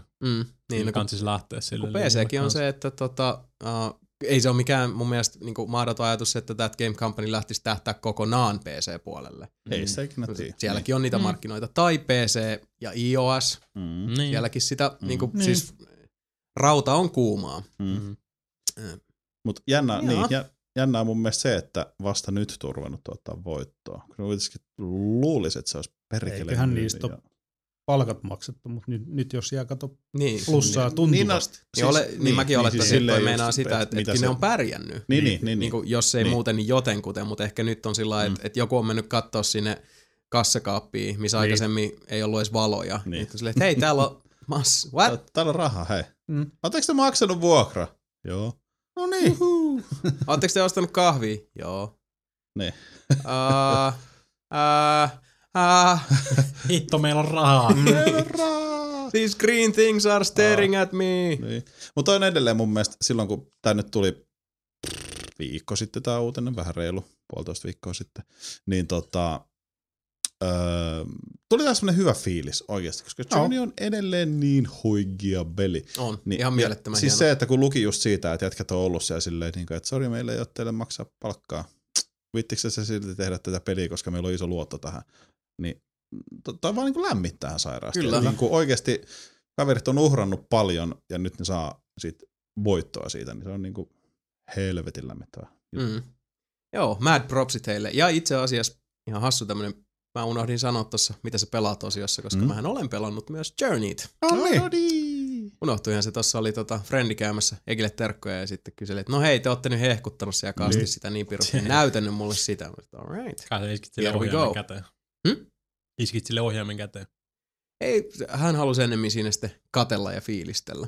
Teki. Mutta mahtava peli edelleen ja se on semmoinen, että jotenkin se oli hassu, kun ei ollut pitkään aikaa pelannut ja sitten hyppäs vähän niin kuin, että no katsotaan miltä tää nyt tuntuu ja noin. Ihan hyvältä. Yhtä hyvältä, ihan yhtä loistavalta edelleen. Kyllä. Se on semmoinen niin kuin, jotenkin niin kuin, se kiistaton kokonaisuus. Mä jotenkin tykkään siitä, että se on niin omanlaisensa, niin oma niin kuin, semmoinen ikkuna omaan pieneen ulottuvuuteensa. Mikä ei tavallaan mikään siellä ei tapahdu sun ehdoilla, vaan sen ehdoilla, mutta sä pääset sinne temmeltämään. Ja siinä on semmoista tiettyä ehdottomuutta, mitä mä tapaan arvostaa hyvin paljon. Se on kyllä kiva. Kyllä. Mutta hyvä Journey, hyvä That Game Company. Hyvä Chen, herra Chen ja sen kaverit. Toivottavasti jää sitä massia. Eiköhän. Jatkossakin. No, noilla näytöillä niin mä veikkaan, että ne kyllä saa ihan hyviä diilejä. Niin, toivotaan. Nyt tulee vähän pitkä uutinen ja mä huomasin vasta eilen, että tää oli vähän päivittynyt, joten mun piti tunkea se tonne loppuun, joten tästä tulee vähän sekavaa, mutta mä selitän sitten tämän jälkeen, miksi mä otin tän. Massit lopussa. Jason näyttää sen vatsa ja hieroo sitä oikealla kädellään. Ehkä se ensimmäinen Kickstarter-hitti oli viime vuonna esitelty Broken Age, joka oli legendaarisen Tim Schaferin luomus. Tämä seikkailuperä keräsi reippaat $3 miljoonaa oli matkalla voittokkaaseen lopputulokseen. Timppa on nyt ilmoittelevaan sävyyn kertonut koko maailmalla, että massit on loppu ja lisää olisi kiva saada. Eikä peli ole valmis. Niin. Joo. Uutta Kickstarteria ei kuitenkaan laiteta pystyy, vaan homma hoidetaan toisella tavalla. Sami ei osaa kirjoittaa jeeniä. Oon mä kirjoittanut tähän, että vittumaisesti. Oho! Ei helvetti. Jäpä osaa kyllä suolaa itsestä tosi tyylikkäästi. Tehokasta. Peli julkaistaan Steamissa Early Access-palvelun kautta sananmukaisesti puolivalmiina. Pelattavaksi tulee pelin ensimmäinen puolisko ja siitä kerätyt tulot käytetään pelin loppuun tekemiseen. Double Fine rahoittaa peliä myös muista peliprojekteistaan keräämillä voitoilla. Peliä sopii odotella tammikuussa 2014. Loppuun pieni addi. Timo on selitellyt juttua hieman ja ilmeisesti herrat vain tahtovat tehdä pelistä isomman kuin mitä alustavasti oli suunniteltu. He eivät siis pyydä ihmisiltä lisää rahaa. Niin, niin massit loppu, mutta sen takia kun me tehtiin vähän liian isoa tästä. Niin siis, että niin. Ne oli sitten vähän niin kuin... Mäkin kävin lueskelemaan sitä, että mikä se oli se juttu siinä ja niin kuin, minkä mäkin siitä käsitin oli se, että niin kuin, se peli, jonka te jo maksoitte, niin se on vähän niin kuin tehty, halutaan tehdä isompi, mutta sitten silleen, että niin, että julkaisette sen sitten niinku jonkun... puolivalmiin. Niin, jonkun ns. Semmoisen semiversion siitä pelistä, jonka ne ihmiset, jotka lähti tukea teitä, niin ne ei sit saa sitä, ellei... Ei vielä. Mutta te voitte myös ostaa sen niinku puolikkaan vuodesta. Jos haluatte tukea vielä lisää. Plus tietysti tässä herää se kysymys, että niin siis hetkinen, te lähditte hakemaan 400 000 muistaakseni, saitte 3 miljoonaa ja massit loppu. Ja nyt tulee vähän siis toi Star Command ja aika moni muukin peli mieleen. Siis se, että en mä tiedä, ehkä noin niinku, nämä on hyviä esimerkkejä, mutta jos tulee mieleen se, että ehkä semmoinen niinku talouslaskelma kantsis tehdä. Muutenkin kuin silleen, että sä käyt kahvihuoneessa kysyy jätkiltä sillä, että hei, paljon me tarvitaan pelin tekemiseen. Kannatteko lähteä Jack Blackin kanssa pelaa pokeria? Niin, toi on vähän se... Syöntikisa. Ei. Siitä tuli oikeasti semmoinen niinku, Kickstarter-trendi. Niinku, se, että niinku, koetaan kalastaa enemmän sitä rahaa, tehdään niitä porniin. Siis se on hyvä, mä tiedän, että hei, mä halutaan 400 000, mikä se on originaali. Paljon se on?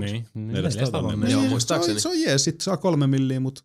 Ei, mut sit sinne kato saa abautsen. Sit ne saa abautsen 400 000 silleen. Sit on silleen, okei, me saatiin 400 000 sikan nopeesti. Mitäs me luvataan, että jos me saadaan 800 000, niin me tehdään tätä ja tätä. Joo, laitetaan se. Sit sekin tulee aika nopeesti. Sit se on, no hitto, me saatiin toikin. Mitäs me laitetaan 1,5 miljoonaa, me tehdään tätä ja tätä. Ja sitten laittaa senkin ja sekin menee läpi. Niin siis jossain vaiheessa on mennyt, jossain vaiheessa on jäänyt ajattelematta se, kuinka paljon sitä duunia tulee lisää verrattuna siihen, että me isketään nyt vaan lisää kierrejä. Nähtävästi joo. Mutta hemmetis, mutta kyllähän noi pitäisi hoitaa. No siis pitäisi. Mutta siis sen mä oon huomannut, niin kun noissa Kickstarterissa on melkein tullut kaikissa. Kaikissa on noita tierrejä.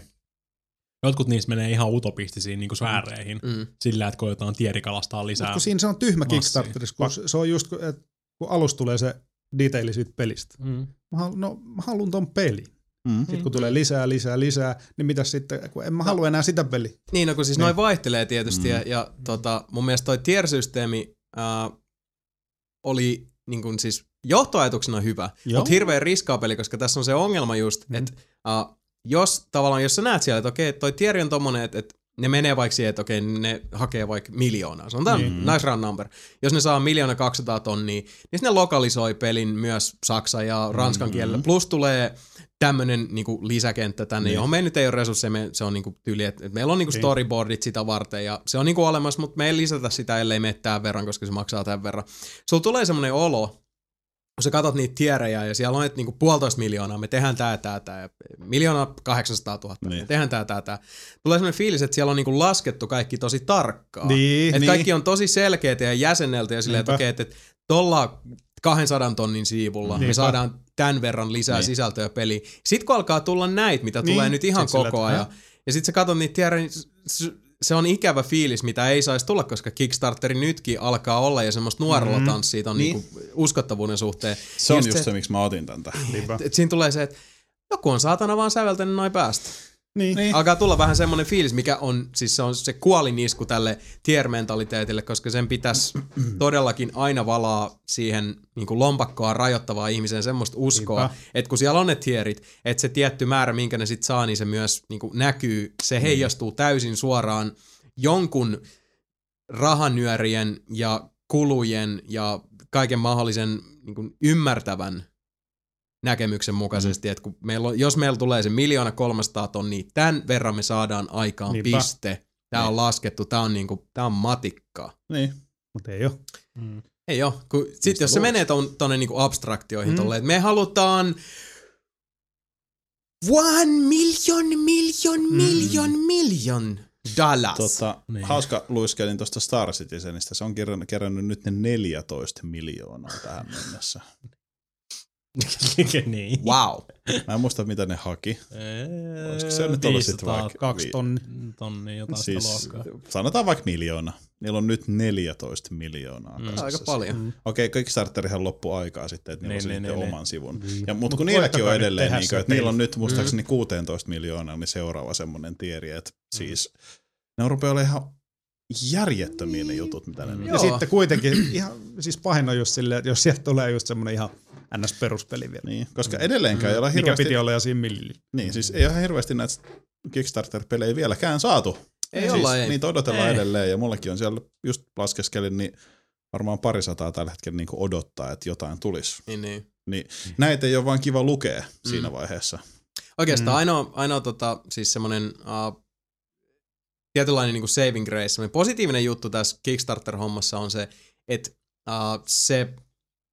niin kuin alkulaukaus, kun Kickstarter silloin, jonka se sai, kun se oli Double Fine, niin se hyvä puoli on tässä se, että tämä ei ole lähtenyt siitä, ettei näin, niin kuin jos mietitään pelikansan konsensusta, tämä ei ole lähtenyt siitä, että tietysti se 2 ihmisen pieni kehitysstudio olisi saanut sen monta miljoonaa. Niitäkin on tullut, mutta se oli Double Fine, joka aloitti se, joka on indie-studio, mutta kuitenkin siis niin kuin ison profiilin indie-studio, jotka on tehnyt isoja pelejä, jotka on ollut EA:n siipien suojassa ja näin poispäin.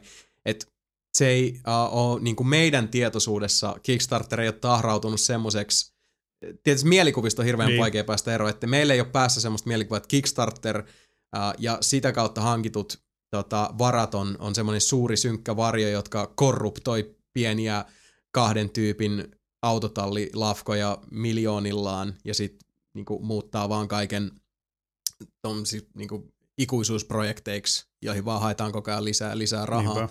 Mutta ongelma tässä on tietysti taas se, mikä on mun mielestä ihan hyvä kysymys, että mitä tapahtuu just jollekin tietysti alle 10 ihmisen kehitysstudiolle, joka vaikka saa sen, en mä tiedä, tiedätkö Sami, kuinka paljon Star Citizenin kehitystiimissä on porukkaa? Ei mitään hajo, ei. Mutta ajatellaan, että just, jos ne saa niinku vaikka miljoonankin, mikä on hitommoinen määrä fygyä. On niin. Se. Ja sit niitä on se 5 tyyppiä. Niin. Että se on niinku 200 tonnia per naama. Niin raha muuttaa ihmisen perspektiiviä hyvin helposti. Siitä tuossa aikaisemminkin puhuttiin, että miten sitten mä en niin kuin näkisi yhtään niin kuin hämmästyttävänä asiana sitä, että ei välttämättä siis tietenkään lähde mitään kultaisia Ferrari-ihmistä ostelemaan, mutta siinä saattaa tietty motivaatiokato helposti tapahtua, totta kai. Koska sit sä oot tavallaan jo niin kuin, sulle on lyöty aikamoinen niin kuin kakku jo eteen. Niin, siis se on valmiina siinä jo, että nyt pitäisi tehdä jotain. Niin. Et en tiedä. No niin kuin me ollaan paljon puhuttu, niin Kickstarterin suhteen ja nimenomaan näiden projektien suhteen, mitä on tosi paljon tuolla, niin mä vaan toivon, että oli sit, niin kuin sanottu, ne pelit voi olla hyviä, ne voi olla huonoja, ne voi olla kaikkea siltä väliltä, mutta ne on aina makuasioita. Optimilta. Niin, kunhan julkaisevat. Se on se pääasia, että just niitä kalkkunoita ei tästä tosiaankaan tarvita, koska kyllä Kickstarterin lisäksi nyt on tullut se, onko se Indiegogo? Joo. On se yksi. Ja sitten on näitä monella lafkalla on niitä omia Kickstarter-henkisiä rahankeruujuttuja. Se on ihan hyvä, no siis se on kaksiteräinen miekka, että toi niinku kuluttajan ja tarjoajan välinen suhde on tällainen, niinku rajat on hälvenneet aika paljon tosta, mutta... Aika näyttää. Niin. Aika näyttää hyvältä. Ei kyllä näytä hyvältä. No, hyvältä näyttää. Saisi nyt tulla sitä kamaa vähän enemmän. Niin. Mä näin eteenpäin.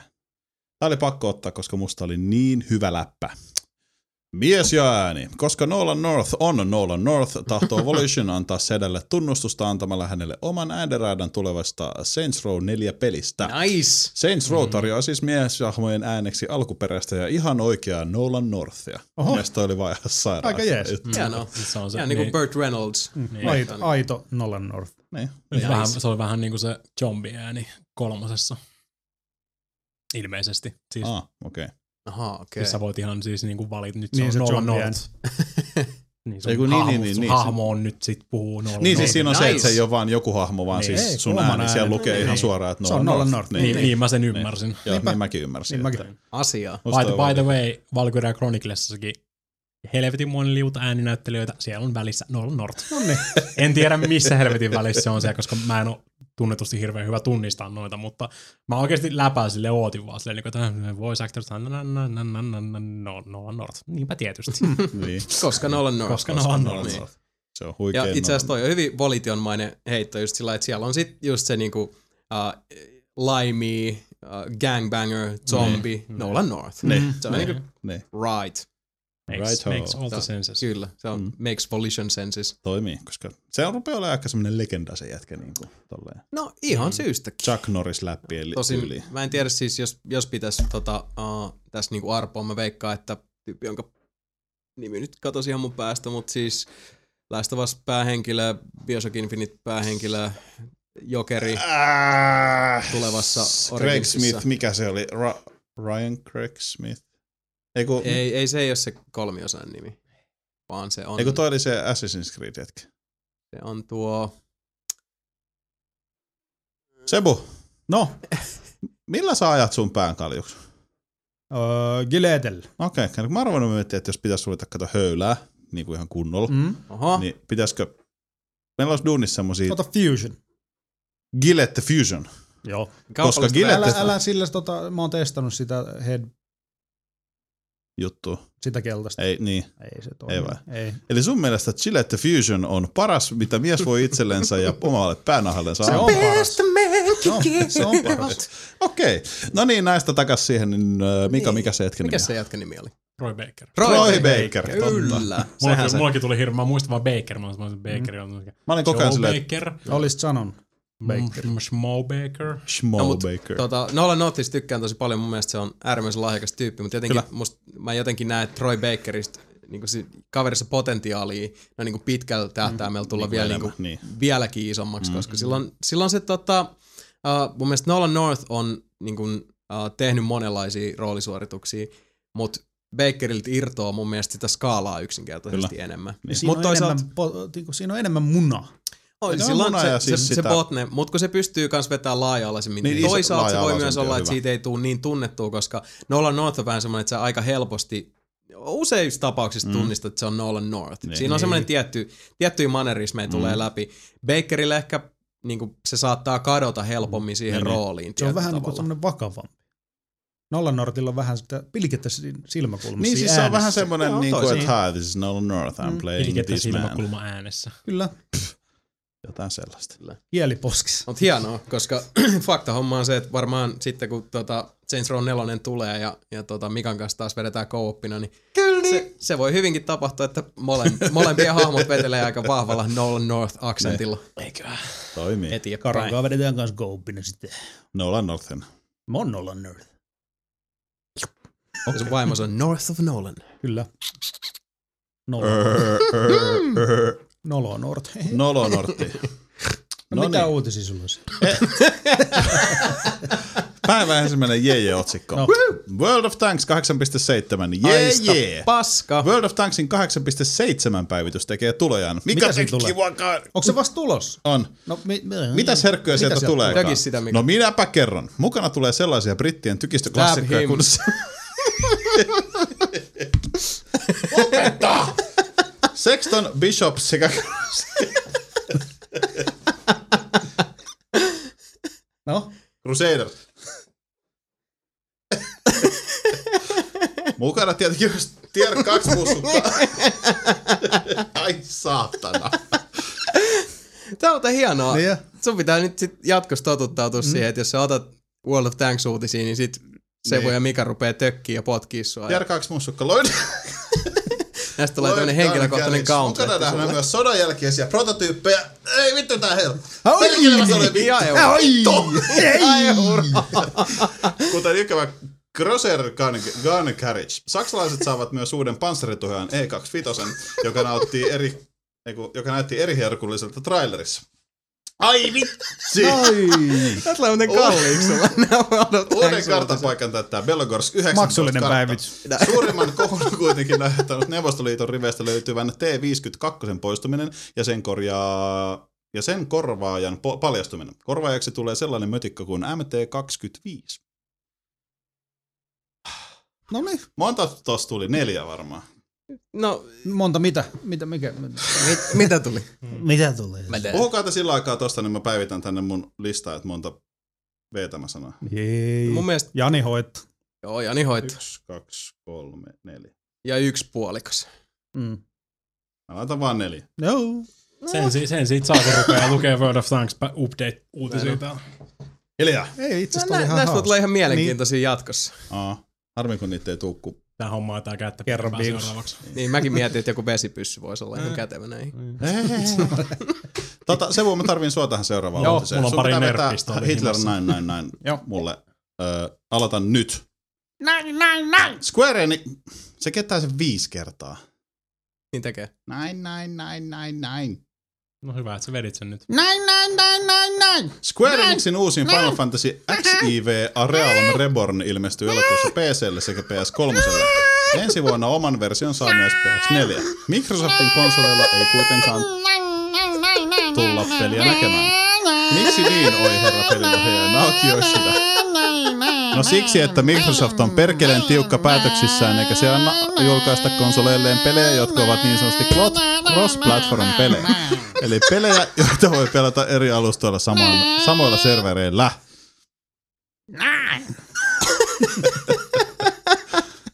Mun täytyy oikeesti myöntää, että mä sain niinku muutaman sanan tuolta selvää aina välissä.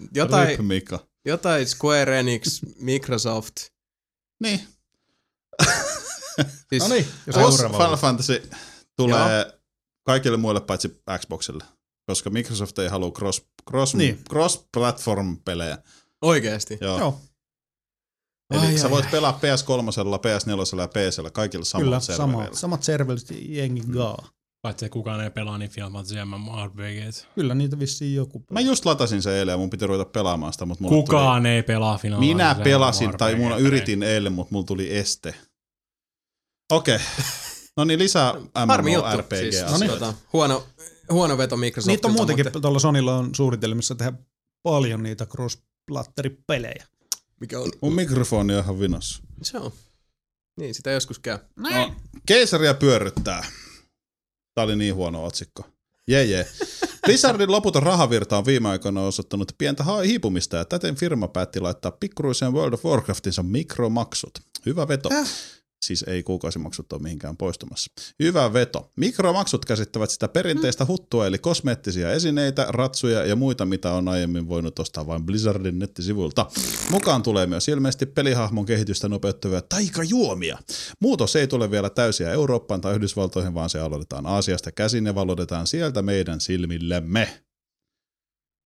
Jee. Miksi et tehnyt keisarin uudet vaatteet? Jee. Hittolainen. Niin. En tajunnut. Koska keisaria pyörryttää. Niin, mutta kata uudet vaatteet on mikromaksussa, voit ostaa uudet vaatteet. No venään, vedetään se uudestaan. Joo. Keisarin uudet vaatteet. Blizzardin loputun rahavirta. Ai! Jee! Hitto! Jee! Näin! Goodbye, näin! Mun sormi jäi Samin ja tuolin väliin. Square Enix luulee olevansa hauska. Deus Ex The Fall sisältää hauskana, pienen kepposen kaikille teille, jotka ovat jailbreakanneet i-laitteenne. Pelistä on otettu ampuminen pois kokonaan näillä laitteilla, eikä tällä tavoin pääse siis edes tutorialia eteenpäin. Ongelmalliseksi asian tekee se,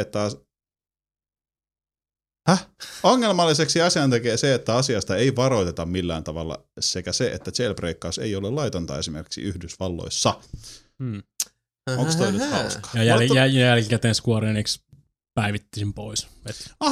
Ihan validi uutinen. Hypätäänpä eteenpäin. Onko muuten siitä The Fallista, mä nyt kysyn tässä välissä, niin ootteko te tsiikannut yhtään? Siis mä oon kuullut, siis ihan niin kuulemahan pätevä. Niin, siis iOS-peliksi näytti hyvältä, vähän huolestuttavalta, koska se näytti kuitenkin pelimekaanisesti hyvin samalta kuin Human Revolution, eli stealthia, FPS-räiskintää, gadgetteja. Niin, mutta kyllä mä näkisin niinkin hidastemponen, mitä Deus Ex voi, ainakin Human Revolution voi olla, niin kyllä mä näkisin, että se niinku kääntyy hyvin siihen. Pitää koittaa siis. Varsinkin hintaa? Varmaan jotain 6 euron pintaan, 6,99 taisi olla, yeah. Dollar rate time. Se saa ainakin E3 mun mielestä hyvä vastaanoton. Niin. Vähän tietysti hintaa. Paitsi mä odotin jotain enemmän kuin iOS-versiota. No ei se nyt ole niin. Ja mulla on C-preikattu iPad, koska fiksuja korjauksia ja olisi jäänyt toikin pelaamatta sitten. Koska sun iPad ei lue levyjä. iPad itse asiassa lukee levyjä. iPadiin voi laittaa USB-diskit ja se maan siis voi lukea. Edelleen. Kasetti asemasi henkiin. Se lukee kasetteja. No niin. Kerropa se meille vähän lisää uutisia. Jee. Missä on mun kuulokkeet? No tää on itse asiassa nyt sit viimeinen uutinen. Oot sä varma? Oon. The Last of News. The Last of News. Päättäkää nyt jo, perkele. Xbox Onein julkistuksen yhteydessä ilmenneet kauheat pakotteet saivat koko internetlandian sekaisin ja pienet tontut alkoivat polttaa partojaan, mökkejään sekä kukkakauppojaan lopputuloksesta piittaamatta. Muutos tuli, mutta millä hinnalla? Nyt pieni ryhmä pelaajia onkin aloittanut kampanjoinnin vanhojen ominaisuuksien takaisin tuomiseksi. Change.org sivustolle ilmestynyt adressi kerää nimiä, että muutos saataisiin muutettua. Adressin perustaja David Fontenot kertoilee, että Xbox One voisi olla viihteen tulevaisuus, jossa kaikki on digitaalista ja paska maistuu hyvältä. Adressin on tähän mennessä kerätty noin 20 000 nimeä. Hyvältä näyttää, Mika. Kiitos. Mika suojelee kasvojen parrallaan. Joo. Niin. Jatkuuko se uutinen vielä? Ei. Aika mielenkiintoista. Mä tosta jonkun pätkän näin jossain mediassa, että halajavat nää niinku DRM:n ja kaiken mahdollisen takaisin.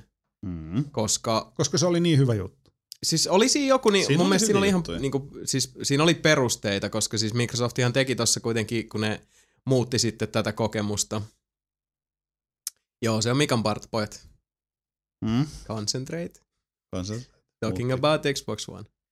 Mut niin, siis olihan siinä niinku mun mielestä, mistä ne just puhu siinä, niin sehän tuli sit se, kun Microsoft oli silleen, että joo, alun perin se Matrixin ja kumppanien se pressitiedote, niin.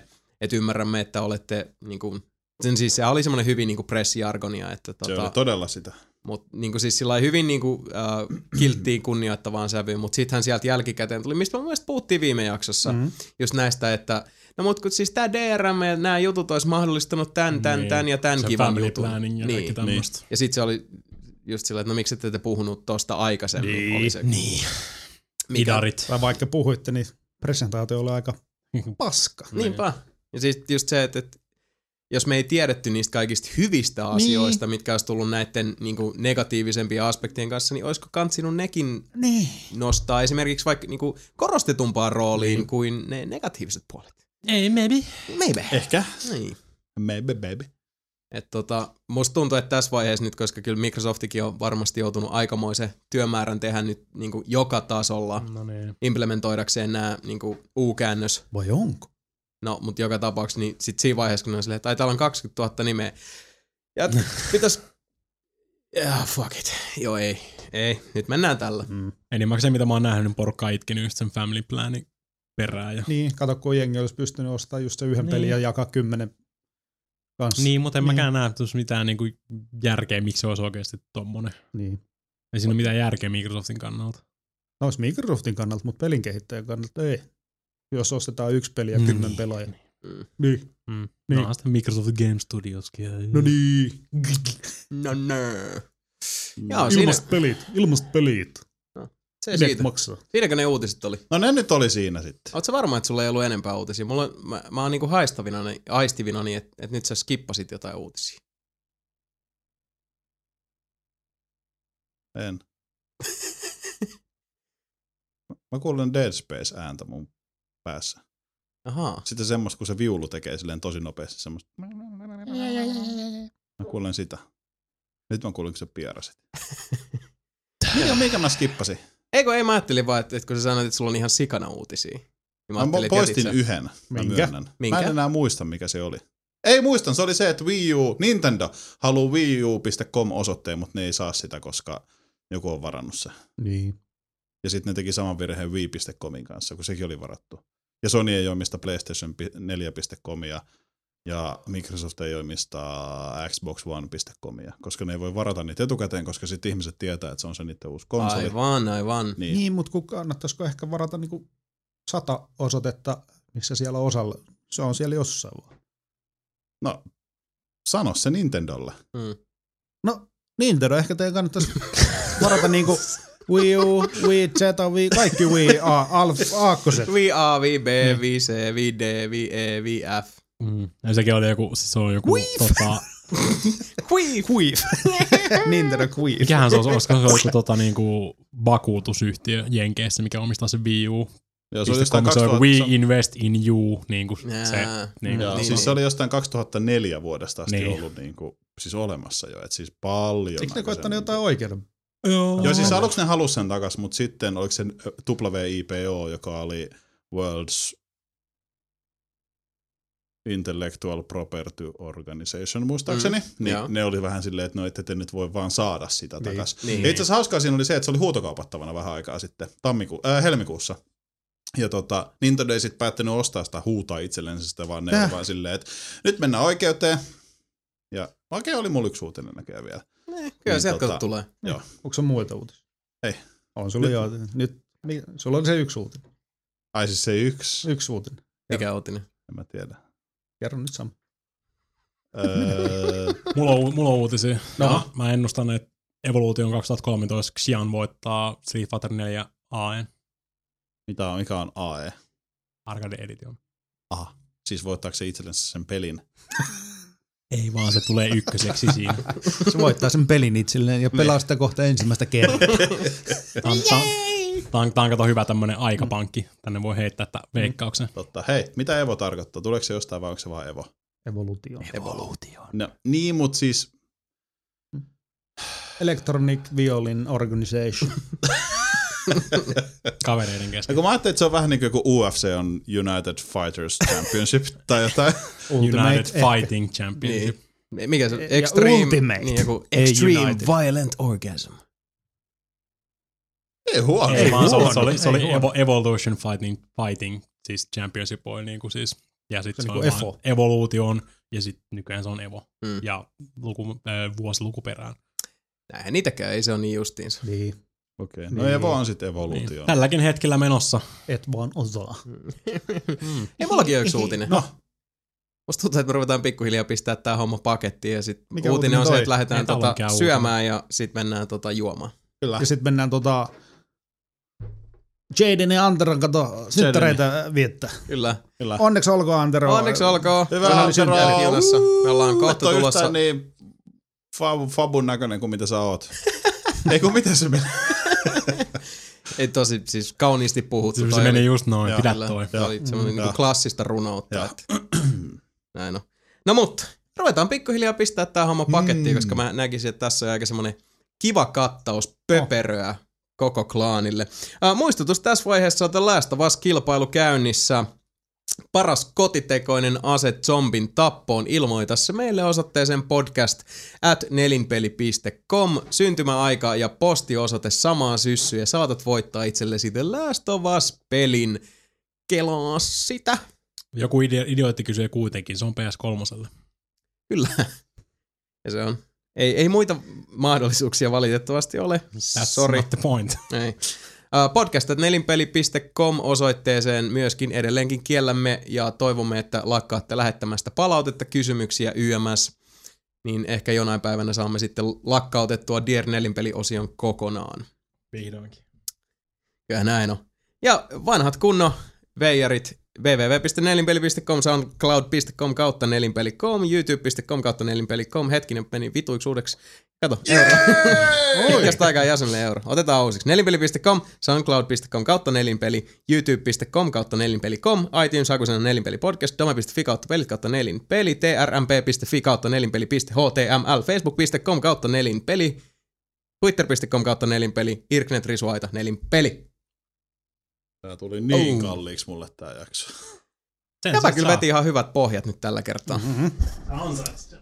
Mutta hei, sillä pikkuhiljaa pistellään hommaa pakettiin. Seuraava jakso julkaistaan Jasonin syntymäpäivänä, eli 30. heinäkuuta. Uskomatonta, mutta totta. Siihen asti pysykää tutkalla. Videosetti tulee sitä mukaan, kun suinkin saadaan tehtyä. Ja pikkuhiljaa tässä, kun kesä alkaa lähestyä loppuaan, niin katsotaan, mitä kaikkea jännää mekin kehitään. Meillä on tässä vielä yhtä sun toista mielenkiintoista luvassa ennen kuin elokuu meidät korjaa. Siispä, hommaa pakettiin. Seuraavaksi maikat sanovat Mika Niininen, Sami Saarilainen, Sebastian Webster. Goodbye for everybody. Good for all the people who hate me. And goodbye all the people who need. Ja Jason Ward. Nelinpeli palaa eetteriin 30. heinäkuuta. Siihen asti goodbye everybody.